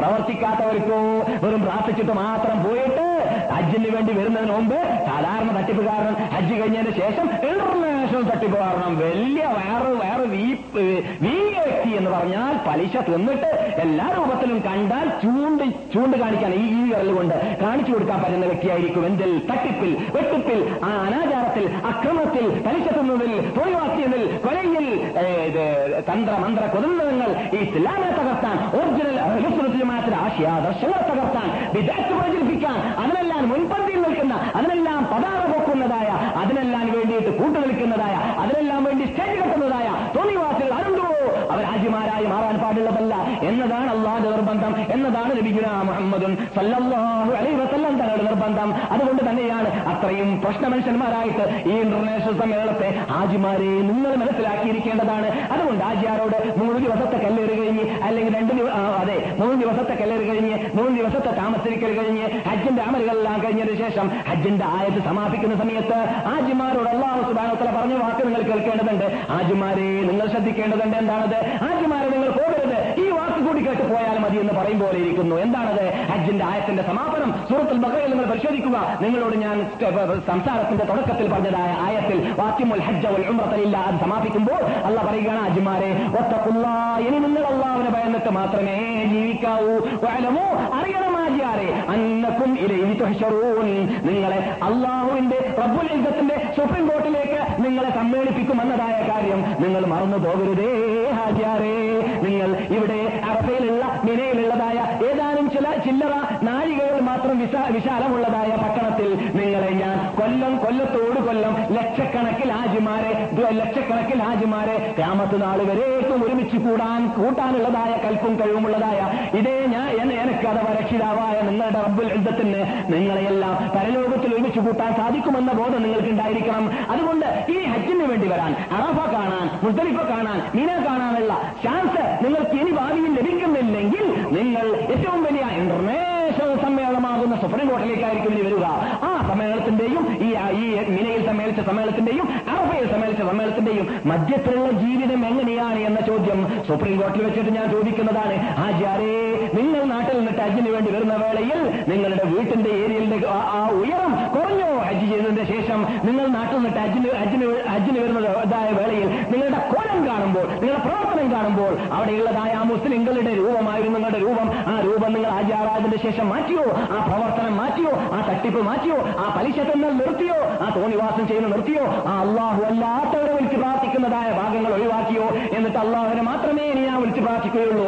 എന്റെ ജീവിതത്തിൽ മുഴുവൻ കിട്ട വാതിലെല്ലാം ഞാൻ മനസ്സിലാക്കാത്തതായ ഒരു തത്വം ഞാൻ ഹജ്ജിന് പോയപ്പോൾ, മക്കയിലേക്ക് എത്തിയപ്പോൾ എനിക്ക് മനസ്സിലാക്കാൻ സാധിച്ചു. അതെന്തായിരുന്നു? ഞാൻ എഹ്റാമിൽ പ്രവേശിച്ച ടൈം മുതൽ അവസാനം ഇനിയോട് ഇവിടെ വാങ്ങിയ ടൈം ഇവരേക്കും ഒരു പോലും ഒരു പ്രാർത്ഥന പോലും ഒരു മഹ്ലൂക്കിനോട് പ്രാർത്ഥിക്കാൻ ലോക മുസ്ലിങ്ങൾ പറഞ്ഞിട്ടേ ഇല്ല, ഏത് ഹജ്ജ് പുസ്തകം പറഞ്ഞിട്ടേ ഇല്ല, ഏത് സബീന പാട്ടിലും പാടിയിട്ടേ ഇല്ല. അപ്പോൾ അങ്ങനെയുള്ളതായ യാഥാർത്ഥ്യം എനിക്ക് പ്രവർത്തനത്തിലൂടെ കാണിച്ച് പ്രവർത്തിച്ച് കാട്ടാനുള്ളതായ ചാൻസ് റബ്ബുൽ ഇസ്സത്തെ എനിക്ക് നീ തന്നിരിക്കുന്ന തന്നിട്ടുള്ളത് കൊണ്ട് രക്ഷിതാവേ, കഅബ കണ്ടതിന്റെ ശേഷം, തൗഹീദിന് വേണ്ടി കരൾ മുറിച്ചു കൊടുത്ത മഹാത്മാക്കളുടെ നാട് കണ്ടതിന്റെ ശേഷം, വിശുദ്ധ നബിയുനാ മുഹമ്മദ് സല്ലല്ലാഹു അലൈഹി വസല്ലം തങ്ങളുടെ മദീനത്തുൽ മുനവ്വറയിൽ വന്നിട്ട് ആ മസ്ജിദ് നബവിയിൽ നിൽക്കുവാനും നബിയുടെ മുമ്പിൽ നിന്നിട്ട് നബി സല്ലല്ലാഹു അലൈഹി വസല്ലം തങ്ങളോട് അസ്സലാമു അലൈക അയ്യുഹൻ നബിയ്യ വറഹ്മത്തുള്ളാഹി വബറകാത്തു എന്ന് സലാം പറയാനുള്ള ചാൻസ് കിട്ടിയതിന്റെ ശേഷം ആ നബിയുടെ ഇത്തിബാഅോട് കൂടിയല്ലാതെ, ആ നബി സല്ലല്ലാഹു അലൈഹി വസല്ലം പിന്നാലെ നടന്നിട്ടല്ലാതെ ജീവിക്കാൻ എന്നെ നീ അനുവദിക്കരുതേ രക്ഷിതാവേ എന്ന പ്രാർത്ഥനയായിരിക്കണം ആജിയാരെ നിങ്ങൾക്കുണ്ടാവേണ്ടത്, ആജിയാരെ നിങ്ങൾക്കുണ്ടാവേണ്ടത്. അങ്ങനെ പ്രാർത്ഥിച്ചാൽ മാത്രം പോരാ, അതിനു വേണ്ടി നീ പ്രവർത്തിക്കുകയും വേണം ആജിയാരെ എന്നതാണ് അല്ലാഹു സുബ്ഹാനഹു വ തആല വത്തഖുല്ലാഹ്. ആജിയാരെ, നിങ്ങൾ ഇനിമേലിൽ അല്ലാഹുവിനെ ഭയന്നിട്ടേ ജീവിക്കാവൂ. വഅലമു, അറിയണം ആജിയാരെ. എന്തിനാണ് ഞാൻ ആജിയാർ എന്ന് പറയുന്നത്? ഈ ആയത്ത് ആജിയാർക്ക് ഇറങ്ങിയതാണ്, ആജിമാരെ കുറിച്ച് സംസാരിക്കുന്ന ആയത്താണിത്. വഅലമു, അറിയണം ആജിമാരെ, അന്നകും ഇലൈഹി തുഹ്ശറൂൻ. അല്ലാഹുവിന്റെ സുപ്രീം കോടതിയിൽ നിങ്ങൾ വരുന്ന ഒരു ദിവസമുണ്ട്. ആ ദിവസത്തിൽ അല്ലാഹു സുബ്ഹാനഹു വ തആലയുടെ മുമ്പിൽ നിങ്ങൾ ആജിയായതിന്റെ ശേഷം കാട്ടിക്കൂട്ടിയതിനെ കുറിച്ച് മറുപടി നൽകേണ്ടി വരും. ഹജ്ജ് ചെയ്യാത്ത മനുഷ്യൻ തെറ്റ് ചെയ്യും പോലെയല്ല ഹജ്ജ് ചെയ്ത് ചെയ്തതായ മനുഷ്യൻ തെറ്റ് ചെയ്യുക. അതുകൊണ്ടാണ് ഇമാം ശാഫി റഹ്മത്തുള്ളാഹി അലൈഹിനെ പോലെയുള്ള മഹാത്മാക്കൾ പറയുന്നുണ്ട്, ഒരു മനുഷ്യന്റെ ഹജ്ജ് സ്വീകരിച്ചിട്ടുണ്ടോ ഇല്ലേ എന്ന് പരിശോധിക്കാൻ വേണ്ടിയിട്ട് അവന്റെ ജീവിതം നോക്കിയാൽ മതി എന്നാണ്. ഹജ്ജിന് മുമ്പുള്ള മുമ്പുള്ളതായ ജീവിതത്തിൽ നിന്നിട്ട് കടലും കടലാടിയുമായുള്ള വ്യത്യാസം ഹജ്ജിന് ശേഷമുള്ള ജീവിതത്തിൽ തുറിച്ച് കണ്ടില്ലെങ്കിൽ ആജിയാറല്ല. അവന്റെ പേര് അറഫയിൽ തയ്യാറായ ലീസ്റ്റിൽ വന്നിട്ടില്ല. അറഫയിൽ തയ്യാറാകുമെന്ന് നാം പറഞ്ഞ ലീസ്റ്റുണ്ടല്ലോ, ആ ലീസ്റ്റിൽ മരക്കുകളെ കൊണ്ട് സാക്ഷി നിർത്തിയിട്ട് അള്ളാഹ് ഉണ്ടാക്കുന്ന ലീസ്റ്റുണ്ടല്ലോ, ഞാൻ പുറത്തു വന്നിരിക്കുന്നു നിങ്ങൾക്ക് അള്ളാഹു സന്തോഷവാർത്ത നൽകിയ ആ സന്ദർഭത്തിൽ ഇവന്റെ പേര് പെട്ടിട്ടില്ല. ഇവൻ മമ്മദായിട്ട് പോയിട്ടുണ്ടെങ്കിലും മമ്മദായിട്ട് തന്നെ അറഫയിൽ നിന്നിട്ട് പുറത്തു വന്ന് മമ്മദ് ആജിയായിട്ട് വന്നിട്ടില്ല. മമ്മദ് ആജിയാവാനുള്ള ചാൻസ് ഇവനിൽ ഉണ്ടായിട്ടില്ല. എന്തുകൊണ്ട്? അവന്റെ പ്രവർത്തനം പ്രവർത്തനം അങ്ങനെയാണ് കുറിച്ചത്. മുമ്പ് തന്നെ തൗഹീദിനെ ശിർക്കിന് വേണ്ടി പതാക പൊക്കിയ മനുഷ്യൻ വീണ്ടും തൗഹീദിന്റെ വചനം മാത്രം ചൊല്ലിയും കൊണ്ട് ഹജ്ജ് ചെയ്തതിന് ശേഷം, തൗഹീദിന്റെ വചനം മാത്രം ചൊല്ലി അറഫയിൽ വെച്ചിട്ട് പ്രാർത്ഥിച്ചതിന് ശേഷം അറഫയിൽ വെച്ചിട്ടുള്ള ഒരു പ്രാർത്ഥനയിലും തൗഹീദ് അല്ലാതെ ലോക മുസ്ലിങ്ങൾ പഠിപ്പിച്ചിട്ടില്ല, നാം ചെല്ലാറുമില്ല. നമസ്കാരം വരെ അവിടെ ഇല്ല എന്നുള്ളത് നാം പഠിച്ചു. അവിടെയുള്ളത് എന്താണ്? അവിടെ വെച്ചിട്ട് വരുന്ന നമസ്കാരത്തെ പുറത്താക്കി, പുറത്ത് വെച്ചിട്ട് നമസ്കരിച്ചു അറഫയുടെ പുറത്ത് വെച്ചിട്ട്. അതേപോലെ അവിടെ ഉണ്ടാകുന്ന സമയത്ത് ബാങ്ക് വിളിച്ച മഗ്‌രിബ് നമസ്കാരവും നാം എന്താക്കി? മുസ്ലിഫിനെ കൊണ്ടുപോയി നമസ്കരിച്ച്. പിന്നെ എന്താണ് കാട്ടിക്കൂട്ടിയത്? ആറു മണിക്കൂർ ആറ് മണിക്കൂർ നാം ചെയ്തെന്താണ്? വെറും അള്ളാഹിനോട് മാത്രം പ്രാർത്ഥിക്കുകയാണ്. അള്ളാഹു സുബ്ഹാനഹു വ തആല മുസ്ലിം ലോകത്തിന് പഠിപ്പിക്കുമ്പോൾ ഇരിക്കുന്നു അല്ലയോ കൂട്ടരെ, ആരെങ്കിലും ഹജ്ജിന് വന്ന കൂട്ടത്തിൽ അല്ലെങ്കിൽ മക്ക റിപ്പബ്ലിക്കൽ റിപ്പബ്ലിക്കിന്റെ സമയത്ത് അവിടെ ഉണ്ടായിരുന്ന മുശ്രിക്കുകൾ എന്നിട്ട് പുതു മുസ്ലിങ്ങളായ വല്ലവരും അവിടെ ഉണ്ടെങ്കിൽ ആ കാലഘട്ടത്തെ സംബന്ധിച്ചിടത്തോളം, ഖിയാമത്ത് നാൾ വരെ വരുന്ന ഹാജിമാരെ സംബന്ധിച്ചിടത്തോളം ശിർക്ക് ചെയ്ത് പരിചയമുള്ളവരൊക്കെ ആരെങ്കിലും കൂട്ടത്തിലുണ്ടെങ്കിൽ ഹാജിമാരെങ്കിലും ഒന്ന് ഒരു കാര്യം മനസ്സിലാക്കിയിരിക്കേണ്ടതുണ്ട്. നിങ്ങൾക്ക് എന്തെങ്കിലും ഒരു നിലക്ക് അള്ളാഹു അല്ലാത്തവരോട് പ്രാർത്ഥിക്കാനുള്ളതായ പഴുതുണ്ടെങ്കിൽ അത് നിങ്ങൾക്ക് പഠിപ്പിക്കേണ്ടത് റസൂൽ സല്ലല്ലാഹു അലൈഹി വസല്ലം ഇവിടെ വെച്ചിട്ടായിരുന്നു. മക്ക മക്കയിൽ വെച്ചിട്ട്, അറഫയിൽ വെച്ചിട്ട്, മിനയിൽ വെച്ചിട്ട് നിങ്ങൾക്ക് ലോക മുസ്ലിങ്ങൾക്ക് അറക്കാനുള്ളതായ തീരുമാനം ഇബ്രാഹിം നബി അറത്തതുകൊണ്ട് മുസ്ലിം ലോകമേ നിങ്ങൾ അറക്കൂ. ഇബ്രാഹിം നബി അലൈഹിസ്സലാം മകൻ അറക്കാൻ വേണ്ടി തീരുമാനിച്ചതനുസരിച്ച് അവിടെ വെച്ചിട്ട് അറക്കാൻ പോയ സ്ഥലത്ത് ആ ദിവസത്തെ സ്മരിച്ചുകൊണ്ട് മുസ്ലിം ലോകം കോടാന കോടാന കോടാന കോടി തലകളെയാണ് അറക്കുന്നത്, ആടുകളുടെയും പശുക്കളുടെയും ഒട്ടകങ്ങളുടെയും. അങ്ങനെയുള്ള ഇബ്രാഹിം നബി ഇസ്ലാമിന്റെ പേര് പറഞ്ഞിട്ട് അവിടെ ഇബ്രാഹിം നബിയെ ഞങ്ങളെ രക്ഷിക്കാൻ വന്നിട്ടൊരു വാക്കും കൂടി പറഞ്ഞേക്കാൻ പറഞ്ഞോ, പഠിപ്പിച്ചോ? വല്ല അങ്ങനെ അള്ളാഹു അല്ലാത്തവർ വിളിച്ച് പ്രാർത്ഥിക്കണമെന്ന് പറയുന്ന വിഡ്ഢികളോ തോന്നിവാസികളോ ഇസ്ലാമിന്റെ കഠിന ശത്രുക്കളോ വല്ല പുസ്തകത്തിലും കൂട്ടിച്ചേർത്തിട്ടുണ്ടോ? ഇബ്രാഹിം നബിയെ എനിക്ക് എനിക്ക് വേണ്ടിയിട്ട് ഇവിടെ ഇതാ നിങ്ങൾ അർത്ഥതുപോലെ നിങ്ങൾ മകൻ അറക്കാൻ വേണ്ടി പോയതുപോലെ ഇവിടെ ഞാൻ മറക്കാൻ വേണ്ടി വന്നിരിക്കുകയാണ് എന്ന് പറഞ്ഞിട്ട് വല്ലൊരു വാക്കും പറയാൻ പഠിപ്പിച്ചിട്ടുണ്ടോ? റസൂൽ പഠിപ്പിച്ചിട്ടുണ്ടോ? റസൂൽ പറഞ്ഞതായിട്ടുണ്ട് എന്ന് ഇങ്ങനെ പറയുന്ന വിഭാഗം പറഞ്ഞിട്ടുണ്ടോ? ഇല്ല. ഇതൊക്കെ പഠിപ്പിക്കലായിരുന്നു യഥാർത്ഥത്തിൽ ഹജ്ജ് കൊണ്ട് ഉദ്ദേശിക്കുന്നത് അല്ലാഹു സുബ്ഹാനഹു വ തആല. അതുകൊണ്ടാണ് ഹജ്ജിന്റെ തുടക്കത്തിൽ പഠിപ്പിച്ചവർ എന്താണ്? ലബ്ബൈക് അല്ലാഹുമ്മ ലബ്ബൈക്, നിന്റെ കൽപ്പന നിന്റെ വാക്ക് പാലിച്ചുകൊണ്ട് നിനക്ക് മാത്രം ഉത്തരം ചെയ്തുകൊണ്ടാണ് എന്റെ തീർത്ഥാടനം.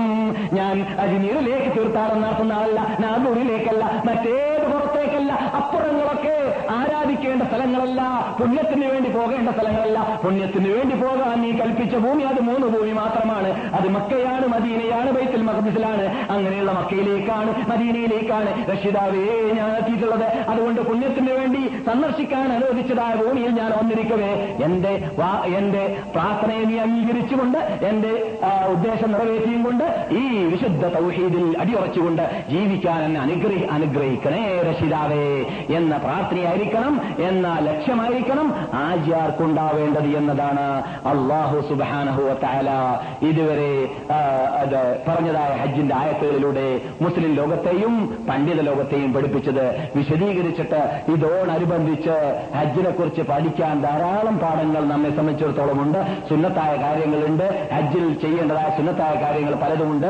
നാം വിശദീകരിച്ച് പറഞ്ഞാൽ നമ്മുടെ പ്രധാന ഭാഗങ്ങൾ വിട്ടുപോകുമെന്നത് പരിഗണിച്ചിട്ട് പറയാതിരുന്നതായിരുന്നു. പറയുകയും ചെയ്തു, അല്ലയോ ലോകമേ, ഞാൻ ഹജ്ജ് ചെയ്ത പോലെ മാത്രമേ നിങ്ങൾ ഹജ്ജ് ചെയ്യാവൂ എന്ന് റസൂൽ പറഞ്ഞിരിക്കുകയാണ്. അങ്ങനെ പറഞ്ഞതായ റസൂലുള്ളാഹി സ്വല്ലല്ലാഹു അലൈഹി വസല്ലം പത്തിന് മുമ്പ് അറുത്തിട്ടില്ല എന്നതാണ് യാഥാർത്ഥ്യം. അപ്പോൾ പത്തിന് മുമ്പ് അറക്കുക എന്നതിന് തെളിവില്ലാത്തത് കൊണ്ടാണ് നാം മുമ്പ് അറക്കരുത് എന്നല്ലാതെ തീരും കാലയൊക്കെ പറഞ്ഞാൽ ഈ തീരും കാലം കേൾക്കാൻ പോകാൻ ആരോടൊന്നോട് പറഞ്ഞതെന്ന് അള്ളാഹ് ചോദിച്ചാൽ അതിന് മറുപടിയില്ല. അതേസമയത്ത് മുമ്പ് അറക്കാതിരുന്ന് പത്ത്, പതിനൊന്ന്, പന്ത്രണ്ട്, പതിമൂന്ന് എന്നീ നാല് ദിവസത്തിൽ മാത്രം മക്കയിലോ മിനയിലോ ഇട വെച്ചിട്ട് മറത്താൽ അവിടെ ചോദ്യം തന്നെ ഉടലെടുക്കുന്നില്ല. റസൂലും സഹാബത്തും താബിഈങ്ങളും താബിഈ താബിഈങ്ങളും മറത്ത പോലെയായി മാറി. അവിടെ പിന്നെ പ്രശ്നം തന്നെയില്ല, മാനസികമായും പ്രശ്നമില്ല.